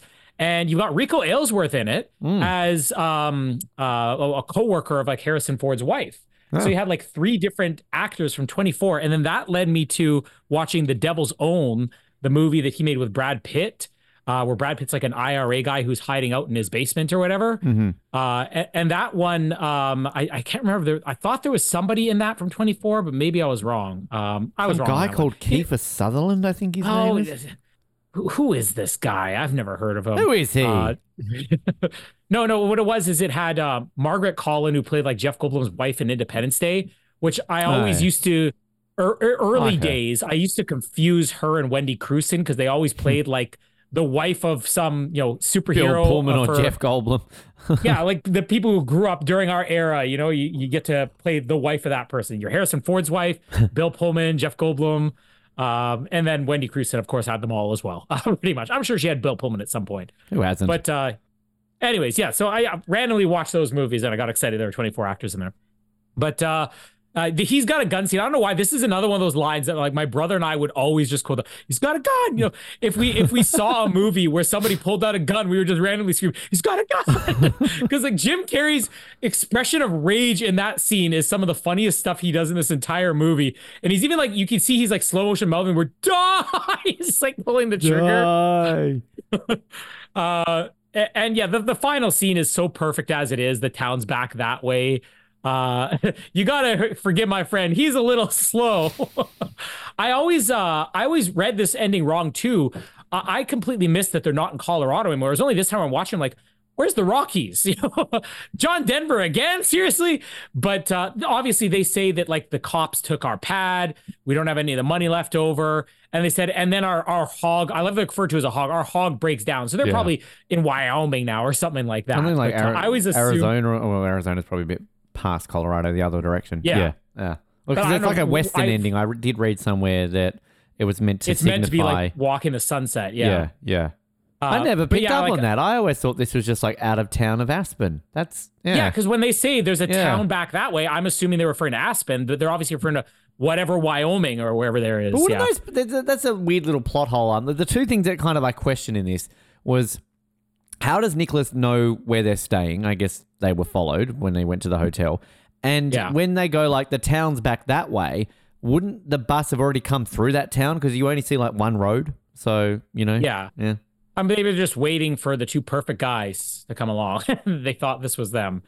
Uh, but um, if, if you and I, yeah, was, if that was you and I in real life, and you prevented that, I'd punch you and I'd leave. I'd I would have been that guy. There's a town back that way. There's a guy named Noah Groves who really could use this job you, right now. you and Noah would be dumbfounded. I'm like, piss off. I'm on board. Sorry, this is not bad. This is me and Noah. yeah, you and Noah. Me, I'm I'm already driving the bus. Uh, I, I think that's pretty much everything. Uh, oh yeah, other than says on the rifle on that briefcase, "Oh, Mr. Samsonite." Yeah. I just want to let you know. Forgot about that bit. Yeah. yeah, uh, and this this is a perfect movie. Like it ends exactly the way it should have ended. Uh, you know, it's the, the, the whole over the top thing with like the gun, very Ace Ventura like as well, where the, the plot, the crime plot of this is so tacked on and in a good way. Like you don't need to hmm. have all this extra development and exposition. Like it's okay that this guy, this kidnapper is. I do question though. The thing that I question is more why is the husband? The husband's obviously being held in Aspen. Like this is minutes later after you know the FBI storms in there. What if you shot him in the face scene? And the husband's there, so they're they're keeping there. But they had all this secrecy as far as the money. You're going to drop the money in Providence. I don't want anybody around. It's going to be a public place. But then they go to Aspen, and like the guy's there, the husband's there the whole time. So Yeah. pretty Why is foolish plot. in, If you think why is she in Providence? Like, I mean, it's Hey, is this a family home? Uh, Maybe Yeah. they live there, but this is their vacation home. Who knows? there's a lot of questions. Two quick things before I get to the closing bits. I didn't realize that Clint Eastwood, now that we've brought him up, uh, never won an Oscar for acting. Did you know that? Really? He's won four was, Oscars. was he at least nominated for Unforgiven? He's been nominated for Unforgiven and Million Dollar Baby, never won, but he's won four Oscars. Uh, he won for Best Director and Best Picture for Unforgiven, and Best Director and Best Picture for Million Dollar Baby. I thought he'd won like plenty of Wow. acting ones. There you go. That's crazy. Kind of like Mel Gibson. He's won an Oscar, well, like a couple Oscars, but never for acting. Yeah, never Um, as an actor. Ben I don't even Affleck. know if Mel Gibson's been nominated. Ben Affleck uh, and Matt Damon are Academy Award winners, but obviously for you know that.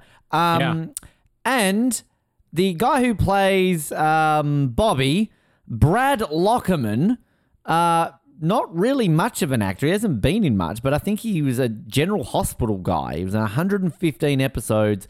General Hospital. He played Shep Casey um, and Casey Rogers. So he played two different people. Uh, and then outside of that, he's best known for one episode of Baywatch. He was in Naked Gun 33 and a third, The Final Insult, Fatal Passion, where he played Doctor. Uh, then he was in Chicago Hope, where he played Doctor Jake. Like he's obviously typecast. And then he went into like video game voices in like Die Hard video game and the Knockout Kings video game. So this But, guy, like, this- ugly and not in many things. But this is kind of what I appreciate about the Farrelly brothers. They they cast ugly people. Um, but really, You and I are- you we and I are- You're telling me there's a chance. Telling me there's a chance.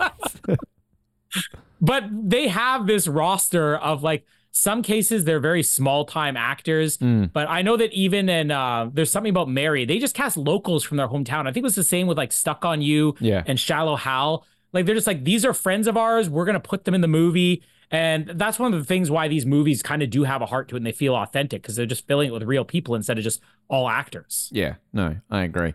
Uh, so this movie was actually pretty well received. I always thought that this was kind of like more like Ace Ventura, I guess, where it wasn't well received, but it actually was. I mean, a lot of people I think were worried that this was going to be like, oh, new dumb comedy in Hollywood, and this is what it's going to be like. But um, 68% on Rotten Tomatoes, 6.1 uh, the site consensus. A relentlessly stupid comedy elevated by its main actors. Jim Carrey goes bonkers and Jeff Daniels carries himself admirably in an against type performance. Roger Ebert gave the film two of four stars and a hit or miss. Comedy praised the performances of Karen Daniels, dubbing the former a true original and writing that the dead parakeet joke made me laugh so loudly I embarrassed myself. I just couldn't stop. Um, Stephen Holden of the New York Times said Carrey was the new Jerry Lewis. Uh, Peter Stack of San Francisco Chronicle called it right, righteous, rib splitting, and gave the film praise for being both crude and slapstick comedy and smart comedy. Although, again, how was Jim Carrey nominated for a Golden Raspberry Award for these three films? Like, honestly, like, Well, e- even looking at like I don't know if you you got to this section because it's not really with the reviews, but this movie ended up on four four or five worst of the year lists in 1994 with one critic, David Stupik from the Milwaukee Journal, ranked it seventh on the best of year. And this is 1994, the year of Pulp Fiction, Forrest Gump, and everything else. so you got one year. smart critic there, but some people uh, really did hate this movie, which I, I would think those opinions have probably changed now. just quickly on the Razzies, we're obviously going to be doing the Oscars, and maybe we'll touch on that. But um, the uh, the Razzies, they they were talking about like all the news that got made in the Razzies was the fact that it was like, oh, the Marvel Cinematic Universe is finally being nominated for like Razzies, and they nominated Shazam: Fury of the Gods. I mean, come on. Yeah. But like, I know they were apparently like when I was reading the odds for like Oscars and Razzies, the big one for the Razzies was that they were doing talking about Tommy Wiseau and Big Shark. Didn't get nominated for a single one, but speaking of Big Shark, Meg 2 The Trench got nominated for Yeah. a bunch. So um, good old Tommy Wiseau missing out on Razzie. Nom- did, did The Room get nominated for Razzies? I don't. Did it? I I think that's one of those movies that nobody really even knew existed until years later. Right. Okay. Well, I mean, there is. They haven't announced the Razzie Redeemer Award, and I mean, I don't think Jim Carrey ever got nominated outside of uh, these. But uh, anyway, um, but yeah, it, I mean, it made year-end lists. It was listed as what 445th on Empire's uh, 500 greatest movies of all time back in 2008. In 2000, Total Film uh, voted Dumb and Dumber the fifth greatest comedy of all time. I don't know what the number one was, but uh, there you go. 1995 MTV Movie Awards. Carrey won Best Comic Performance. And as you said, Carrey and Holly uh, won. They actually won for Best Kiss. Um, and Carrey and Daniels were nominated for Best On Screen Duo. So what else was nominated? I mean, th- this is a year where Pulp Fiction is still nominated. Um, so most best female performance went to Sandra Bullock of Speed. Most desirable female, Sandra Bullock from Speed beat out Cameron Diaz in The Mask. Um, and so best on-screen duo. I mean, Jim Carrey and Jeff Daniels were beaten by Sandra Bullock and Keanu Reeves in Speed. So you know, I mean, pretty. You'd be pretty all happy with the duo, duos of that year. So you Sandra Yeah. Bullock and Keanu Reeves win. Jim Carrey and Jeff Daniels, Tom Cruise and Brad Pitt for Interview with the Vampire, Juliette Lewis and Woody Harrelson for Natural Born Killers, and Samuel L. Jackson and John Travolta for Pulp Fiction. Oh, That's I was about to say if they don't have Samuel L. Jackson, John Travolta, but no, no Tom Hanks and Gary Sinise. That's kind of shocking. well, best comedic performance. I mean, this is what a stacked category. I couldn't choose from all of this. Jim Carrey wins for Dumb and Dumber, beats out Jim Carrey for The Mask, Tim Allen for The Santa Claus, Tom Allen for True Lies, and uh, Tom Arnold, sorry, and Adam Sandler for Billy Madison. Now that's a list. wow. That is a big, big list. And Lauren Holly and Jim Carrey beat out Julie Depley, Delpy and Ethan Hawke in Before Sunrise, Juliette Lewis and Woody Harrelson, Natural Born Killers, Sandra Bullock and Keanu Reeves in Speed, and Jamie Lee Curtis and Arnold Schwarzenegger in True Lies. Wow. Um, and we didn't even talk know, about that. Jim Carrey and Cameron Diaz nominated for Hey Pachuco for the massive best dance sequence, lost to John Travolta and Uma Thurman. Fair enough. Uh, but also Arnold Schwarzenegger and Tia Carrere in True Lies, and uh, a bunch of people for the Brady Bunch movie, which I actually remember liking as Oh. a kid. That that's a great movie. Yeah, it's funny because last week I was saying that I, I remembered the Jim Carrey Cameron Diaz clip where there was revealed the best kiss, but it must have actually been the Lauren Holly Jim Carrey one because I thought the mask isn't even on there. Yeah, I see best song from a movie, nothing from Dumb and Dumber, but Madonna, I'll remember from With Honors. this reminds me of Men in Black, With Honors. Um, With honor. Anyway, um, uh, box office. Uh, so this did quite well. Uh, 127 million dollars. Apparently, only made 294 dollars worldwide international. So um, that was that was just some random person in Australia going for it. Um, so overall for the year, it came in at sixth.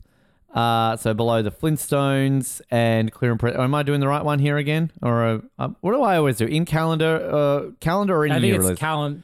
I think it's in year. Oh, we always get this confused, don't we? Yeah. Anyway, um, sure.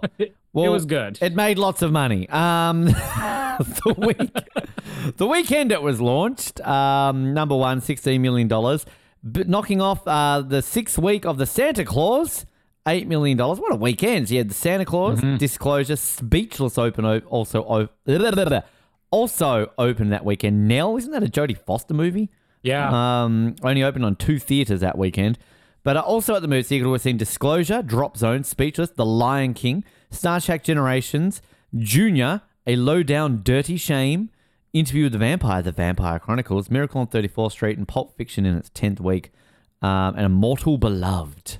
Okay. Um, user reviews, I guess we do one stars. Uh, Simply awful, about as funny as a hernia operation. Jim Carrey was one of the first diagnosed sufferers of ANTS. Absolutely no talent syndrome, a disease that exploded onto the Hollywood scene the day Sylvester Stallone got famous and has been devastating the community ever since. But this movie is dead. bad even for him. In fact, it's so bad it's almost worth watching. On second thoughts, no, it isn't. The Dumb and Dumber here really ought to be the writer director brothers who are responsible for this pile of unadulterated bat guano. Who gives the Farrellys money to make movies, and why aren't they heavily sedated in secure accommodation? I'm sorry, Ken Liver Sausage. What else have you reviewed here? You've reviewed Spectre, and you've said Bond by numbers, negative numbers. Um, yeah, everything you've reviewed, you've said is crap. So, Battleship makes Independence Day look like the seventh seal.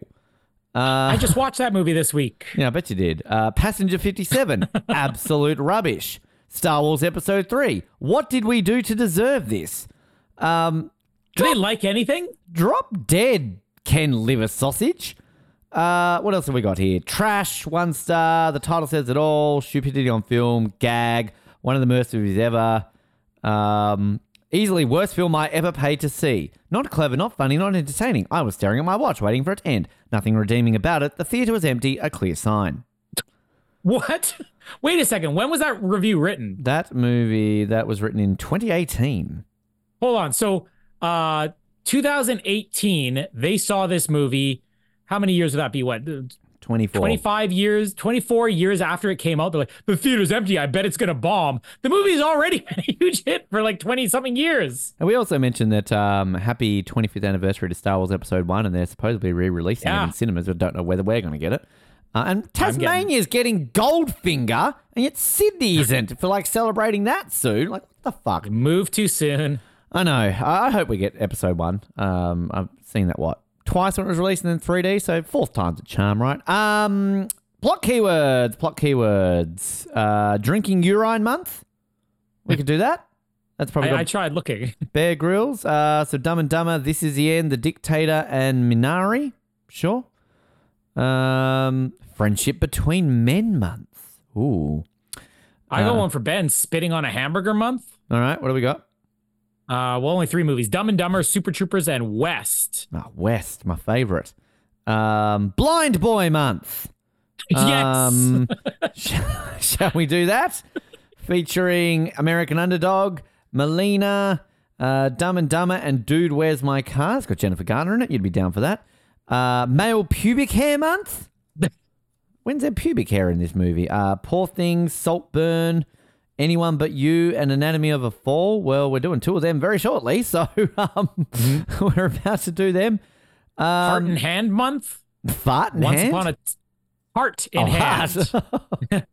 Once upon a time, Suicide Squad, Legends of the Fallen, From Dusk Till Dawn. Sure. Uh, sexual fantasy month. Uh, tongue stuck on a pole month. Ex-Lax reference to Cinderella. Yeah. No. Utah month. Let's do Utah month. Uh, featuring Napoleon Dynamite, Jurassic World Dominion, Indiana Jones and the Last Crusade, and Independence Day. Cool. I uh I, I'm I'm just happy here that there is Dine and Dash month. Dumb and Dumber's number one, Bugsy Malone's number two, but that Jeff Daniels movie, Something Wild, is number three. Oh, there you go. Uh, crying dog month. Oh God.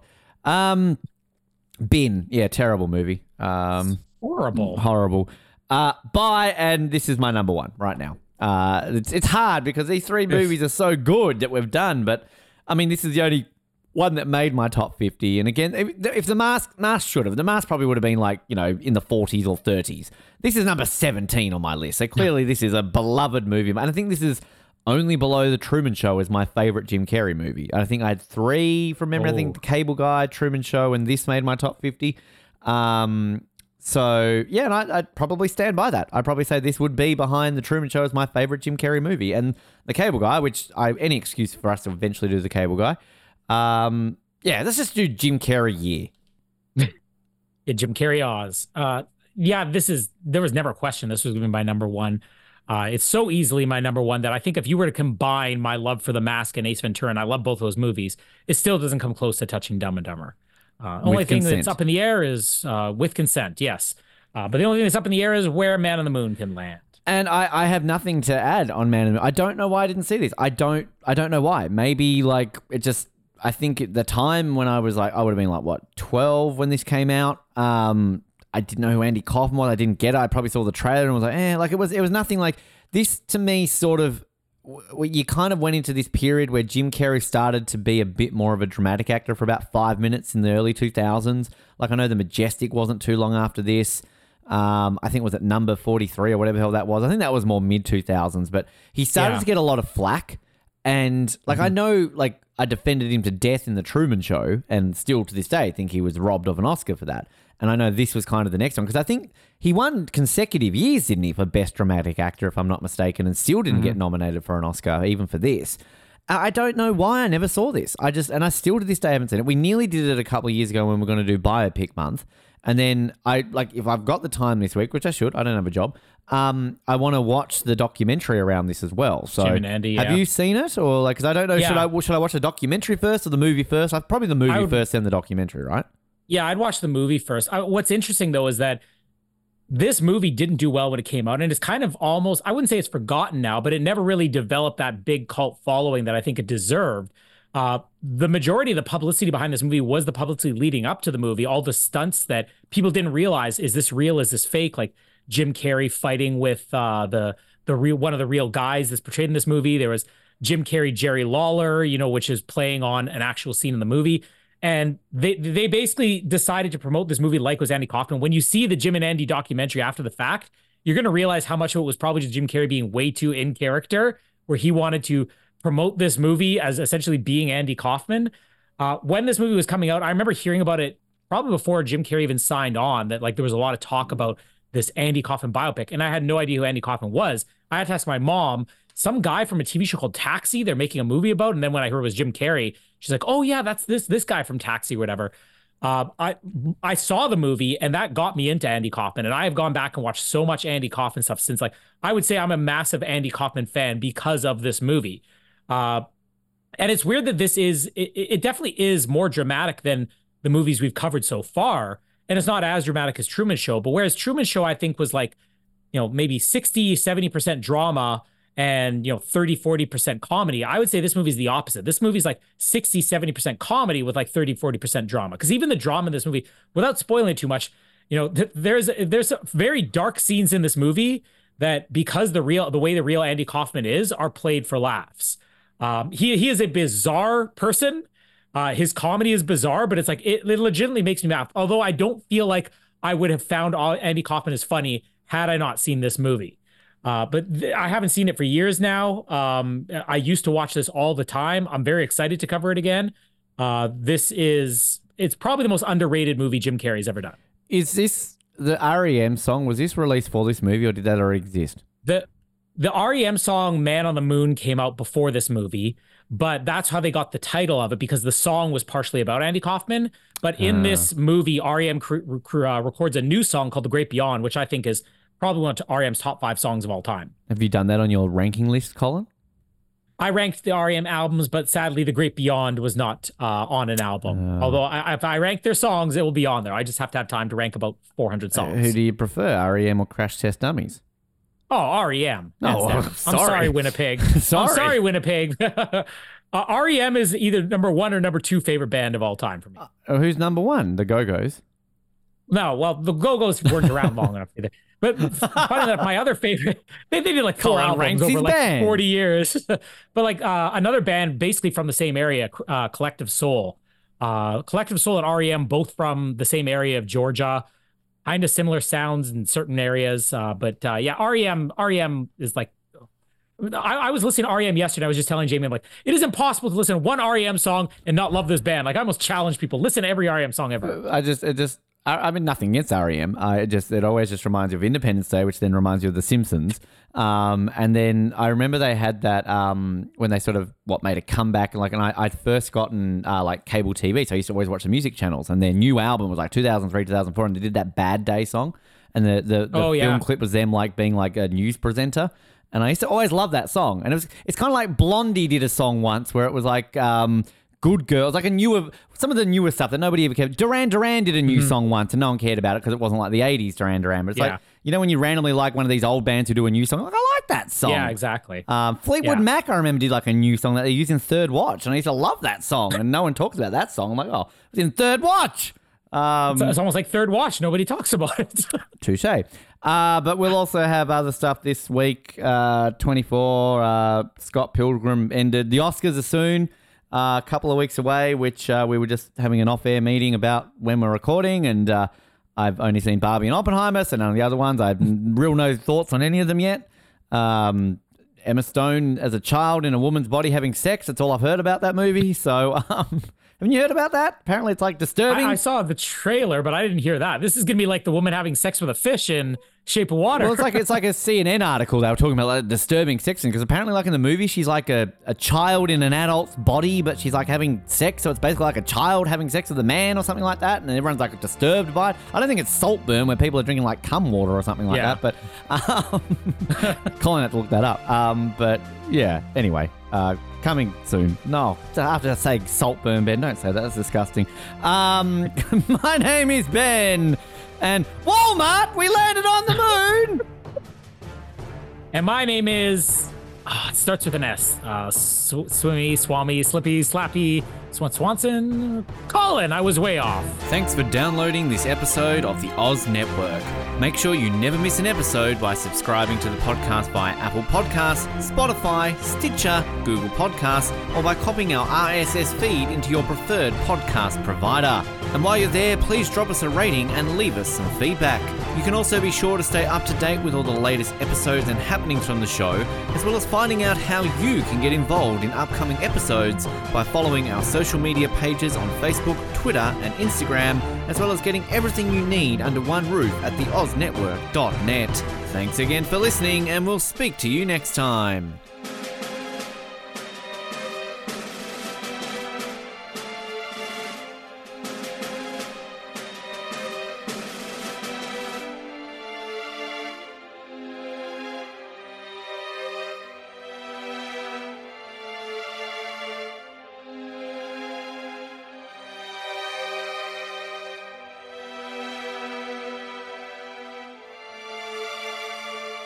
Like exclusive stuff? Yes, sir. Do you like having access to your favorite podcast hosts in a way like never before? Yeah, absolutely. Do you wish you had access to our old Survivor Oz episodes that you can't find anywhere else online? Oh, yeah! If you answered yes to one, two, or all of those questions, then get excited because the Oz Network is now on Patreon.